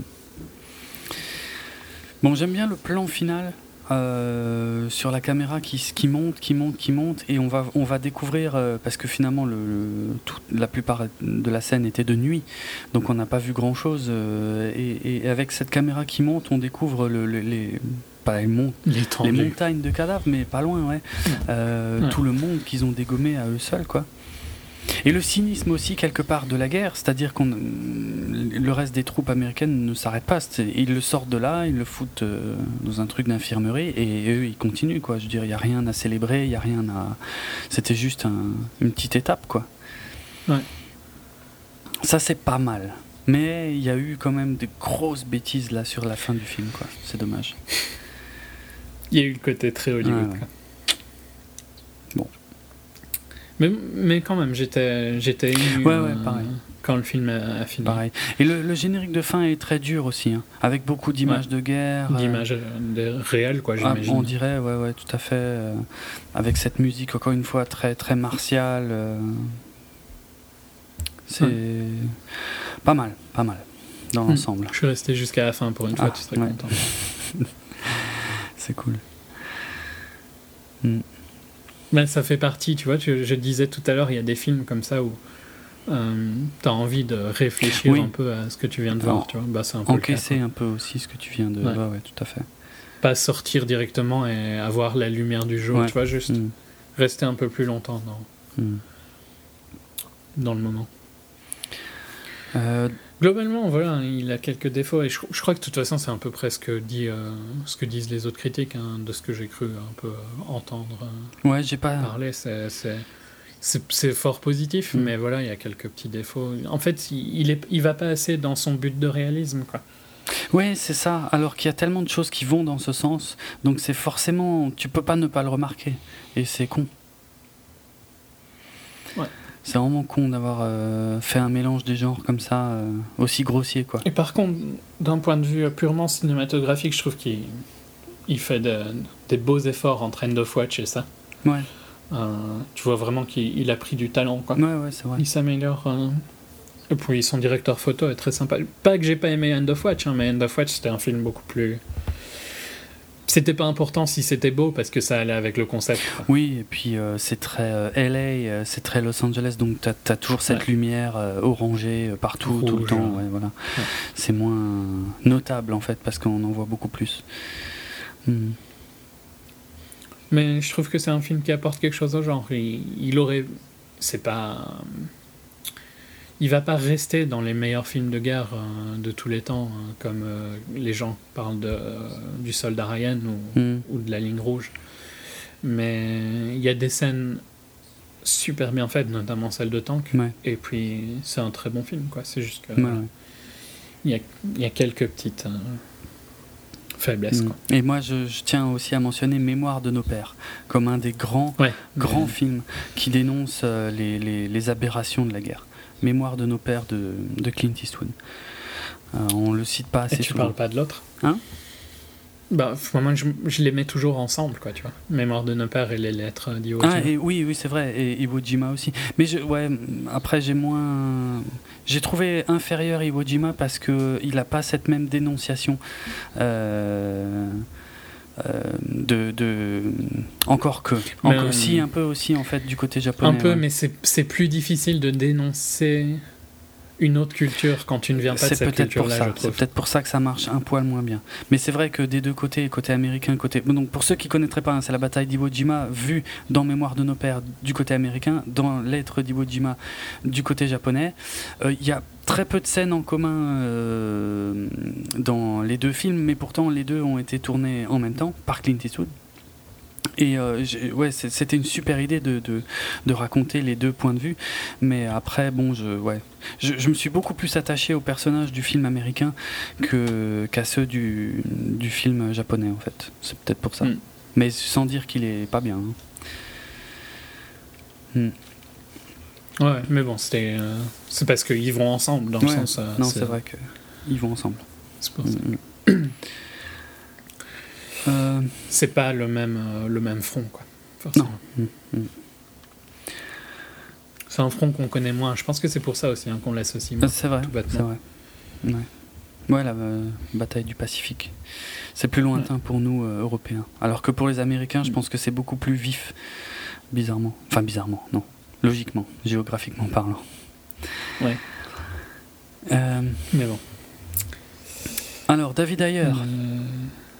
On connaît son prochain film, euh, puisqu'il a été. Alors, moi, moi, je suis quand même surpris de le voir là. Hein, euh, ça a été annoncé récemment, parce que ça fait partie des grands plans. Donc, il y a eu Marvel qui a annoncé tous ces. On va pas du tout parler de ça maintenant. Hein. Warner l'a fait. Et Warner l'a fait un peu. C'était Warner. Avant, oui, oui. Et, Warner, donc pour les films DC Comics, donc liés à la continuité de Man of Steel, donc Batman et toute la construction autour de la Justice League.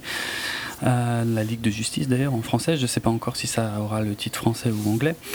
Et donc parmi ces films, parmi les tout premiers euh, films d'ailleurs de cette euh, continuité DC Comics au cinéma, évidemment le premier, le plus attendu, c'est Batman v Superman Dawn of Justice, qui lui arrive en mars 2016, je le rappelle d'ailleurs pour ceux qui ne seraient pas encore au courant, parce qu'il était prévu pour 2015 à la base, mais il a été reporté à 2016.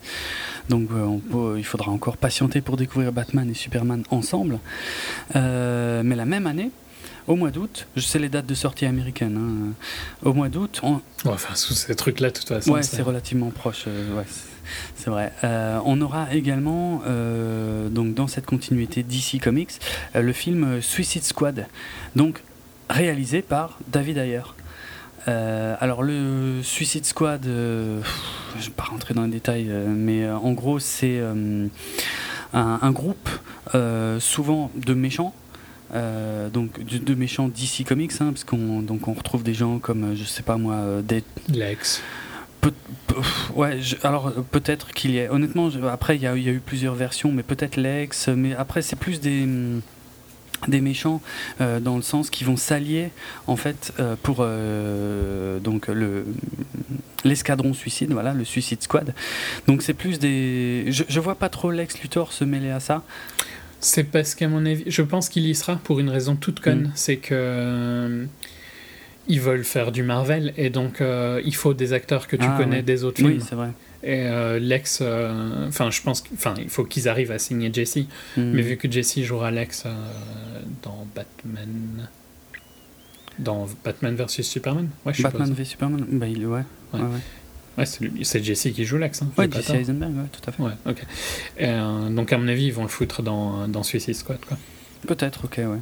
En tout cas, le principe du Suicide Squad dans les comics, voilà, ce sont des méchants euh, qui s'allient avec des gentils, euh, souvent pour une mission suicide. Euh, donc, ça mélange allègrement ouais, plein de méchants et plein de gentils.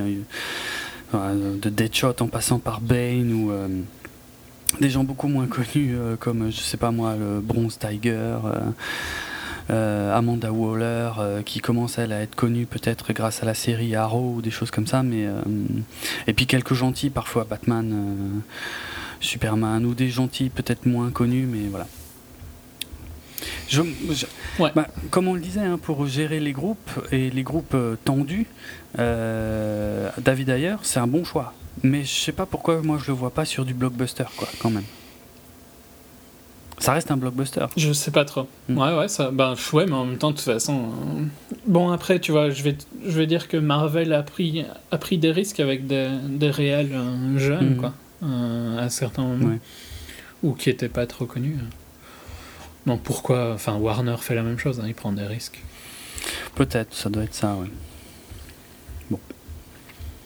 Pourquoi pas. Le truc de prendre quelqu'un d'un peu moins connu, c'est que tu peux plus le forcer à faire ce que tu, ce qu'il veut. Ouais, pourtant, euh, Ayer, avec son expérience, euh, ça devrait pas être le gars qui, qui accepte de se laisser faire, quoi. C'est pour ça que je trouve ça un peu je sais bizarre. pas. Ouais, je- je- franchement, je sais pas trop. C'est- On, on verra bien. Ouais.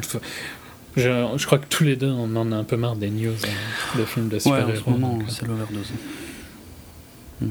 je verrai bien quand il sort, un peu avant qu'il sorte. Mhm. Parce que là, pareil, hein, ce qui parle de casting, euh, je pense que c'est ce qu'ils rêvent en fait. C'est pas, c'est pas la réalité. Quoi. Ouais. Parce qu'il y a des rumeurs sur euh, Will Smith, mardi, Ryan Gosling. Non, euh, ouais. n'importe quoi. Bonne chance, quoi, tu vois. Bon, par contre, c'est quand même un film qui sort dans deux ans, dans moins de deux ans. Il serait peut-être temps de le tourner. Mais bon, bref, c'est ouais, comme dit, on va pas trop s'étendre là-dessus.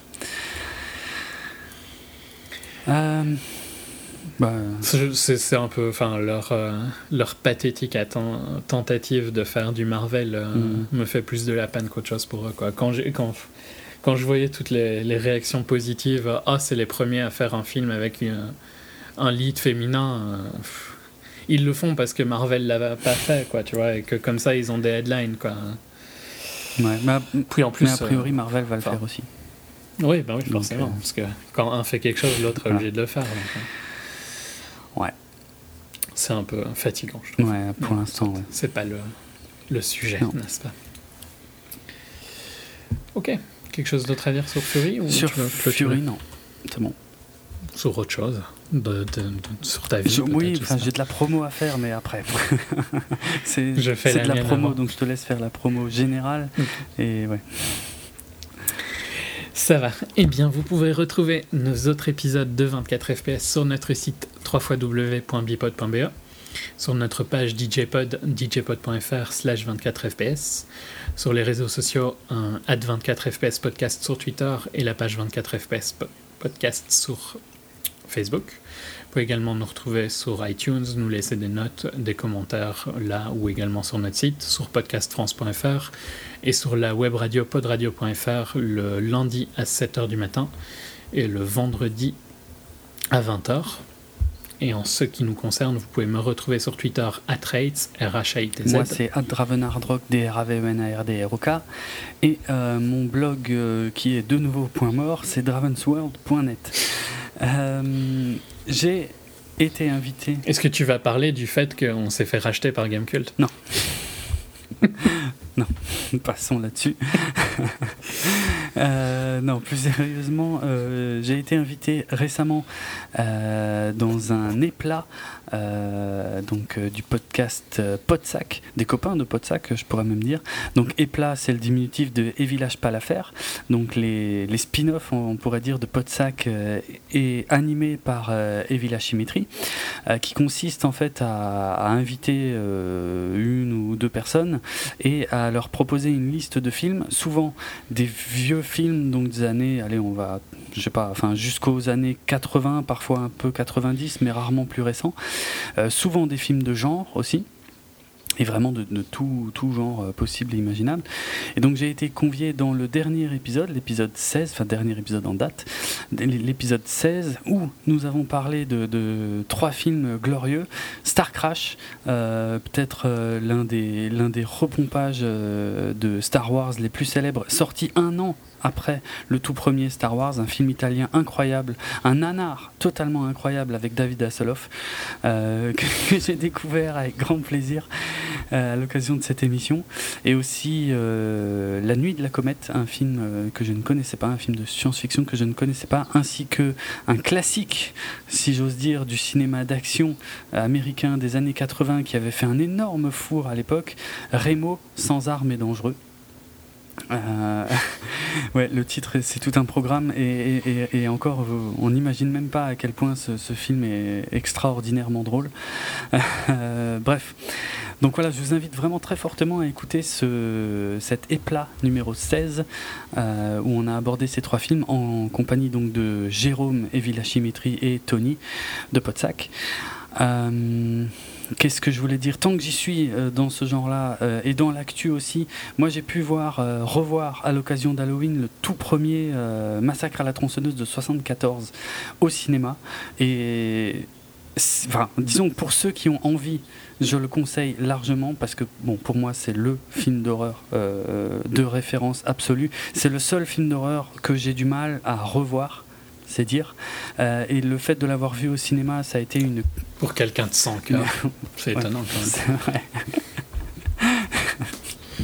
et, non, mais honnêtement, de, l'avoir vu au cinéma, j'avais à un moment, j'avais presque envie que ça s'arrête, quoi. Euh, mais hmm. je, voilà, j'ai une passion incommensurable pour ce film qui est pour moi le, seul film qui arrive à me faire cet effet, même si j'ai du mal à le regarder.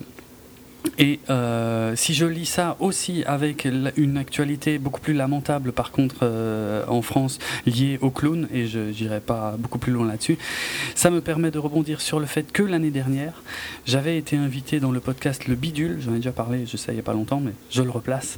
Le Bidule numéro 13, si ma mémoire est bonne, où j'avais parlé donc des serial killers qui ont euh, influencé les œuvres de fiction, comme justement Massacre à la tronçonneuse, pour le coup et croyez-moi sur parole quand je vous dis que la véritable histoire, parce que quand on vous dit que le massacre à tronçonneuse c'est des faits réels, ça c'est une connerie, c'est un argument en marketing et rien d'autre. Mais par contre, euh, les faits réels qui ont inspiré Massacre à tronçonneuse, je les trouve nettement plus glauques que ce qu'on peut voir dans le film. Euh, et dans cette émission, je parlais aussi de, et je vais pas trop en dire à ce sujet, mais pour ceux qui auraient peur des clowns, vous allez être servis parce qu'il y a encore une fois une histoire vraie d'un véritable serial killer américain particulièrement euh, macabre, euh, qui pourrait aussi être l'une des raisons pour lesquelles aujourd'hui il y a une peur des clowns.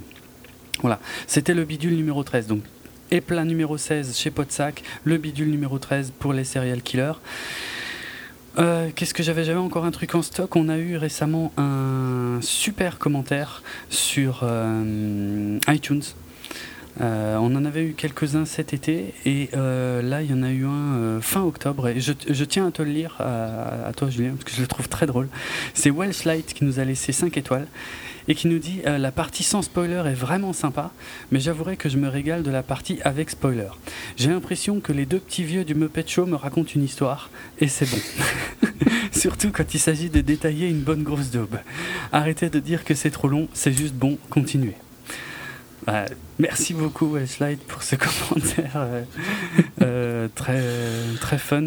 Je m'attendais pas au truc sur le Muppet Show, mais mais ouais bah tant mieux tant mieux si ça te plaît. On est les vieux du Muppet ouais, A priori. Tant mieux, hein, ça me dérange pas plus que ça.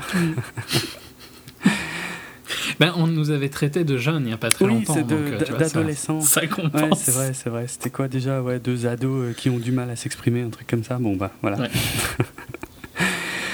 ça change. Euh, on va finir en musique. Alors, euh, on a commencé euh, l'émission avec évidemment un extrait de la BO composé par Steven Price. J'ai pas réussi à trouver quelque chose euh, qui aurait, je sais pas, ou Fury dans le titre ou un truc comme ça euh, en rapport. Mais j'ai quand même euh, une idée qui a un rapport, je pense. C'est, il s'agit du morceau One de Metallica sorti en 88 sur l'album Injustice for All, un des gros classiques de Metallica. Pourquoi euh, je finis avec ce morceau-là? Parce qu'en fait, tout récemment, euh, j'ai pu voir au cinéma un film de 1971, d'ailleurs, je ne sais pas si toi tu l'as vu, euh, titre original Johnny Got His Gun, Johnny s'en va en guerre en VF. Est-ce que ça te hmm. parle? J'ai déjà entendu le titre, mais je suis pas sûr d'avoir déjà vu ou pas, C'est un film, euh, c'est un film sur, alors là pour le coup sur la Première Guerre mondiale, euh, pas sur la Seconde. Euh, et c'est un film pareil qui dénonce les horreurs de la guerre, mais sous un angle différent, vraiment différent, dans le sens où là c'est quasiment pas les horreurs sur le champ de bataille, mais vraiment les décisions de ceux qui sont dans les bureaux, quoi. Et euh, donc c'est l'histoire du jeune euh, Johnny. Euh, qui alors c'est raconté de façon assez étrange hein, parce que il, est blessé en fait sur le champ de bataille et en gros on lui on lui coupe les bras et les jambes. Et il est également sourd, il devient sourd, il devient muet parce qu'il lui manque une partie du visage et aveugle. Donc en gros, c'est juste un tronc qui pense, qui est conscient, mais qui, peut absolument rien faire. Et qui est euh, qui est maintenu euh, enfin voilà qui, qui, en tout cas qui a été sauvé mais sous, cet état là et le film en fait et se passe sur deux plans c'est-à-dire c'est d'un côté c'est en noir et blanc c'est le présent donc de ce tronc. De, nous on l'entend en fait. Nous en tant que spectateur on entend tout ce qu'il pense mm. et tout ce qu'il ressent euh, et, euh, et, ça, c'est raconté en parallèle avec plein de flashbacks sur sa jeunesse, euh, avant qu'il parte à la guerre, mais parfois aussi des, des hallucinations. et donc, des fois, c'est un peu étrange parce que tu n'arrives pas tout de suite à faire la différence entre si c'est un flashback ou une hallucination. Mais c'est un film qui est profondément dérangeant, qui, bon, comme dit, qui a, qui a peut-être parfois des petites scènes un tout petit peu bizarres, limite kitsch, notamment quand c'est des hallucinations. Mais sinon, c'est un film, c'est un des films les plus dérangeants que j'ai vus sur la guerre. Et euh, il faut pas être dépressif, mais je le conseille très très très largement. Euh, Johnny s'en va en guerre. C'est. Je crois que je l'ai pas vu hein, du fait que tu le racontes. J'ai dû déjà entendre parler, mais j'ai jamais vu. C'est tiré d'un bout. Je pense que ça m'aurait marqué, tu vois. Ouais, celui-là, je pense vraiment, ouais, c'est clair. Euh, c'est tiré d'un bouquin qui, qui lui est, qui porte le même titre, hein, Johnny Got Gun en VO, qui est sorti en 38. Donc le film, lui, date de 71. Et pourquoi je le mets en, parallèle avec Metallica C'est parce que euh, quand Metallica, donc. Euh, alors, je, je suis pas sûr si ça vient du bouquin ou du film, mais en tout cas, c'est un des deux qui a inspiré donc les paroles de leur chanson One, donc que vous allez entendre dans un instant, qui raconte a priori la même chose que ce qu'on voit dans le film, hein, c'est-à-dire il, il ne peut plus communiquer avec le monde extérieur et il se désole, le mot est faible, euh, de, de, son état. Euh, et pour leur tout premier clip, Metallica en 88, donc c'était le clip qui illustrait donc ce morceau One. Ils avaient choisi de l'illustrer avec des extraits du film. Euh, Johnny s'en va, en guerre. Et c'est comme ça que, mm. que, que, je connaissais moi l'existence de ce film et que j'avais envie de le voir et que j'ai pu le voir tout récemment euh, au cinéma pour la première fois. Et franchement, ça, ça se coupe. Et euh, ce que j'ignorais, juste pour finir sur, sur cette anecdote, c'est qu'en fait Metallica, à l'époque, quand ils ont fait ce clip, ils ont acheté les droits sur le film donc aujourd'hui, quand, quand on projette le film ou quand on l'achète, euh, euh, c'est Metallica qui touche les droits. qui gagne de l'argent. Bon, à la base, ils l'avaient fait pour euh, une raison simple. C'était pour éviter justement d'avoir à payer des droits à chaque fois que leur clip était diffusé en fait. Et le hmm. film était pas très connu, mais quelque part, je pense qu'on peut les remercier parce que grâce à leur clip, le film est redevenu connu et il est même devenu culte depuis. Donc voilà si vous n'avez, enfin, je vous conseillerais au moins peut-être, euh, si vous n'avez pas envie de voir le film, regardez peut-être au moins le clip de One, qui, qui reprend pas mal de, de, scènes euh, assez importantes. Ça reste un clip hein, après, donc c'est pas insupportable, mais euh, si on comprend un peu l'anglais, on comprend ce qui se passe. Et sinon, bah, je vous conseille quand même le clip largement, enfin le film.